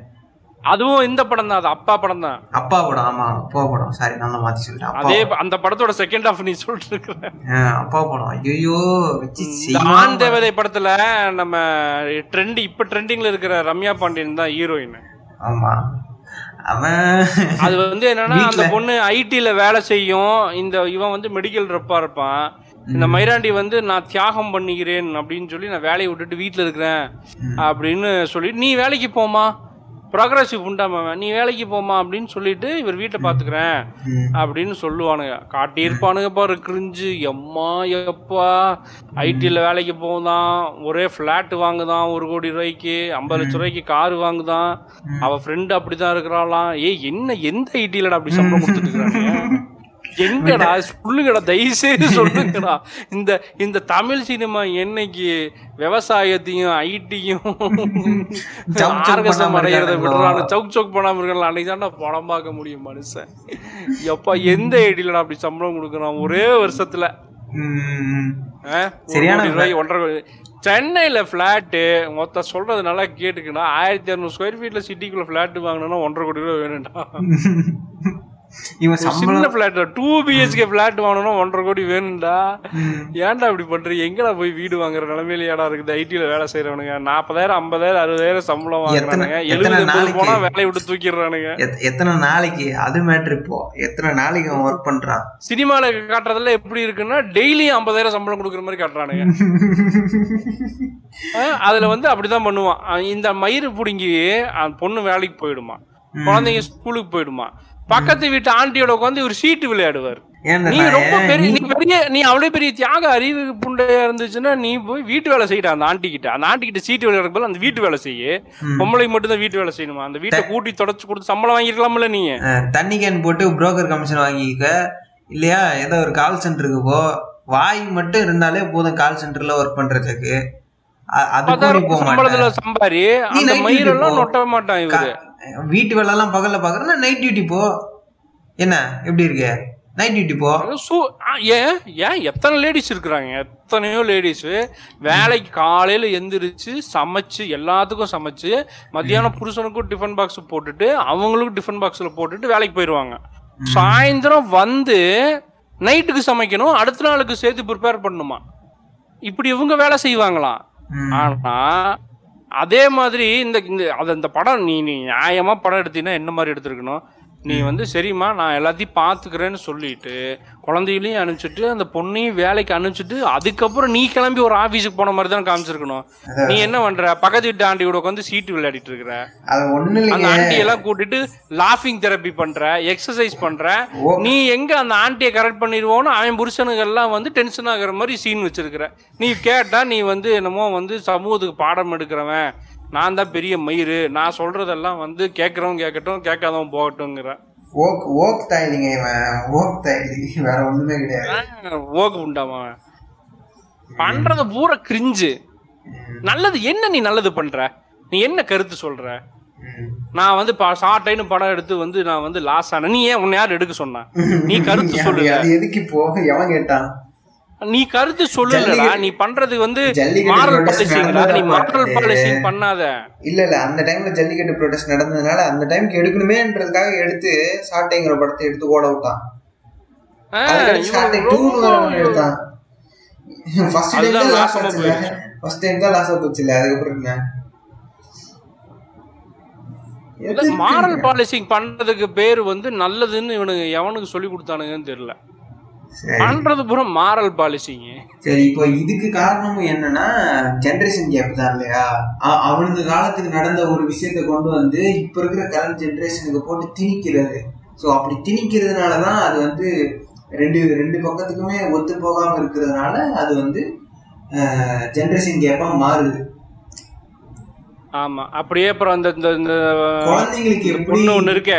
அதாவது சின்ன வயசுல இருந்து டிப்ரெஷன் அனுபவிச்சு சாவடிச்சு கொலையா கொன்னு அத்து பிச்சு வீசி நொந்து நூடுல்ஸ் ஆகி எப்பா முடியலடா சாமிங்கிற ஒரு ஸ்டேஜ் வரும்போது அந்த குழந்தை டீனேஜ்ல வந்து நிக்கும். ம், அது டீனேஜ்ல வந்து நின்றுட்டு ஸோ இப்போ என்னன்னா கத்தி புத்தி செருப்படி வாங்கி போஸ்ட்மார்ட்டம் டிப்ரெஷன் அடிச்சு ப்ரீபார்ட்டம் டிப்ரெஷனில் அடி வாங்கி பிரெஸ்ட் ஃபீடிங்கை முடிச்சு அஹ், கஷ்டப்பட்டு ஏபிசிடி சொல்லி கொடுத்து உயிரை கொடுத்து மயிரை கொடுத்து ஸ்கூலுக்கு அனுப்பிச்சு பிடிஎம்ல திட்டு வாங்கி எல்லாம் வாங்கி எல்லாம் முடிச்சதுக்கப்புறம் இந்த ஜென்ரேஷன் கேப்போட டிப்ரெஷன் திரும்ப வரும். எப்படா எப்படின்னா அந்த டீனேஜ் குழந்தை வந்து உனக்கு என்ன தெரியும்? மயிரா தெரியும்? அப்படின்னு ஒரு கேள்வி கேட்கும். எவனாவது இந்த கேள்வியையும் நாங்க முன்னால பேசுனதையும் இணைச்சிங்கன்னா செருப்பால் அடிப்பேன். பெத்தமா வளர்த்தமா இப்போ ஆமா இப்போ சொல்றேன். பெத்தமா வளர்த்த பெத்தா வளர்க்கணும். படிக்க வைக்கணும். அது கடமை. இல்லைன்னு சொல்லவே கிடையாது. ஆனா ஒரு டிப்ரெஷன்ங்கிறது எந்தெந்த வடிவில் வருங்கிறத தான் சொல்றோம். நம்ம வந்து ப்ரிப்பேர் ஆகணும். ஆக்சுவலாக ஒரு பேரண்டாக இருந்தால் என்ன ப்ரிப்பேர் ஆகணும்னா நம்ம குழந்தை நம்மளை பார்த்து கேள்வி கேட்டுச்சுன்னா அதுக்கு ஹர்ட் ஆகக்கூடாது. Yes. அந்த குழந்தைக்கு அது ஒரு இண்டிவிஜுவல் லைஃப் நீ செய்ய வேண்டியது கடமை நீ செஞ்சுட்ட. ஆனா அதுக்காக அது உன்னைய பார்த்து கேள்வி கேட்டுச்சுன்னா நீ அஃபன் நீ வந்து ஹர்ட் ஆகக்கூடாது. அந்த மைண்ட் செட் வரணும். ஒண்ணு அந்த குழந்தைக்கு வந்து பதில் சொல்ற அளவுக்கு நீங்க முன்னேறி இருக்கணும். இல்லையா? அந்த குழந்தைய பேச விட்டு சரி இப்படி இப்படி ப்ராக்ரஸிவா திங்க் பண்ணணும் சரி அப்படின்னு சொல்லிட்டு அவங்க கொண்டு போகணும். அது சின்ன வயசுல இருந்தே அந்த குழந்தை வந்து அப்படிதான் இருக்கும். ஆஹ் அம்மா இங்க பாரு நான் வந்து புதுசா பெயிண்ட் பண்ணிருக்கேன் அப்படின்னு சொல்லிட்டு செவுத்துல செவுத்துல தான் கிறுக்கி வச்சிருக்கோம். சரிங்களா? அந்த டைம்ல தலையிலேயே கொட்டி போடா நான் ஏன் பச்சு முட்டு ஸ்கூலுக்கு போடான்ட்டு அனுப்பக்கூடாது. அப்படியா? ரொம்ப நல்லா இருக்கு. சரி நீ இப்ப ஸ்கூலுக்கு போ சாயங்காலம் வந்து பேசலாம். அப்படின்ட்டு பொறுமையா பேசி அனுப்புங்க. அது வந்து ஒரு வெள்ளை பேப்பர் வாங்கி கொடுத்து இனிமே இதுக்கு இருக்காத ராஜா இங்க மட்டும்தான் வரையணும்னு நீ பேப்பர் வாங்கி கொடுக்கணும் நான் உனக்கு பேப்பர் கொடுக்க துப்பு இல்லாம நீ இருந்தீன்னா அது செவுத்துல தான் கிறுக்கும். உம், அது மூளையோட அந்த டைம்ல ஸ்டிமுலேட் ஆகுறதுனால அந்த மாதிரி வேலையெல்லாம் பண்ண சொல்லுவோம் மூளை. அதனால அந்த குழந்தை அந்த மாதிரி வேலை பார்க்கும். டீனேஜ்லயும் அந்த மாதிரி தான். அந்த டைம்ல தான் ஹார்மோன்ஸ் ப்ரொடியூஸ் ஆகுறதுனால அது இஷ்டம் வேடிக்கை. ஆனால் டீனேஜ்ல இப்போ யார் அட்வைஸ் பண்ணாலும் ஒத்துக்க மாட்டாங்க. ஈவன் தோ தான் கூட படிக்கிற பையன் தான் கூட படிக்கிற பொண்ணுங்களே அட்வைஸ் பண்ணாலும் அவளை விட்டு விலைக்கு வரணும்னு தான் பார்ப்பாங்களே தவிர எந்த இடத்துல என்ன சொல்றதுன்னா ஒரு கன்ஃபெஷன் பேஜ்ல வந்து ஒரு அம்மா எழுதுது. ம், son is masturbating. I cannot tolerate it. அப்படிங்குது. இப்போ என்ன கேட்க தோணுதுன்னா ஏன் டாலரேட் பண்ண டாலரேட் முடியல? உன் பையன் முதல் ஸ்டெப் எடுத்து அவன் உட்காந்துட்டு இருந்தவன் வந்து எந்த அதாவது எங்க இருந்தா குழந்தைக்கு தலை நிக்கும் போதே உனக்கு ஒரு சந்தோஷம் வருது. தவழ்ந்தா ஒரு சந்தோஷம் வருது. உட்காந்தா சந்தோஷம் வருது அம்மான்னு சொல்லுவோம் போது சந்தோஷம் வருது அப்பாவுக்கு சந்தோஷம் வருது ஏன்னு எழுதுவோம் போது சந்தோஷம் ரைம்ஸ் பாடுவோம் போது சந்தோஷம் ரஜினி ஸ்டைல் பண்ணா சந்தோஷம் விஜய் மாதிரி பண்ணா சந்தோஷம். இதெல்லாம் உனக்கு ஹாப்பினஸ் ஏன்னா இதெல்லாம் மைல் ஸ்டோன்ஸ் இல்ல ஒரு பேபியா இருந்தா அதெல்லாம் அச்சீவ்மெண்ட்ஸ். அதே மாதிரி உன் பையன் மாஸ்டர்பேட் பண்றது அச்சீவ்மெண்ட் தான். மைல் ஸ்டோன் அவனோட லைஃப்ல அது ஒரு மைல் ஸ்டோன் அவன் வயசுக்கு வந்துட்டான். ஆமா. அதுதான் அது சொல்லுது. அதுக்கு இவங்க வந்து ஐயோ போச்சு மானம் போச்சு மரியாதை போச்சு என் வாழ்க்கை போச்சு. அவன் எப்படி ஸ்டடீஸ்ல கான்சென்ட்ரேட் பண்ணுவான்? அவன் எப்படி வாழ்க்கையில முன்னேறுவான்? டே டே கிடையாது. அது அந்த வயசுல அவன் பண்ணலைன்னா தான்டா தப்பு. அது அவன் பண்ணனானா அவன் நல்லா வளர்ந்துட்டு இருக்கிறான்னு அர்த்தம். ம், ம், ம், ம். நீ- நீங்க அந்த ஸ்பேஸை கொடுக்கணும். உடனே இவங்க என்ன சொல்றாங்க? அவன் வந்து கையடிச்சிட்டானா? எப்படி நான் அவன் பக்கத்துல போவேன்? அவன் என்னோட அவனோட பார்வை இப்ப எப்படி இருக்கும் இல்ல அவன் அம்மா அம்மாவா தான் ஆமா. அவனை பையனா நீ பார்க்கல. அந்த லேடிக்கு சொல்றேன் ஏதாவது தூக்கின்னு வராதீங்க. அந்த கன்வர்சன் பேஜ்ல வந்ததுக்கு சொல்றேன் நான். அவர் அடல்சன் ஏஜ் ஹேண்டில் பண்ண தெரியலன்னு சொல்றேன் இந்தியன் பேரண்ட்ஸ்க்கு அது உண்மைதான். அதே போல இவனுக்கு பீரியட்ஸையும் ஹேண்டில் பண்ண தெரியல மாஸ்டர்பேஷனையும் ஹேண்டில் பண்ண தெரியல. இவனுக்கு எந்த இளவும் தெரியல எதுக்கு நூத்தி முப்பது கோடி மக்கள் தொகை வந்துச்சுன்னு தெரியல ஏன் ஓட்டு போடுறோம்னு தெரியல எதுக்கு போடணும்னு தெரியல. கிறுக்கு புண்டையலா வாழ்றாங்க என்னத்த சொல்றதுன்னு தெரியல. அதான் இன்னொரு வேவ் ஒன்று போட்டீங்களே கொரோனா போட்டு சாவடிச்சு தூக்கி விட்டுருங்க. இவனெல்லாம் இருந்து என்ன பண்ண போடுறேன் போடுறேன். இவனுக்கு ரெண்டெல்லாம் பத்தாது. ஒரு ஏழு எட்டுன்னு போட்டு விடுறேன். அவ்வளவு சீக்கிரம்லாம் நீ இவனுக்கு திருந்த மாட்டாங்க ரெண்டோட முடிக்கிறதா இல்ல. மூணு நாலு அஞ்சு ஆறு ஏழு எட்டுன்னு அனுப்புறேன். தானோஸ் மாதிரி வைப் அவுட் பண்ணிடுறேன். ஒரு சாமுகடா. செத்து ஒளிங்க. ஓகே. ஸோ கசாமா க்ளோசிங் ஸ்டேட்மெண்ட் நீ என்ன சொல்ல வர? So as conclusion what I'm trying to tell is பெண்களை வந்து மதிங்க. அவங்கள மனுஷங்களா ட்ரீட் பண்ணுங்க. சிம்பிளா நான் சொல்ல வர்றது என்னன்னா மனுஷனை மனுஷனா மதிங்க. அதுவே போதும். இங்க பெண்ணை வந்து உயர்த்தி பேசியோ ஆணை வந்து குறைச்சி பேசியோ அப்படிலாம் ஒன்றும் ட்ரீட் பண்ணணுன்ற அவசியம் கிடையாது. ஃபெமினிசம்ங்கிறது ரெண்டு பேர் ரெண்டு ஜெண்டரையும் ஈக்குவலாக ட்ரீட் பண்றதா ஃபெமினிசம்னு நான் நினைக்கிறேன். ப்ரெஷருங்கிறது எல்லாருக்குமே வரும். ஆணுக்கும் வரும் பெண்ணுக்கும் வரும். இருந்தாலும் இந்த சொசைட்டில பெண்ணுக்கு வந்து ரொம்ப அதிகமாகவே கொடுக்கப்படுது. அதே போல் இங்கே நிறைய ஸ்ட்ரக்சரல் ப்ராப்ளம்ஸ் நிறைய இருக்கு. அதை பற்றியும் கொஞ்சம் பேசுவோம். மேபி இன்னும் அடுத்த பாட்காஸ்டில் வந்து கொஞ்சம் லிபரலாக லைக் கொஞ்சம் ஜாலியாக கொண்டு போகிற மாதிரி ட்ரை பண்ணுறோம் என்ன கடவுளே? ஆமா. ம் ம். கண்டிப்பா. ஸோ க்ளோசிங் அப்படின்னா நான் என்ன சொல்ல வரேன் இந்த இடத்துல அப்படின்னா நீ சொன்ன பாயிண்டே தான் எல்லாம் அதே தான் என்னன்னா ஜஸ்ட் கிவ் ஃப்ரீடம் அவங்களோட ஃப்ரீடமை நீ கையில் எடுக்காத. அதே மாதிரி ஒரு ஒரு ஒரு ஸ்டே ஒரு ஒரு சின்ன சர்வே ஒன்று யூடியூப்ல வந்து ஒருத்தன் கேட்குறான் நீங்கள் வந்து ஃப்ரீடம் பற்றி பொண்ணுங்களுக்கு கொடுத்த ஃப்ரீடம் பற்றி என்ன நினைக்கிறீங்கன்னு. நீங்கள் ஃப்ரீடம் கொடுக்கல. அதை மட்டும் ஆமா. தயவு செய்து புரிஞ்சுக்கோ. நீ யாரு? நீ யார ஃப்ரீடம் கொடுக்கறதுக்கு? ஆ? நீ நீ கொடுக்கல. புரியுதா? இங்க பிறந்த எல்லா உயிருக்கும் தனக்கான சுதந்திரம் இருக்கு. இந்த பூமியில உருவான ஒவ்வொரு உயிருக்கும் அதுக்கான சுதந்திரம் இருக்கு.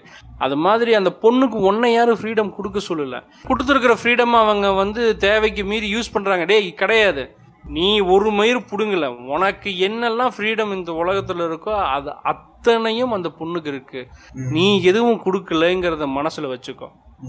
பொண்ணுங்க படிக்கிறதே அவங்களுக்கு ஒரு ஃப்ரீடம்ன்ற மாதிரி இவனுங்க இன்னும் நினைச்சிட்டு இருக்கானுங்களே. இ- பொ- ப- படிக்கிறதா தண்ணி அடிக்கிறதா தம் அதாவது நாங்க ஃப்ரீடம் கொடுத்துருக்குறோம் அதை அவங்க மிஸ்யூஸ் பண்ணும்போது நாங்க கண்ட்ரோல் பண்ற மாதிரி இருக்கு. நீ யார் கண்ட்ரோல் பண்ண?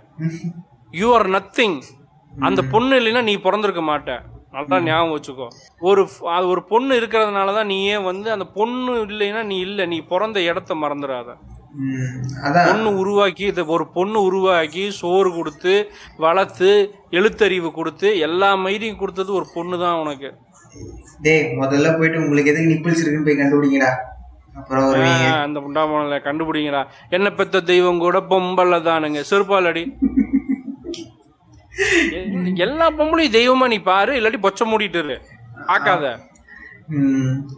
அவ்வளோதான் ரொம்ப சிம்பிள் ஸோ நீ ஃப்ரீடம் கொடுக்கல இங்க அந்த ஃப்ரீடம் இருக்கு நீ குறுக்க வராத நாயே.